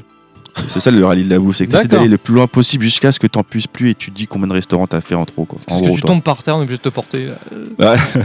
Non, c'est juste les choses que je dis qui, qui, qui est intéressant de faire. Je précise en fait que je- cette fois-ci, je vais pas vous montrer de belles images, c'est pas l'objectif, mais c'est l'objectif ici, c'est juste de vous montrer ce que moi j'avais vraiment besoin de faire pour moi et qui a rendu ce voyage encore plus intéressant. Donc vous, vous aurez aussi votre manière de rendre votre voyage intéressant.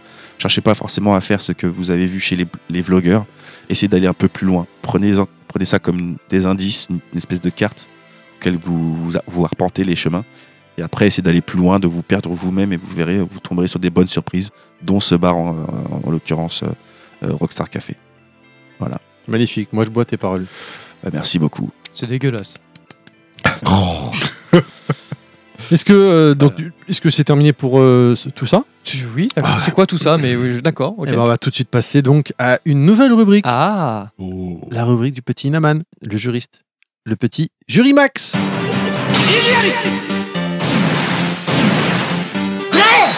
Eh bien, oui, donc une nouvelle rubrique qui va essayer de parler de droit Ah Même si c'est chiant. On va tous vous saouler. et de jeux vidéo. Donc le droit dans le jeu vidéo.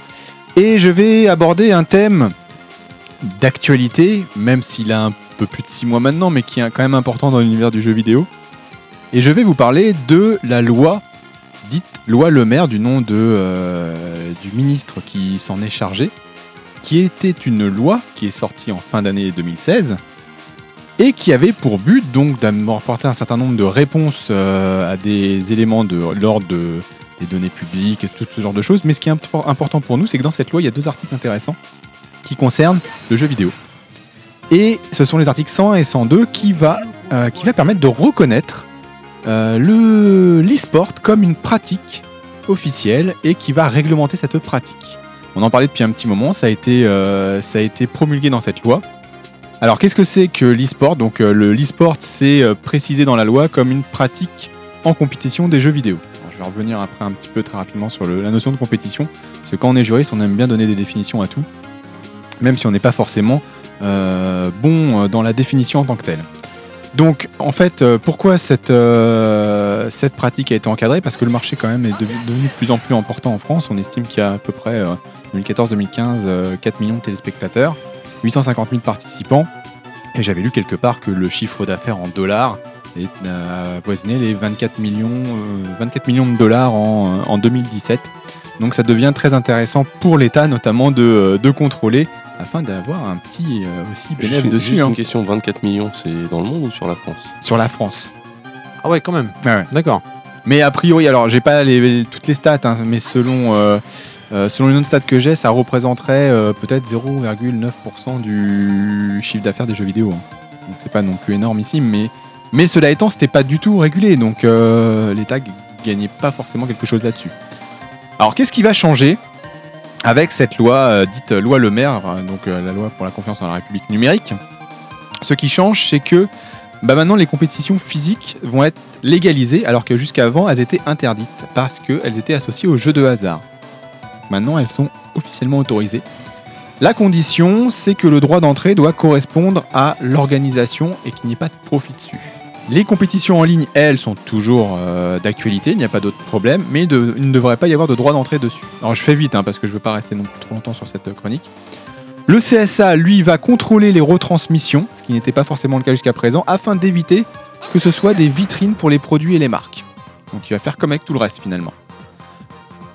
Le e-sportif, comme on l'appelle, euh, devient professionnel puisque cette loi va permettre aussi la création d'un CDD spécifique, contrat de durée déterminé, euh, à l'e-sportif, avec la protection sociale qui va autour. Les revenus gérés par l'e-sport vont être taxés par l'État. Exemple, Évidemment. le droit, le droit d'entrée sera est taxé à 5,5%.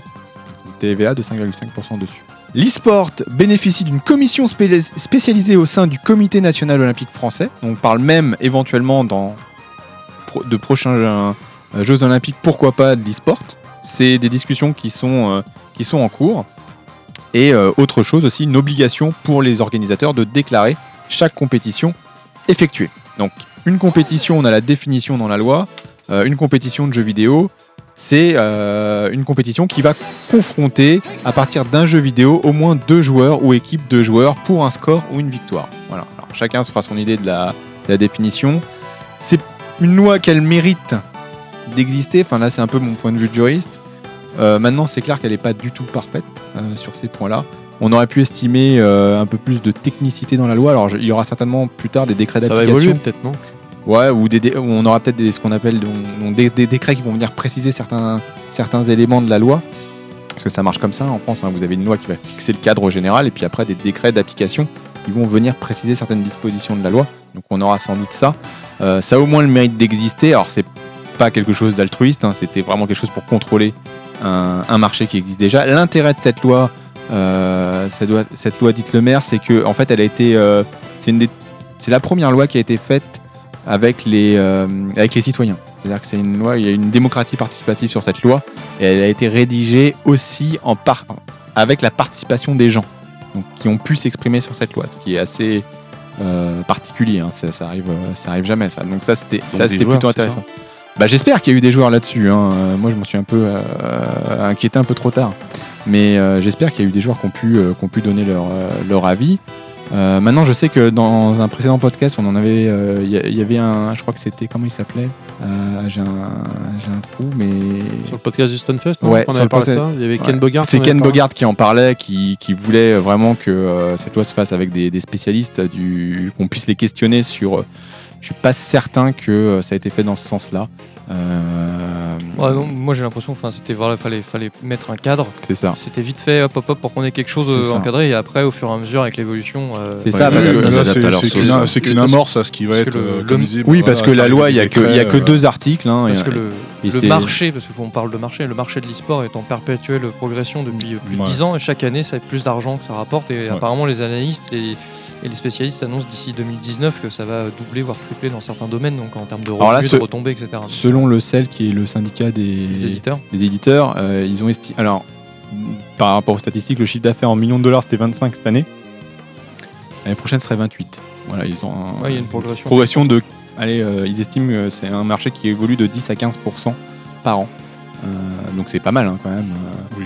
Voilà. Et, euh, et c'est vrai que au moins cette loi, elle mérite d'exister sur le fait qu'il y a- commence à y avoir un cadre. Après, est-ce que ça répond à toutes les questions des joueurs? Pas sûr. Bon, maintenant ils ont une protection sociale. Ils ont un CDD qui peut être un CDD du temps de la compétition. Euh, donc c'est quand même plutôt des, des bonnes choses de ce côté-là. C'est quelque chose qui est cadré. Donc à voir. euh, En fait, ils vont devenir des, des intermittents. Dans le concept. Ouais, dans le concept, c'est un peu ça. ouais. Si je, re- si Ouais, je mais- réfléchis bien, ils vont devenir des intermittents. Ok. Et euh, moi, il y, a- il y a un point dans, dans cette loi, euh, quand il parle de le droit de regard du CSA, comme faut pas que le, le- les compétitions euh, diffusées véhiculent de la pub. Mais là, on est vraiment dans le cadre d'un. Il joue sur un produit culturel. C'est pas comme le foot où le foot finalement ça appartient à tout le monde et il y a les marques qui viennent se greffer dessus. Là, ils vont jouer à Dota. Donc, est-ce que ça va pas poser problème juridiquement sur oui, mais est-ce que c'est pas faire la promotion de Dota? Non, mais le- non, le- pour, non, pour le- moi, c'est décorrélé. C'est-à-dire que tu as le jeu en lui-même, Mhm. ce que le CSA va vérifier? Et en fait, il va, c'est juste le fait qu'il va vérifier la même chose que ce qu'il vérifie pour le reste. D'accord. Euh, donc, il va regarder qu'il n'y a pas de. euh, sur les co- comme au foot tu vois au foot quand tu as une fin de match tu as, le tableau t'as le tableau des sponsors Mhm. etc lui ce que le CSA va vérifier c'est que tout ça c'est contrôlé c'est à dire que tu n'as pas des, des pubs et des marques un peu partout Ouais, pendant que tu joues. C'est à dire que le mec quand il joue je sais pas hein, parce que pour l'instant c'est que la loi de manière générale. On n'a pas encore le j'ai pas encore de vision sur, euh, sur l'application concrète. Mais euh, peut-être que ça fera la prochaine, un- un- une prochaine chronique avec, avec le recul, avec un an de recul. Mais euh, l'idée, c'est que derrière, bah, il y aura effectivement, il faudra regarder si le, le type qui se balade dans la compétition, il ne soit, pas- il soit pas en costume bariolé de, de marques un peu partout, de marques de clopes, de voilà, ce genre de choses, parce que tu n'as pas le droit de faire de la, de la publicité pour les clopes. Oui, donc, voilà, puis- c'est c'est puis, ce euh, genre de choses qu'il ok, faudra contrôler. ouais. Le, le- le truc surtout qui est important, c'est euh, si tu veux, beaucoup de compétitions e-sport euh, jusqu'à aujourd'hui, encore aujourd'hui, sont organisées aussi par des marques. En fait, elles sont chapeautées par des marques, que ce soit des, des accessoristes, bien souvent, tu vois, dans le milieu du PC ou même du fighting avec euh, les, les sticks arcade. Et du coup, bon bah, ces marques s'arrogent un droit de regard. Il ou n'y avait pas une équipe on a- Pornhub ou un truc comme Ouais, ça enfin ça Oui, c'est encore autre chose. Mais, euh, mais du coup, euh, le- CSA, etc., ils vont contrôler le fait que on- on- les, les- ces marques n'influencent pas forcément la compétition euh, parce qu'ils vont demander aux gars d'utiliser que un tel type de produit pour jouer, donc il va biaiser les, un peu les résultats. Et donc du coup, l'intérêt c'est d'avoir un, un cadre assez indépendant, et donc ce qui amène à terme, normalement, on l'espère, à avoir une fédération indépendante tu vois Ah de oui. ça. Parce que c'est pas Nike qui va organiser la Coupe du Monde ou autre. Ils sont là ils sont présents ils sont sponsoring. Mais c'est euh, voilà c'est l'UEFA voilà c'est eux qui organisent ça. Bah, le- à, terme effectivement normalement mais là c'est ça ça va être beaucoup plus compliqué surtout au niveau international. C'est d'avoir une- une fédération qui encadre tout ça en étant en corrélation avec les lois de divers pays et donc euh, de la protection des gens des joueurs des compétiteurs Voilà. Voilà. Et le CSA, il ira, ira pas plus loin, ne sera pas plus strict que pour d'autres types de compétitions. Ce sera le même type de contrôle qu'il fera. C'est juste qu'aujourd'hui, on dit pour le jeu vidéo, maintenant, ça marchera comme pour le reste. Très bien. Très bien, très bien. C'est une très belle rubrique que tu nous as créée, euh, cher Inaman, Ouais. et très Instructif. instructif, très Très intéressant. intéressant. J'étais l'impression d'être à l'école. Bravo. C'était très, très, très intéressant. On va terminer avec euh, bah, une nouvelle rubrique également, la petite rubrique Lettre au max.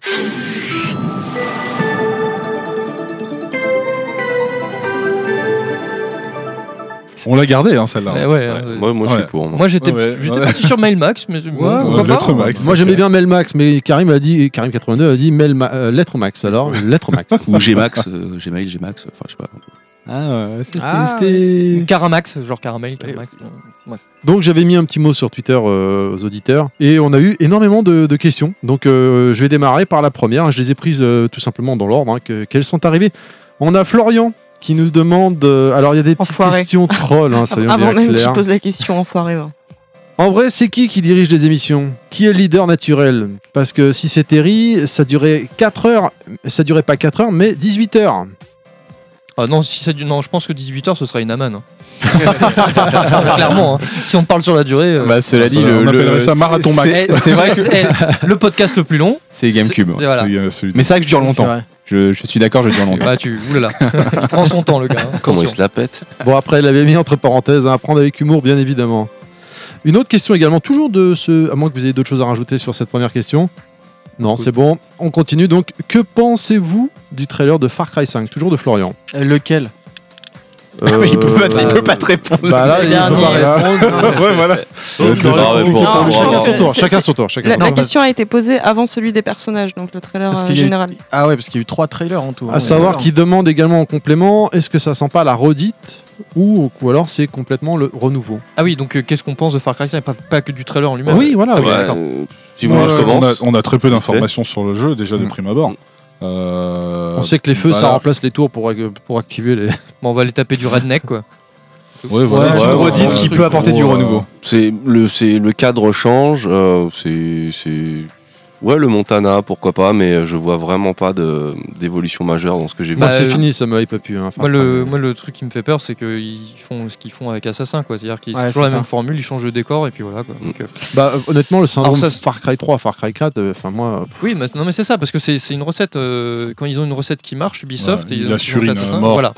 Comme, comme, l'on fait, comme le font d'autres éditeurs, Electronic Arts et compagnie. hein, mais, euh, mais bon, du coup, euh, ah, du coup, je sais pas. Est-ce que juste changer le cadre, est-ce que ça va suffire? Bah disons qu'ils avaient réussi Après- avec euh, Primal. Ça tu Oui. n'avais plus du tout le côté euh, Ouais, mais là, moderne. ça- là, Donc ça- là, ils repartent sur un truc qui Oui, voilà. sensiblement euh, enfin, en tout cas similaire à ce qu'on a fait dans, enfin, ce le- ont fait dans le 3 et le 4 quoi. Avec Primal, tu plus que le décor, tu changeais aussi le contexte et puis bah bah, le- ton, ton appréciation et ton euh, par- en termes de gameplay, t'avais plus d'armes à feu, etc. C'était un peu plus euh, intelligent, ouais, je ça trouve. changeait beaucoup Ouais, mais plus. le côté, euh, le côté euh, religieux, euh, moi, me hype pas mal, mais par contre, euh, je pense qu'ils en feront pas quelque chose d'intelligent. Ouais, Ne me touche pas, s'il te plaît. C'est le, le problème avec, euh, avec euh, Ubisoft, c'est qu'ils n'ont pas de grands scénaristes. Euh, Ce qui fait que c'est- ce qui est- si plus, je sais pas. Bah, il ils y a avaient la, jamais- mine- la nana là, de Jed euh, Redmond, non qui est pas- Ouais, qui est parti Jed chez Electronic Raymond, Arts c'est pour, c'était euh, pas une scénariste du tout, c'était une productrice. elle, était- elle a pas fait scénariste, non Non, Oh, non, ok, c'était je fais ma gueule. productrice. Cinq fois. confond Deuxième avec, fois, euh, c'est bon. je- confond avec Amy Henning, je pense. Et, qui était pas chez Ubisoft, mais non. euh, ouais, donc le, su- comme, comme tu le dis, Glados, le sujet pourrait être intéressant sur, et parler de l'Amérique un peu redneck à la- à l'heure de Trump et des. des- mais euh, connaissant Ubisoft, euh, ça va pas être subtil pour un sou, ça va risque même d'être un peu raciste et borderline euh, sur les bords des fois. Après, Far Cry, c'est pas leur, leur, franchise la plus dégueu. C'est-à-dire que même quand, ils se, même quand ils font de la redite avec Far Cry 4, il faut reconnaître que c'est un jeu efficace. C'est efficace, ouais, c'est ça. Bon, en tout cas, le- la- la- leur com, enfin, ça marche toujours, qu'ils arrivent toujours à faire des, des pseudo-buzz. Et là, j'ai vu qu'il y avait des, des, des ricains qui avaient lancé une pétition contre le jeu Oui, parce qu'ils voulaient pas qu'on tue des bons, des bons américains, entre guillemets. bon, d'accord, je sais pas ce que c'est qu'un bon américain, mais bon, quand tu Un vois les mecs dans le trailer. euh, ok. On continue donc avec une autre question Twitter de. Alors, je suis désolé, je risque d'écorcher son pseudo. Ce peut 62. Question qui concerne les papa gamers, donc les autres, désolé. Comment vous organisez votre temps pour jouer? Avez-vous chan- avez-vous changé de type de jeu? Alors je ne suis pas papa, mais je vais permettre de répondre à la place de Terry. Bah il joue plus. Voilà. Si, il joue à Street Fighter. Non, Ah mais oui, Terry l'a jamais joué de base, donc euh, quand tu moi, vois tous les jeux qu'il a euh, raté. moi, j'ai agrandi ma cave pour y mettre mes gosses. Voilà. Tu fais de la place dans le congèle. Non, parce que bon, euh, enfin voilà, faut que je finisse Skyrim quoi. Ça fait 10 ans que je suis dessus. Non, non, mais non, non, effectivement, euh, j'ai deux enfants et euh, bah, je joue à des jeux que je peux terminer. euh, Enfin, c'est vrai que je joue à des jeux maintenant que je peux terminer rapidement. Naman Non, bah moi je joue euh, surtout le soir quand l'enfant est couché, puis sinon avec lui je joue euh, beaucoup à la Nintendo. Et, euh, et moi, en fait, hein, puisque moi je suis le dernier finalement, et ben moi je joue quand mes- mon fils n'est pas là, vu que je, fais, je suis un travail en horaire décalé, je vais jouer euh, plus la journée en général. Voilà. Mais c'est vrai que du coup, le week-end, je joue pas, par Ouais, exemple. C'est pareil, moi j'en ai joué. On continue avec une question de Alucard sur Facebook qui, euh, qui nous demande si on, prochainement ou un de ces quatre on fera un podcast spécial Doom. On retrace l'histoire de la saga de Le- Doom, des le- jeux Doom. Ah, Le film? Ça Euh, pourrait... ça, Non. pour- ça, pour- ça pourrait être un- un- intéressant parce que c'est vrai que ça reste. euh, Ah, et Doom-like, euh, voilà, ça, ça- ça ça- reste. c'est une pierre voilà, angulaire. C'est une pierre angulaire. Ouais, euh, Ouais, ce sera, ce sera, ce sera évoqué dans les pierres angulaires. évoqué. Ça pourrait, ouais, ça pourrait être évoqué dans un, dans un podcast un petit peu plus, euh, un petit peu plus généraliste, mais pas peut-être pas un podcast dédié. Quoi. Pas assez d'affinité avec le genre. En plus, Enfin, en oui, tout oui, cas, avec, euh, avec le genre lui-même. Également, il nous demande, et là, du, je, je vais répondre à cette question, euh, qu'est-ce qui nous a donné envie de faire des podcasts? Je te renvoie au podcast numéro 1, tout simplement, où on en avait parlé. Euh, voilà. C'est non. le même, la même personne. c'est toujours Lucard, euh, oui. D'accord. En- en- enfin, excuse-moi. Oui, vas-y, vas-y. Pour rebondir par rapport à Doom, euh, non, effectivement, un podcast que sur Doom, non, mais un podcast sur les Doom-like, je dis bien Doom-like, pas les FPS. C'est-à-dire donc toute Ouais, la ouais. première euh, ép- époque euh, FPS, donc euh, Doom-like, hein, les Doom, Xen, euh, Unreal. Quake, Unreal, Ouais, etc. Duke Nukem. Euh, Wolfenstein, évidemment, Duke Nukem. Effectivement, toute cette époque-là, il y a- il y avait, enfin, jusqu'à GoldenEye aussi, hein, d'ailleurs. Et ouais, il y a, y a- peut y avoir matière. Je- je- bon, voilà, euh, Ce serait pas long. Ouais, non, non, mais non, ça peut être intéressant, je pense. Il y a, franchement, il y a matière, il y a des choses à dire. quoi. Mais bon, voilà.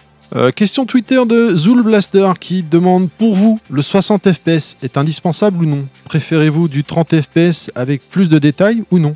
Ça dépend des jeux, ça dépend si tu joues multijoueur, online, enfin, ça dépend. Voilà. Ouais, Honnêtement, moi, des fois, euh, des fois c'est même une question de rendu. Euh, que. Trépine, tu peux répondre, hein, bien sûr, hein, si, euh, si tu as un avis également. Non, hein. bien sûr. Moi, j'étais en train de réfléchir sur les jeux où. Il a encore la première une- question. Non. le, le framerate, il est important dans les jeux Ah où oui. tu as besoin d'une réactivité vachement Ouais, euh, voilà. intense. Enfin, je pense aux jeux de, de- de combat, par exemple, où il y, a des- il y a des techniques, des méthodes où ça, ça se, ça se joue au frame euh, près. Euh, oui, si, si, enfin, je pense que tu étudies le jeu différemment si c'est en 30 ou en 60. Après, je sais pas si c'est plus dur ou moins dur, mais enfin, en tout cas, Et- ça va dépendre du jeu aussi, quoi. Il y avait un cas intéressant, c'est euh, The Last of Us, euh, quand ils l'ont édité sur PS4, où on a le choix.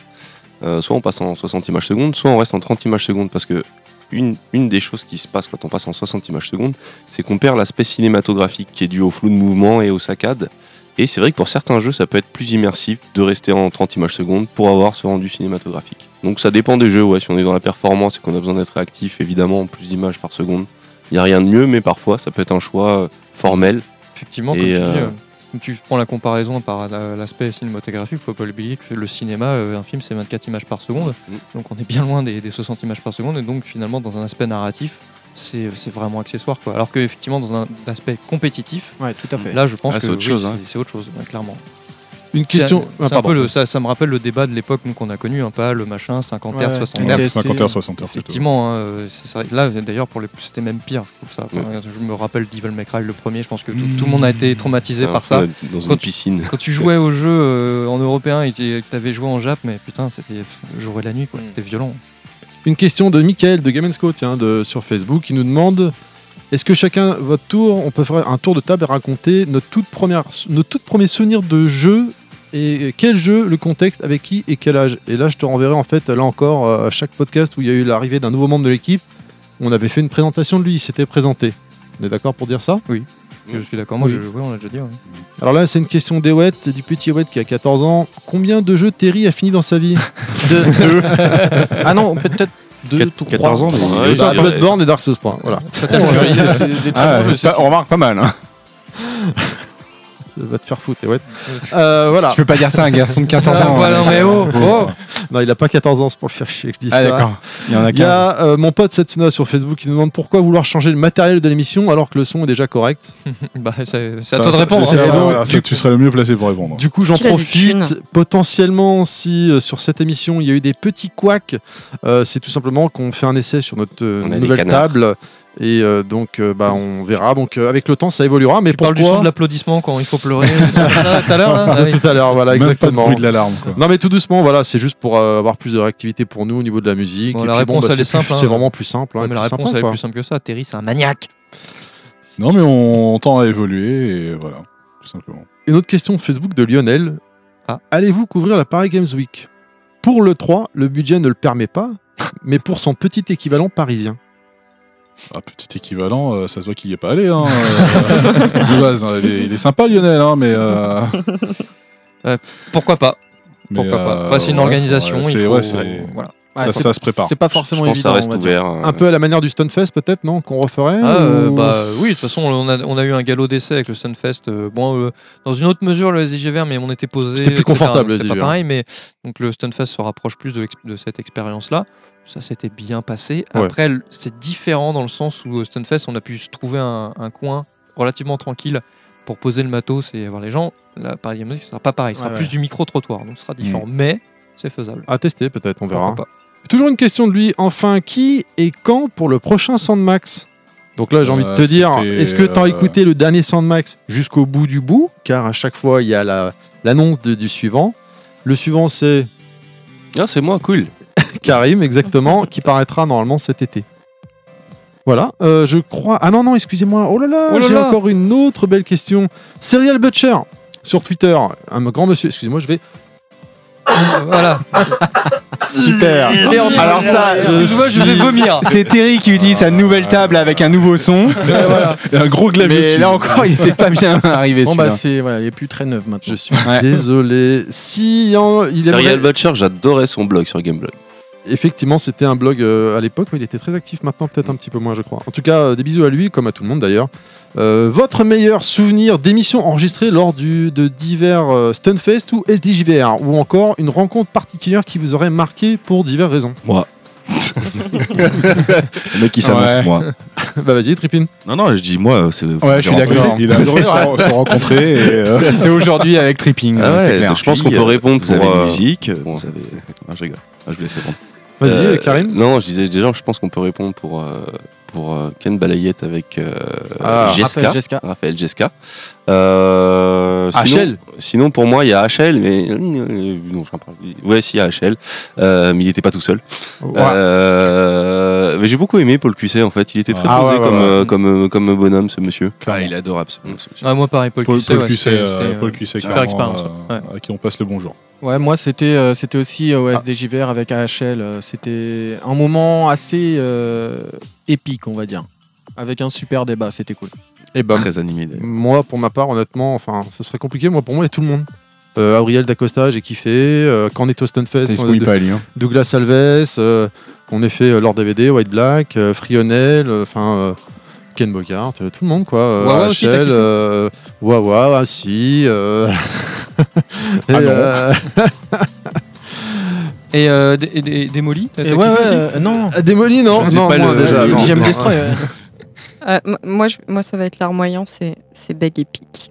J'avoue, Oh, quand on ça, me- ça me touche. Franchement, ça Putain, mais arrêtez avec ça Ah, petite dédicace à pic là. Ça, ouais, puis Ouais, si tu je- nous je écoutes, crois que c'est- tu nous c'est- c'est pic, ça, grosse il dédicace à toi, poteau. Ma, ma rencontre la plus cool, ouais, parce que c'est devenu mes petits potes. Et, euh, Ouais, ouais, c'est- Donc les, c'est- nous, le c'est- reste non plus, voilà.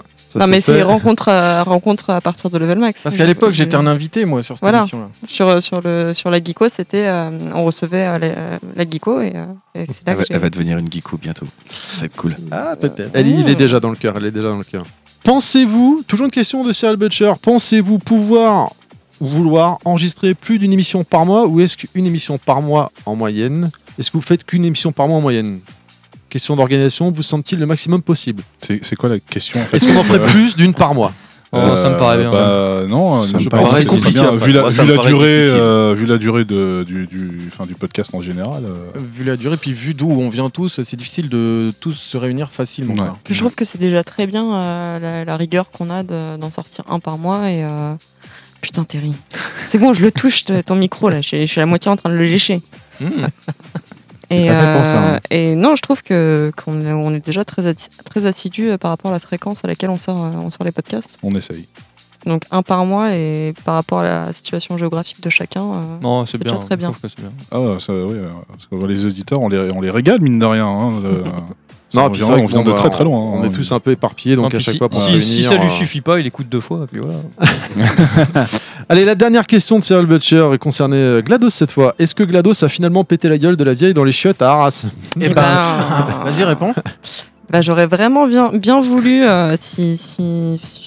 Enfin, non, elle avait juste une grande gueule. Non, mais mais, euh, eh, pourquoi il n'y a pas eu de baston Parce que je les ai séparés. Bah ouais, mais j'étais vraiment dégoûté parce, Parce que que, j'étais était bien amoureux. pour, euh, pour bah oui, dedans. moi je voulais, la, je voulais pas que tu voulais quoi Je voulais pas que tu l'abîmes, moi je voulais la garder pour moi. Bon, ça n'a pas marché. Non, tant pis pour moi. Si tu nous écoutes, je t'attends. Je suis pas sûr qu'elle nous Chez écoute. Terry. Très bien, et ben voilà, c'est toutes les questions. Merci pour toutes ces euh, petites questions. N'hésitez pas à nous envoyer vos questions sur Twitter ou sur notre Facebook. Et euh, on, on se fera un plaisir d'y répondre. Avant de se quitter, on fait un rapide tour de table. À quoi joue-t-on en ce moment? Rapidement? Let's go. Allez, vas-y, Karim. commence? Karim, bah voilà. Karim. Euh, Mafia 3, Mafia 3, Ghost Trick et Zelda. Euh, moi, je joue à Injustice 2 et Worms. Horizon Zero Dawn et Zelda. Tripin Bah oui, Ouais, Tripin, le Tripin, Euh, je me rattrape euh, The Last of Us et bientôt euh, Fez. Euh, moi, c'était Tekken 7.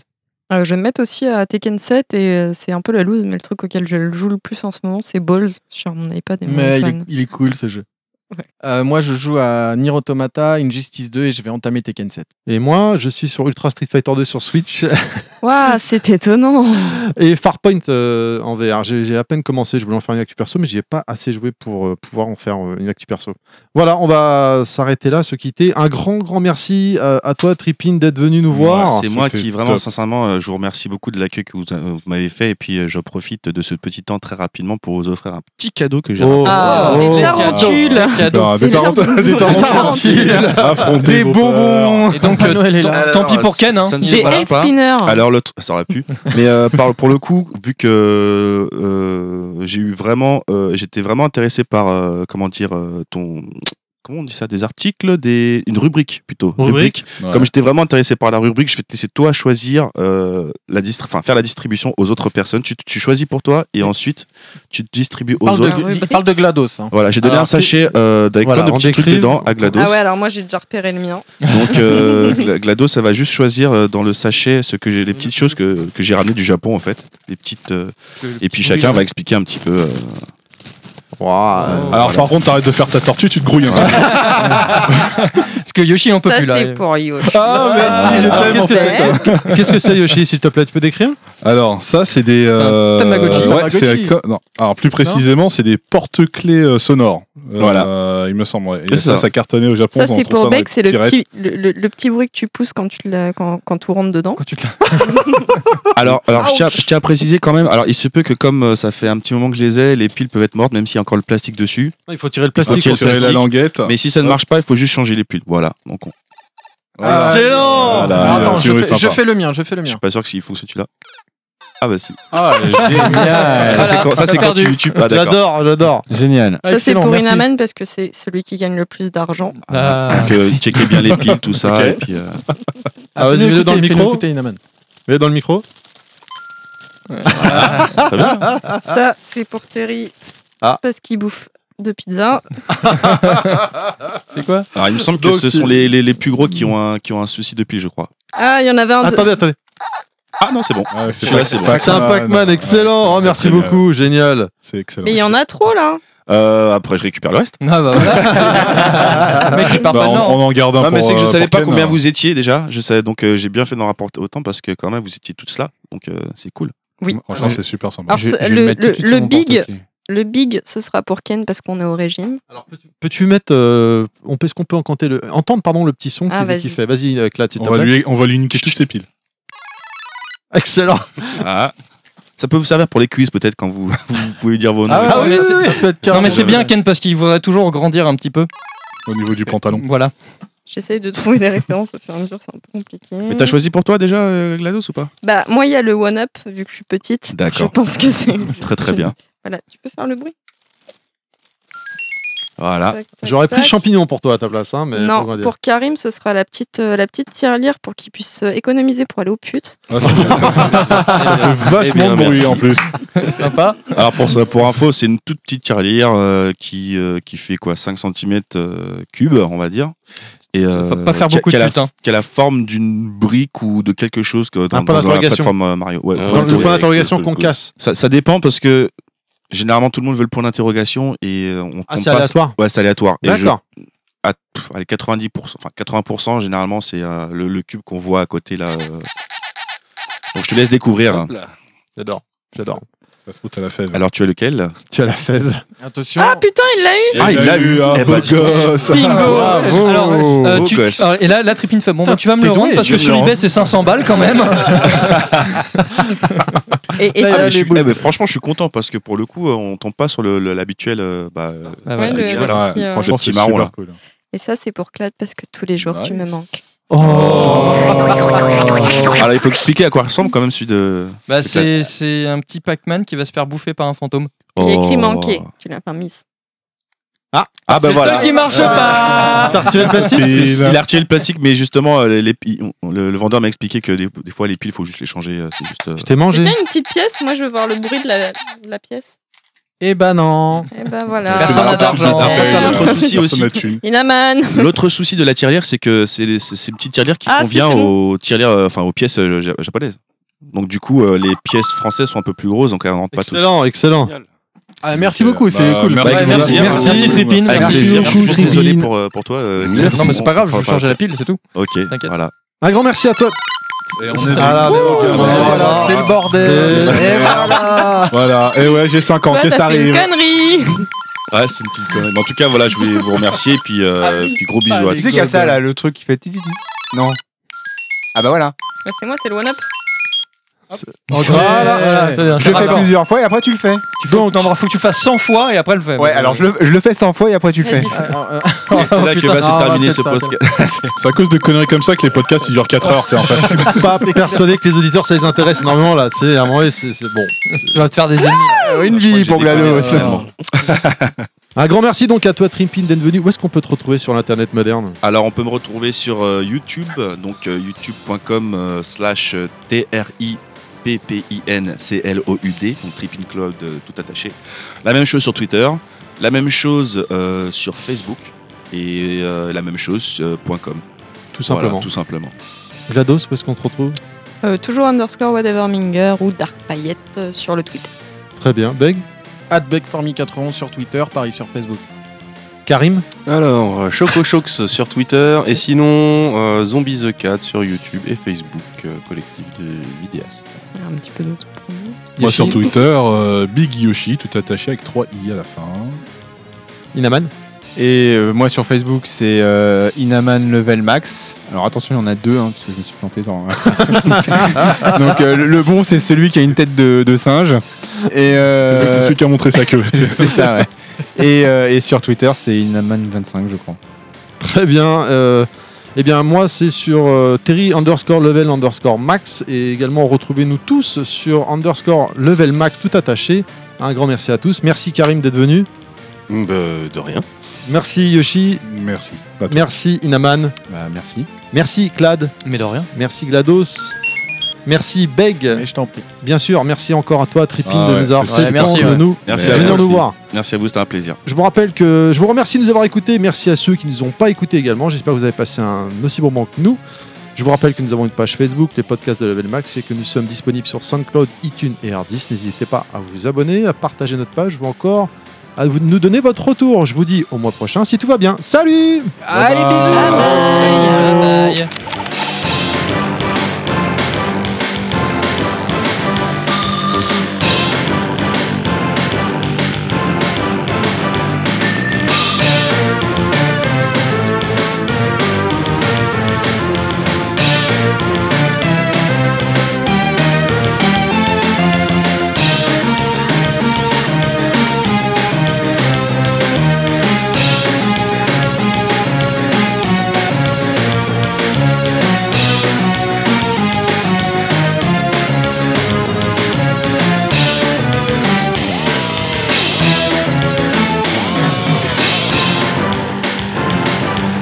Welcome to bonus day. Qu'est-ce que tu disais, Yoshi? Franchement, j'en ai, j'en ai ras le cul euh, de ce temps aléatoire. J'ai vraiment hâte que ce soit l'été et de me barrer en vacances. Tu vas faire quoi en vacances? Écoute, euh, ce Ouais, sera une petite valise, mais je vais pas oublier de prendre une petite console avec moi, je pense. Pokémon Go? Non, certainement pas. Mais non, vas- mais je pense. euh, Si, putain, ça va être retour. ah, moi, pour la moi, très bien. euh, Pour moi, l'été, euh, enfin, c'est l'occasion de jouer à des jeux rétro, en fait. Ah je bon? pense que je Ah, vais. ça. euh, Pourquoi pas Mais du coup, il y aura quand même euh, le 3, ils auront peut-être annoncé des nouveautés, tout ça. Ouais, peut- Ah, la peut-être, Xbox peut-être. Scorpio. Ah, pardon. Ah, oh. Je pense que cet été, on aura des choses à dire. À 700 Ouais, balles. on a eu des trucs à dire. Il y aura la Gamescom. Trippin, tu pars en vacances, toi? Ouais, je vais travailler un peu plus quand même, parce que moi, je suis, j'ai pas euh, malheureusement le, le- le niveau normal euh, de, des vacances comme tout le monde, donc je vais plus voyager. J'ai j'aurai pas pas, votre trop vie. la console. J'ai pas votre vie, mais euh, ouais, je pense que j'aimerais bien avoir une petite console portable avec moi, ce serait sympa quand même. Ah, T'as une, Game Boy qui fait de la musique? Ouais, mais j'ai besoin de couleurs maintenant, plus de couleurs. La Game Boy Color? Ouais, aussi. Bah, moi, je pars pas et je vous emmerde. je vais jouer à la console comme un, comme un glandu le soir chez moi. Arrête, tu vas regarder YouTube, quoi. D'ici là, t'auras peut-être euh, économisé assez pas jouer seul. Ah c'est une question de temps. Ou entre deux parties, allez te détendre. bon, est-ce que c'est bon On regarde ça? Ouais. Bah oui. Et voilà. Ça marche. I know that you'll be back.